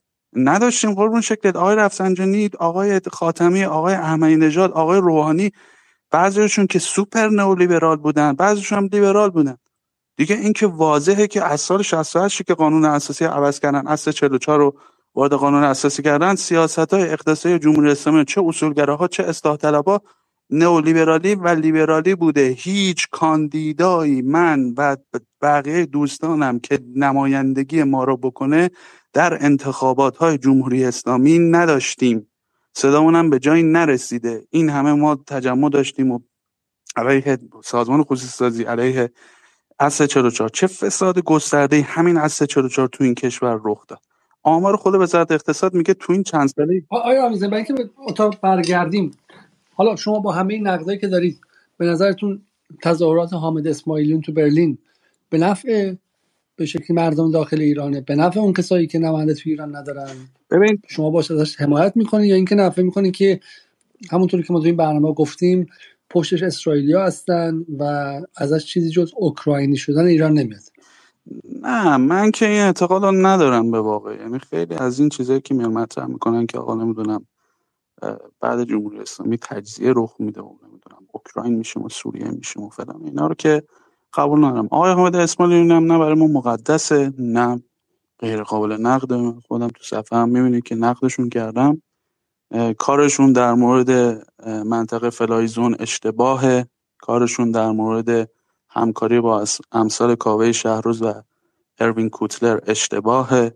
اینا همه اشتباهه. ما اینا رو هرگز تایید نمی کنیم تحریم خواهی رو کلا تایید نمی کنیم کمک خارجی رو به هیچ وجه تایید نمی کنیم هیچ کشوری حالا به بقیه دوستانم هم که شاید تو این روم باشن میگم دوستان عزیز من هیچ کشوری با تحریم با نمی‌دونم کمک گرفتن از کشورهای خارجی به موفق نشده. همه ویران شدن. عراق ویران شده.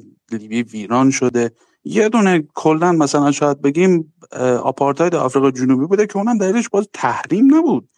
یعنی بعضی دوستان سانتیمانتال فکر نکنن فکر کنن که آقا ما یه نمونه موفق داشته. ده تا خب نمونه ناموفق هم داشته. این رو ببینیم دیگه.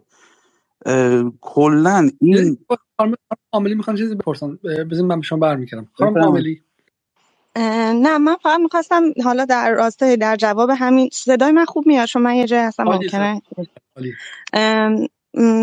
در راستای همین حالا بحث اینجا نه من این حرفایی که مطرح کردم تحریم خواهی رو صد درصد به نفع منافع مردم نمی‌دونم و تمام مدتی هم که خارج از ایران زندگی کردم اگر بحثی بوده حالا کرونا بوده هر چی بوده سعی کردم از جایگاه خودم استفاده کنم که بر ضد تحریم حرف بزنم و از اون اون منافع مردم ایران به اون نحو دفاع کنم. چون احساس می‌کنم ماهایی که خارج هستیم اتفاقا وظیفمون اینه که اونجا بریم تظاهرات کنیم. نه اینکه بریم حالا به همین علتی که من احساس می‌کنم ممکن نمایندگی نداشته باشیم. تو ایران خیلی همونم غیر خودی باشیم.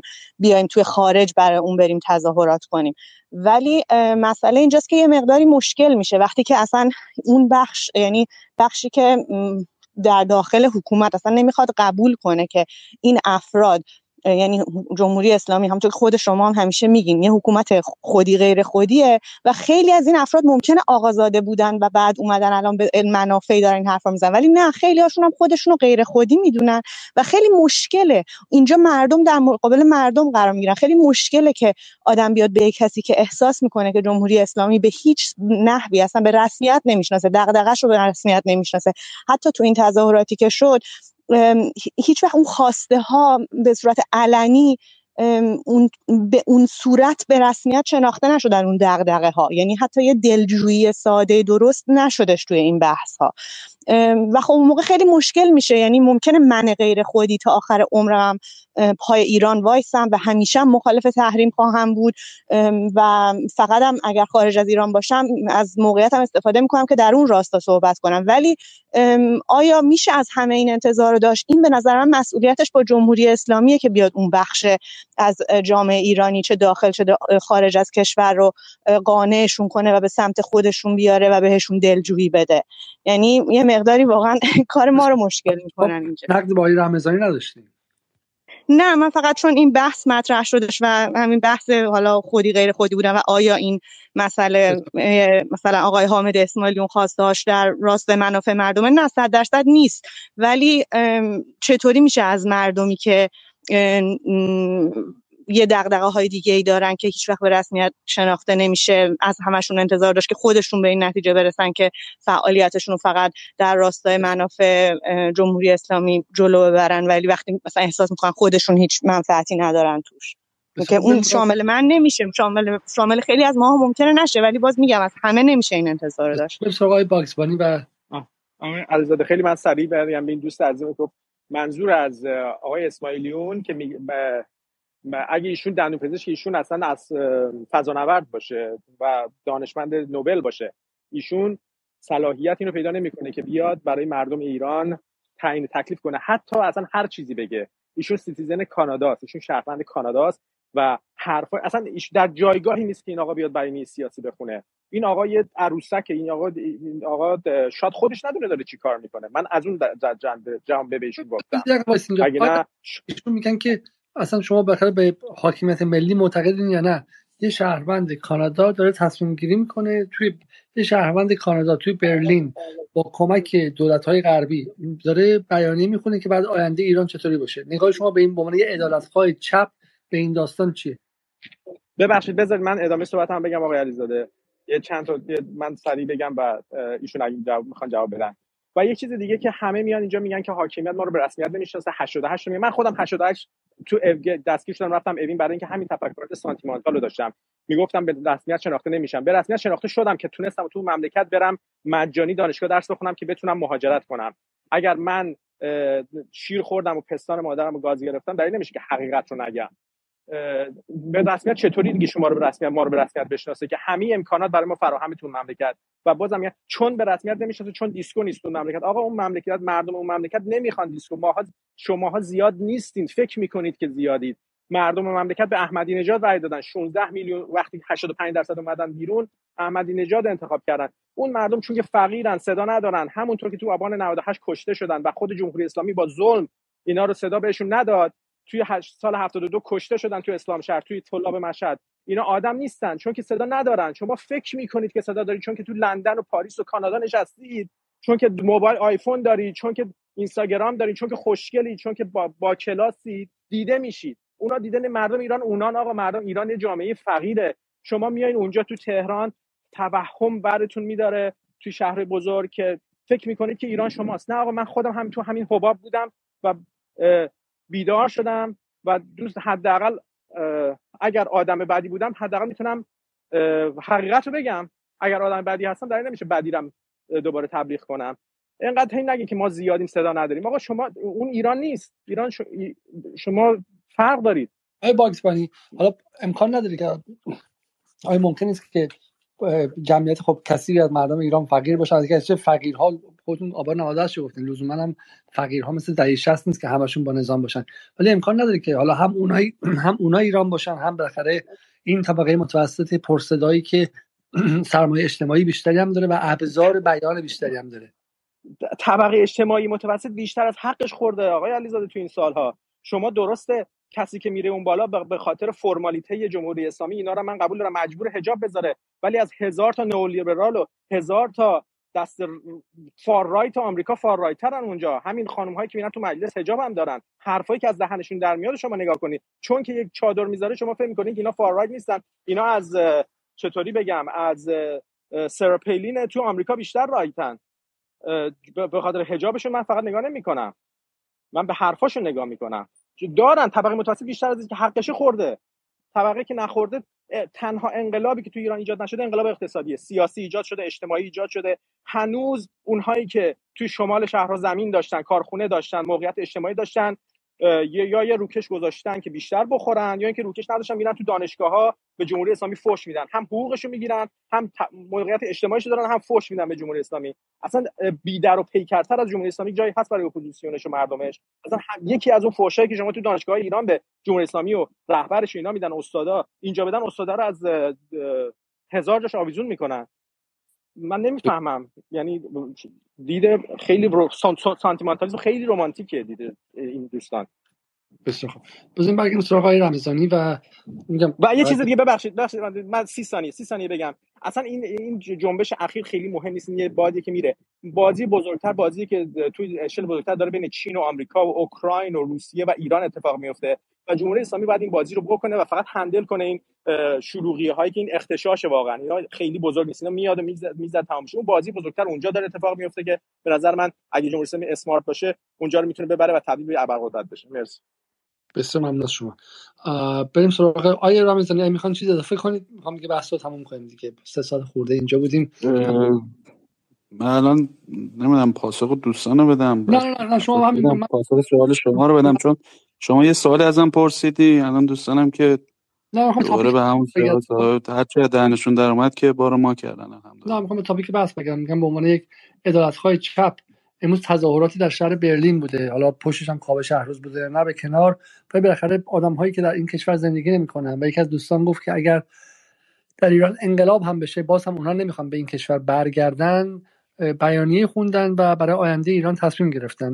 به صورت خیلی حالا واقع گرایانه که داریم به آخر بحث برمیگردیم و دیگه حالا ادای بی‌طرفی هم بی‌طرفی رسانه در نیاریم. بسیار خیلی واقع گرایانه جمهوری اسلامی که شما فکر نمی‌کنید بره فردا. پس تنها فایده اون اتفاق این خواهد بود که تحریم های خود بیشتر کنه خود ایزوله شدن ایران بیشتر کنه انزوا رو بیشتر کنه و فشار به شکل سیاسی بیشتر کنه و چند تا مثلا ممکنه مثلا سفارت بسته شه یا بسته نشه ولی بیشتر سمت اینه که ایران رو ایزوله کنه دیگه. آیا شما اصلا با چنین کنش های موافق هستین؟ فکر می‌کنین که فایده داره یا نداره؟ ببین آخه ایران ایزوله بشه دیگه از این که مگه تحریما اضافه بشه مگه از این که مثلا بیشتر هست دیگه چی رو می‌خوان اضافه کنن؟ دیگه مثلا چی نمونده که این دول غربی و اروپایی تحریمش نکرده باشن؟ که چون تحریم کردن دیگه هیچی نیست. بعد دوستان توی آمریکا نشستن با تورم 8 درصدی با تورم 7 درصدی با درآمدهای 40 هزار دلاری 20 هزار دلاری چه می‌دونم چند هزار دلاری میان به منی که توی ایران دارم زندگی می‌کنم. با تورم 50 درصدی سالانه یعنی توی چند سال نزدیک هزار درصد ما تورم داشتیم. ده برابر شد همه چی و فشار وحشتناکی رو ما متحمل شدیم بر سر همین تحریم هایی که وجود اومده. من دیگه فکر نمی کنم چیزی بیشتر اصلا وجود داشته باشه. یعنی بیشتر شواف و بازیه. بعد حالا اصلا نمی‌دونم سفارت ها خب حالا مثلا تعطیل شد. خب حالا خوب که چی مثلا؟ خب این سفارت ها اون زمانی که جمهوری اسلامی تیم تروریستیشو فرستاد و اون ماجرای مینکوس رو به وجود آورد و کلی هزینه و خسارت به مملکت زد. اونا ترک کردن بعد مدت هم برگردن. ما اصلا این تفکر که فکر کنیم مثلا این دول غربی اروپایی دلشون برای ما سوخته نمی‌دونم عاشق چشم ابروی ما می‌خوان برای ما کاری بکنن به ما کمکی می‌کنن اصلا این توهم و سانتیمانتالیسم محضه. یعنی از سانتیمانتال یه چیزی اونورتره واقعا. دیگه واقعا یه چیز رویا پردازه من هیچ کشوری نمی‌دونم سراغ ندارم. لاقل توی اطلاعات سیاسی و تاریخی خودم که این کشورهای اروپایی و آمریکایی بعدش که همین کشور اروپایی آمریکایی که الان این دوستان رفتن اونجا میگن بیا جمهوری اسلامی مقاماتش رو تحریم کن چه می‌دونم سفارت خونه هاشو ببند. قربان شکلت برم. یه خورده از اون سانتیمانتال بیاد بیرون خب تو واقعیت زندگی کنه خود با رال پلیتیک آشنا شو توی ایران ما داریم با گاز اشک‌آور انگلیسی سرکوب میشیم. با شوکر آمریکایی داریم سرکوب میشیم. با اسپری فلفل آمریکایی سرکوب میشیم. با ارزم به حضور شما که با وسایل سرکوبی که این تجهیزات ضد شورش رو همین غربی رو فروختن به جمهوری اسلامی دیگه. تو همین زمانی که فرزندان پاک و شریف مملکت کف این خیابون توسط دستگاه سرکوب جمهوری اسلامی کشته می‌شدن. آقای بایدن میاد کلی از اموال ملت ایران رو آزاد می‌کنه تحویل دستگاه سرکوب جمهوری اسلامی میده دستگاه سرکوب جمهوری اسلامی قوی می‌کنه.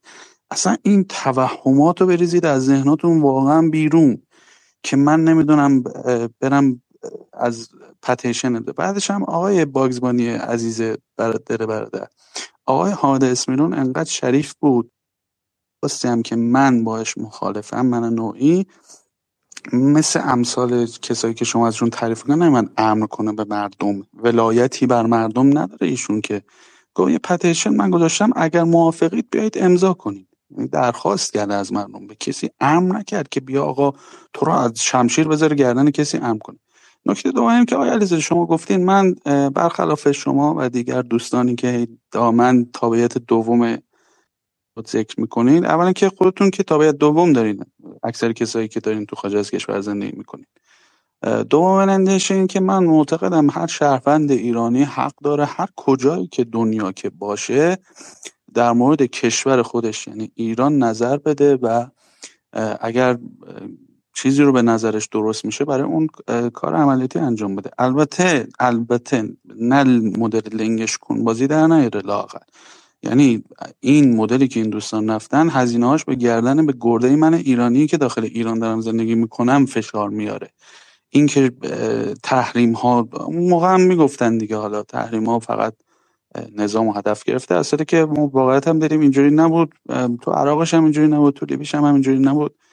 پدر مردم رو در باید حتی تو آپارتایدی که این همه ادعا من من من چیزی که متوجه میشم اینه شما با یه مثالی که واقعا به قایت بی رفته یعنی شوکر مثلا جمهوری اسلامی از آمریکا آمده یه بردیم به این که مثلا ایران و آمریکا با هم تضاد ندارن و بایدن هم الان من... چند بشه منابع ایران رو آزاد کرده. خیلی بحث ساده است.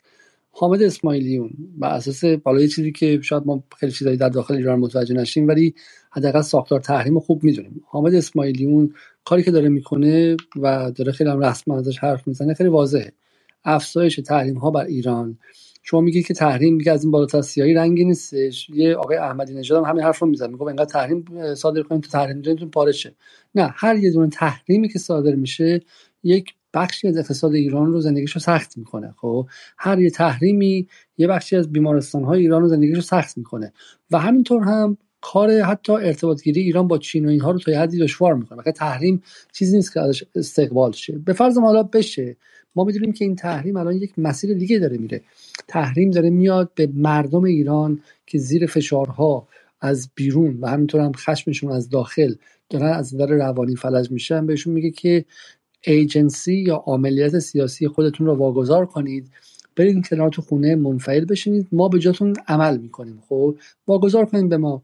ما براتون زنا رو می‌بریم ورزشگاه با تحریم فوتبال. ما براتون کارهای دیگه می‌کنیم و ما شما این منفعل شین ما می‌تونیم حتی براتون هفت ماه بیاریم و شما رو آزاد کنیم. خب؟ در واقع اتفاقی که داره میفته حاکمیت ملی مردم ایران داره ازشون گرفته میشه. حالا شما میگه چون جمهوری اسلامی بد و خوبه چه حاکمیت ملی داشتن؟ ولی چه کار می‌کنن سوال خیلی واضح اینه. ما معتقدیم در این شرایط راه سوم نداره. شما یا با حامد اسماعیلیون هستی به علاوه پیشنهادش برای تحریم و اون نوفلای زون و اون شبکه‌ای که داره باش میاد شبکه‌ای که باش میاد ما توضیح دادیم.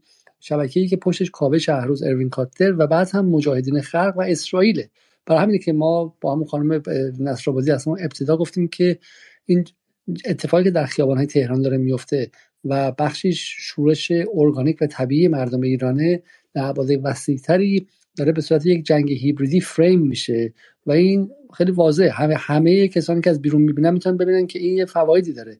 مربوط به دعوای ایران و اسرائیل در مرز سوریه مربوط به به شکلی دعوای غرب و شرق سر اوکراین مربوط به مسائل خیلی فراتر از اون کسانی که در خیابان در 17 سالگی دارن می‌دونن و روسریشون آتیش می‌زنن و حقشون هم هست آتیش بزنن. برای همین سوال اینه که شما در مقام یک به شکلی ادالتخواه عملا با لانسه کردن و تطهیر حامد اسماعیلیون کنار حامد اسماعیلیون وای میسی و این قابل فهمه و هیچ گونه اشکالی هم نداره خب؟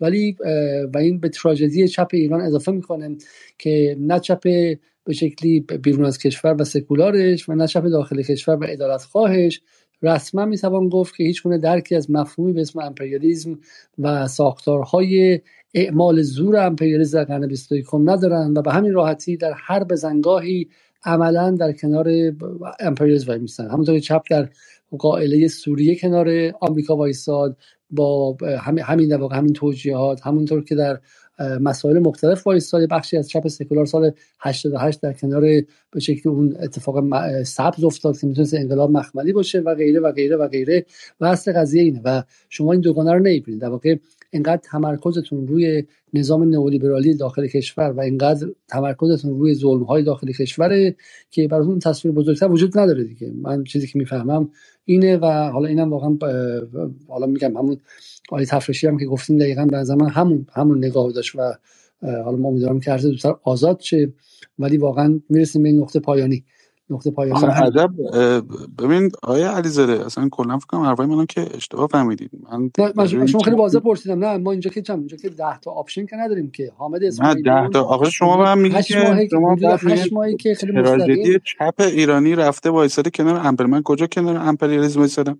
ببینید من خودم با اینکه چپم ولی با جدایی طلبی مخالفم توی ایران. چرا؟ چون تجزیه ایران جدایی مناطق ایران و بالکانیزه شدن خاورمیانه در نهایت به نفع امپریالیزم شکل می‌گیره. این موضعیه که خیلی از دوستان من اصلا قبولش ندارن. یک مواضع توهمی انترناسیونالی دارن. اون حق سرنوشت.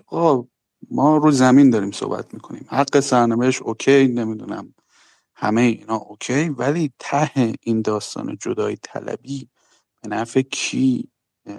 در واقع چیز میشه به نفع کی تموم میشه. جز به نفع امپریالیزم جهانی و ابر قدرت های جهانی. ما که تو رویا سر نمی کنیم ما هر منطقه‌ای که به هر حال از ایران جدا بشه این ابرقدرت‌های جهانی حالا امپریالیسم من منظورم صرفا آمریکا نیست چون چین و روسیه هم بخشی از همین امپریالیسم جهانی اینا میان ما رو میبلن قربون شکل ما رو می‌خورن. همین که شما همین که شما میگید که چین و روسیه جزء امپریالیسم جهانی هستن نشون میده که درکی از مفهومی به اسم مفهوم اسم امپریالیسم ندارین که حداقل صد خورده ای سال از اون کتاب معروف لنین به امروز مفهومی داره که مشخص امپریالیسم هم در معنی اولین خاصیتش اینه هژمونیک باشه. و هژمونیک بودن. خب آیا چین آیا روسیه هژمونیک هستن؟ آیا روسیه دارن هجمون... بله بله دارن. کاملا دارن هژمونیک میشن. روسیه که های اولش رو گذاشته همین الان. پس حالا واسه ما برگردیم. مثلا فراموش کنیم معنی هژمونیک رو مثلا شما متوجه نمیشین. نه هژمونیک مثلا هژمونیک نداریم که هژمونیک مسلط. ببین اینا رو ولش کن. برادر من شما نمی‌تونید مثلا بگی که قدرت مسلط قدرت اول داره بسیار خوب. از این عبور کنیم. خانم آره از این عبور کنیم. اسخای کنم که می‌خوام اتاق ببندم چون خیلی دیر وقت و خانواده منم بخوام بخوابم الان ساعت دو شب داره میشه. خانم عاملی اگه می‌خوان چیزی خیلی سریع اضافه کنیم بفرمایید. اوکی من از شما تشکر می‌کنم. خواهش می‌کنم خیلی حالا ببخشید یه سری بحثای من ناقص مون ولی بازم امیدوارم دفعه بعد ان شاء الله انجام باشه. شب شما من... خانم عاملی اگه خیلی سریع می‌خوایم بگیم بفرمایید. من خیلی عذرخواهی می‌کنم از اینکه پرحرفی کردم امشب. فقط این رو بگم که من کاملا مخالفم با اینکه ما بخوایم حامد اسماعیلیون رو تطهیر کنیم و ولی مسئله اینجاست که همین خواسته های مردم ایران که الان مصادره شده توسط این گروهی که حالا پشتش هم جریان مشخص هستش از این طرف از با این از طریق این گروه مصادره میشه ولی از اون طرف هم در داخل کشورم آدم وقتی که هر صحبتی می‌کنه خواستای مردم تقلیل داده میشه به همین که مثلا اینا دیسکو می‌خوان. یعنی اصلا مسئله اصلی کاملا گم میشه. یعنی اینجا همون اون این این از بین بردن وسط و از بین بردن خواسته های واقعی مردم فقط از طریق حامد اسماعیلیون و جریان های پشتش داره مصادره نمیشه. چقدر بهتر بود که اگه واقعا جمهوری اسلامی این رو این خواسته های مردم رو اصلا co-opt می‌کرد. مثل مثلا بحث Black Lives Matter وقتی توی غرب اتفاق میفته دولت غربی میان این رو یه جوری حداقل حالا به, ظاهر هم که شده یه جوری این بحث رو کوآپت می‌کنن و یه جوری به اون دغدغه های مردم جواب میدن. ولی خب مثلا افرادی در ایران مثل مثلا همین آقای باگزبانی فوری میان اون خواسته های مردم رو از اون طرف تقلیلش میدن به یه چیزی که اصلا نیست و اینجا فقط در واقع همون خواسته های مردمه که اینجا شهید میشه در اصل. نکته خوبی نظر می‌تونه بحث آینده ما باشه و به من اینکه حالا چم کلا رها شد در واقع این خواسته و جمهوری اسلامی مثلا خیلی حد اکثری مقابلش ایستاد و شما میگید که این باعث شد که طرف مقابل اون رو کاملا از آن خودش کنه. حالا مورد درست و غلطش می‌تونیم در برنامه بعدی صحبت کنیم. من برای پایان فقط این نکته رو بگم که این اتفاقی در خارج از کشور افتاد یه سویه کنایی داره. اگه یادتون باشه اون خانومی که بعد از داستان شهادت سردار قاسم سلیمانی در تلویزیون گفتش که این کشور یه خاصیت هایی داره یک سلحشوری هایی می‌خواد اگر شما اهل اینها نیستید خب جمع کنید برید. و این تفکر در بخشی از نظام در تمام این سالها وجود داشته که به شکلی با رفتن افراد مشکل ما حل میشه. اگر به شکلی ناسازگاری هایی هستش در بین فرهنگ بخش از جامعه و فرهنگ مسلط و فرهنگ رسمی که ما می‌خوایم خب جمع کنن برن و مثلا برخلاف خیلی از کشورها و برخلاف تصوری که در خارج از کشور در عرصه بین الملل از جمهوری اسلامی داده میشه که یک قلعه است مثل کره شمالی که درهاش بسته است دقیقا برخلاف این جمهوری اسلامی یک کشور کاملا بازه که اصلا اصرار داره که هر کسی یه خورده مخالفت داره پاشه بره. پاشه بره و دردناک اینه که میگه پولات هم با خودت ببر. خب حتی مرزهای اقتصادی نداره که اونجا سر مرز جلو شما رو بگیری ببین چقدر داری به خودت می‌بری واسه چی داری می‌بری مالیات دادی ندادی و غیره و اینها. میگه پاشین بریم. و این پاشین بریم به عنوان حکمرانی آسان و سهل الوصول که آقا ما به اینکه مسئله رو حل کنیم زیر قالی جاروش کنیم. پاشو برو از اینجا. آقا حال نمی‌کنی؟ پاشو برو. چه می‌دونم. ما به جمعیت مثلا اقلیت داریم. پاشو برو و غیره. و این نظر من در طی چند دهه تبدیل شده به این جمعیتی که بیرون از ایران وایساده و از قلعه رفته بیرون با این سنگ بیرون منتظره که حالا حمله کنه. و واقعا این میزان نفرتی که از ایرانیان مقیم خارج در این چند هفته اکتیویت شد فعال سازی شد توسط کار رسانه ای فعال سازی شد یعنی بالاخره یا وجود داشت یا بالا تزریقش کردن و و تسلیحاتی شد و حالا من امیدوارم که واقعا نتونه تاثیر بذاره. جمهوری اسلامی هم میگم توی اروپا و آمریکا خیلی براش به شکلی اونجا حیاتی نیستش. ولی بالاخره این تسلیحاتی شدنش یه سویه دیگه هم داره. یکیش واقعا ضربه زدن به منافع مردم ایران که الان با منافع جمهوری اسلامی در هم آمیخته است. به واسطه مسائل دیپلماتیک و غیر است یه واسطه دیگه هم اینه که بخاطر اینها مرجعیت اجتماعی دارن این همه خانواده های کسایی هستن در داخل هستن با هم ارتباطات دارن و در ذهن داخلی ها هم تاثیر می‌ذارن. یعنی این رادیکالیزه شدن این افراد باعث میشه پسر خالشون تو تهران و تو اصفهان و شیراز و غیره این تاثیر از اونها بگیرن و این رخص تاثیر متقابل داره دیگه و این رو ما در همین چند هفته دیدیم. برای همین نظر من یکی از سویه های یک از حکمرانی های بد این چند دهه که مهاجرت همه جا اتفاق میفته چین الان 70 میلیون مهاجر داره. بهترین کشورها هم مهاجر از انگلیس هم مهاجر داره مهاجرت مقصرش جمهوری اسلامی نیستش. مهاجرت مقصرش ناعادلانه بودن نظم جهان در این چند سده گذشته است. همیشه از کشورهای فقیر به کشورهای فقیر قویتر رفتن. ولی اینکه خیلی از مهاجرت های خودخواسته هم جمهوری اسلامی تسریع کرده از یک سم و همینطور هم عدم ارتباط بین این مهاجران بین داخل و خارج. یعنی خیلی از اونها که واقعا بیان برن چیزی برای از دست دادن داشته باشن اینجوری نمی‌دونستن تاثیر گذاری کنن. ولی جدا افتادگی اونها تبعیدی و غیره هم این رو تسریع کرده و, به نظر میاد که اینها الان حالا به هر دلیلی بعضی خودشون اونجا بده موفق نبودن زیاد موفق بودن دوز بودن دوز نبودن هر چیزی که هست اینو تبدیل شدن به جمعیت فعال. و چرا این قضیه مهمه؟ چون دقیقا در اون جنگ هیبریدی که بیش از هر چیزی شما نیازمند تولید تصویر هستید. یعنی مهم نیست که واقعا چند میلیون نفر در های ایران مشغول تظاهراتن.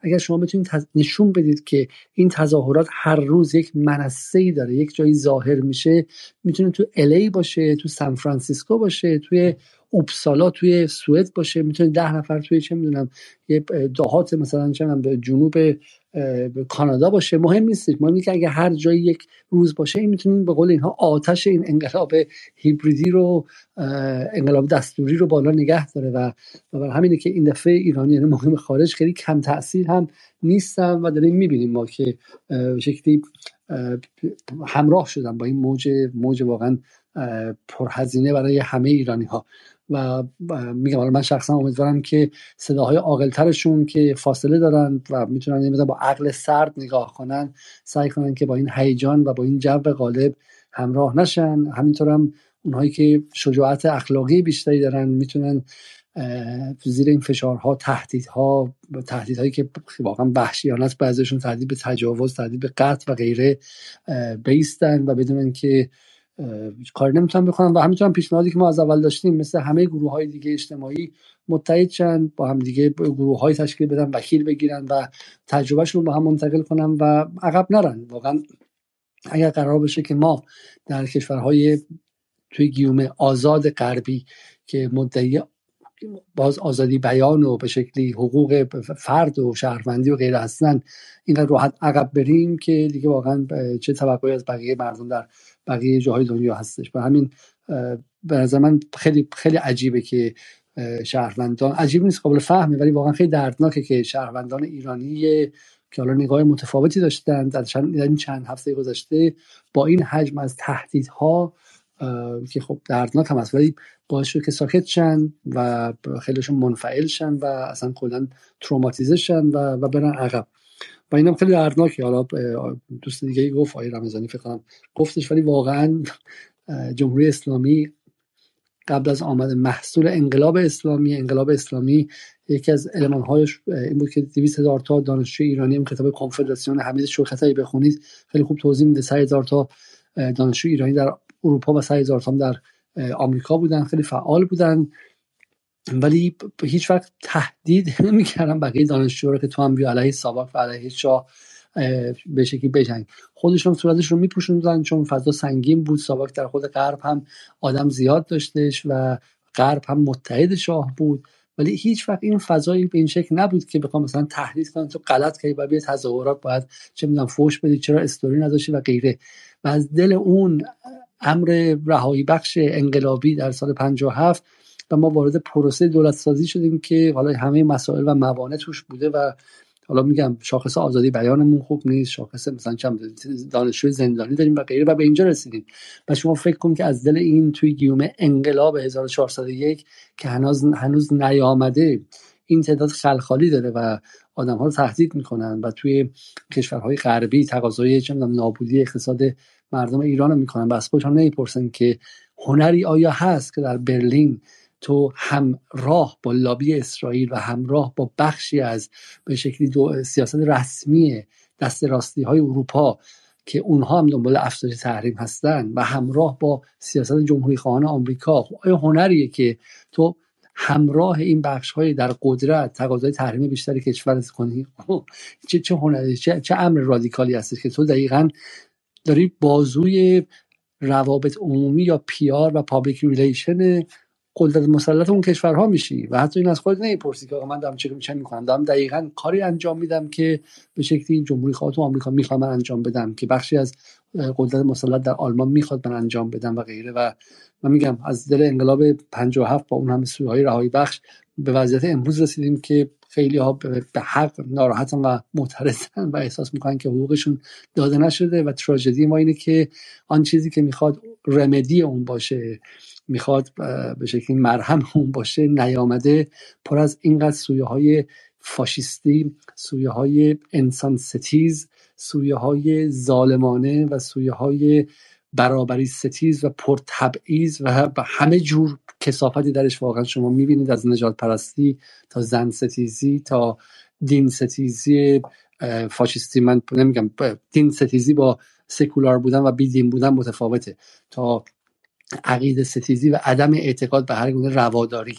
و این بسیار ترسناکه و به شکلی سرشت تراژیک تاریخی ما رو در خودش داره و و واقعا ای کاش افرادی باشن که شجاعت داشته باشن و جلو این بیستن فارغ از اعتقاد و موافقت با جمهوری اسلامی یا عدم جمهوری اسلامی که میشه سرش ساعتها دعوا کرد و اختلاف داشت اما واقعا صراحتا باید گفتش که این اپوزیسیون سیاه ترین اتفاقی است که در یک تاریخ می‌تونه بیفته. و, و واقعا از توش هیچ چیز رهایی بخش نمیاد. و حالا شما می‌تونید بگید که از جمهوری اسلامی جز این اپوزیسیون چیزی نخواهد زایید ممکنه و ممکنه هم نیستش. در همین جمهوری اسلامی الان اگرچه افراد فاسد بسیاری هستن و کارگزاران فاسد بسیاری هستن ولی آدم های سالم هم هستن. ولی من در این اپوزیسیون که چشم برمیگردونم از فاسد به فاسد میرم از مزدور سعودی به مزدور اسرائیل و مزدور آمریکا میرم و حتی یک آدمی که قابل اعتماد باشه نمی‌بینم. برای همین هم هستش که رفتن و از حامد اسماعیل اسماعیلون قدیس سازی و شخصیت سازی کردن. اما همین حامد اسماعیلون رو هم خوب رمزگشایی کنید و باز کنید و ببینید که پشتش چه کسانی هستش و می‌بینید که ایشون هم آدم سالمی که میگه نیستش و اون چهره سازی چهره سازی بسیار محاسبه شده و مهندسی شده امیدوارم که روزهای بهتری برای ایرانی ها بیاد و بتونن اراده ملی خودشون رو حاکم کنن و بتونن صدای خودشون باشن و بتونن به شکلی جمهوری اسلامی رو اون فرم می‌کنن که قرار بود دولت برآمده از اراده ای باشه که اونها در پدرانشون در سال 57 در یک انقلاب واقعا رهایی بخش و واقعا مردمی نشون دادن و امیدوارم که این اتفاقات چهار هفته گذشته باعث بسته تر شدن فضا سرکوب بیشتر و از بین رفتن اعتراضات واقعی و ارگانیک مردم نشه و همه اینها در یک وضعیت جهانی در یک سیاست بزرگتر از ما و حل نشه و به واسطه این اپوزیسیون فاسد این اعتراضات به حق هم کلا از بین نره و ادغام نشه. تا برنامه دیگر شب روز شما خوش و ممنون که تا این لحظه با جدال بودید.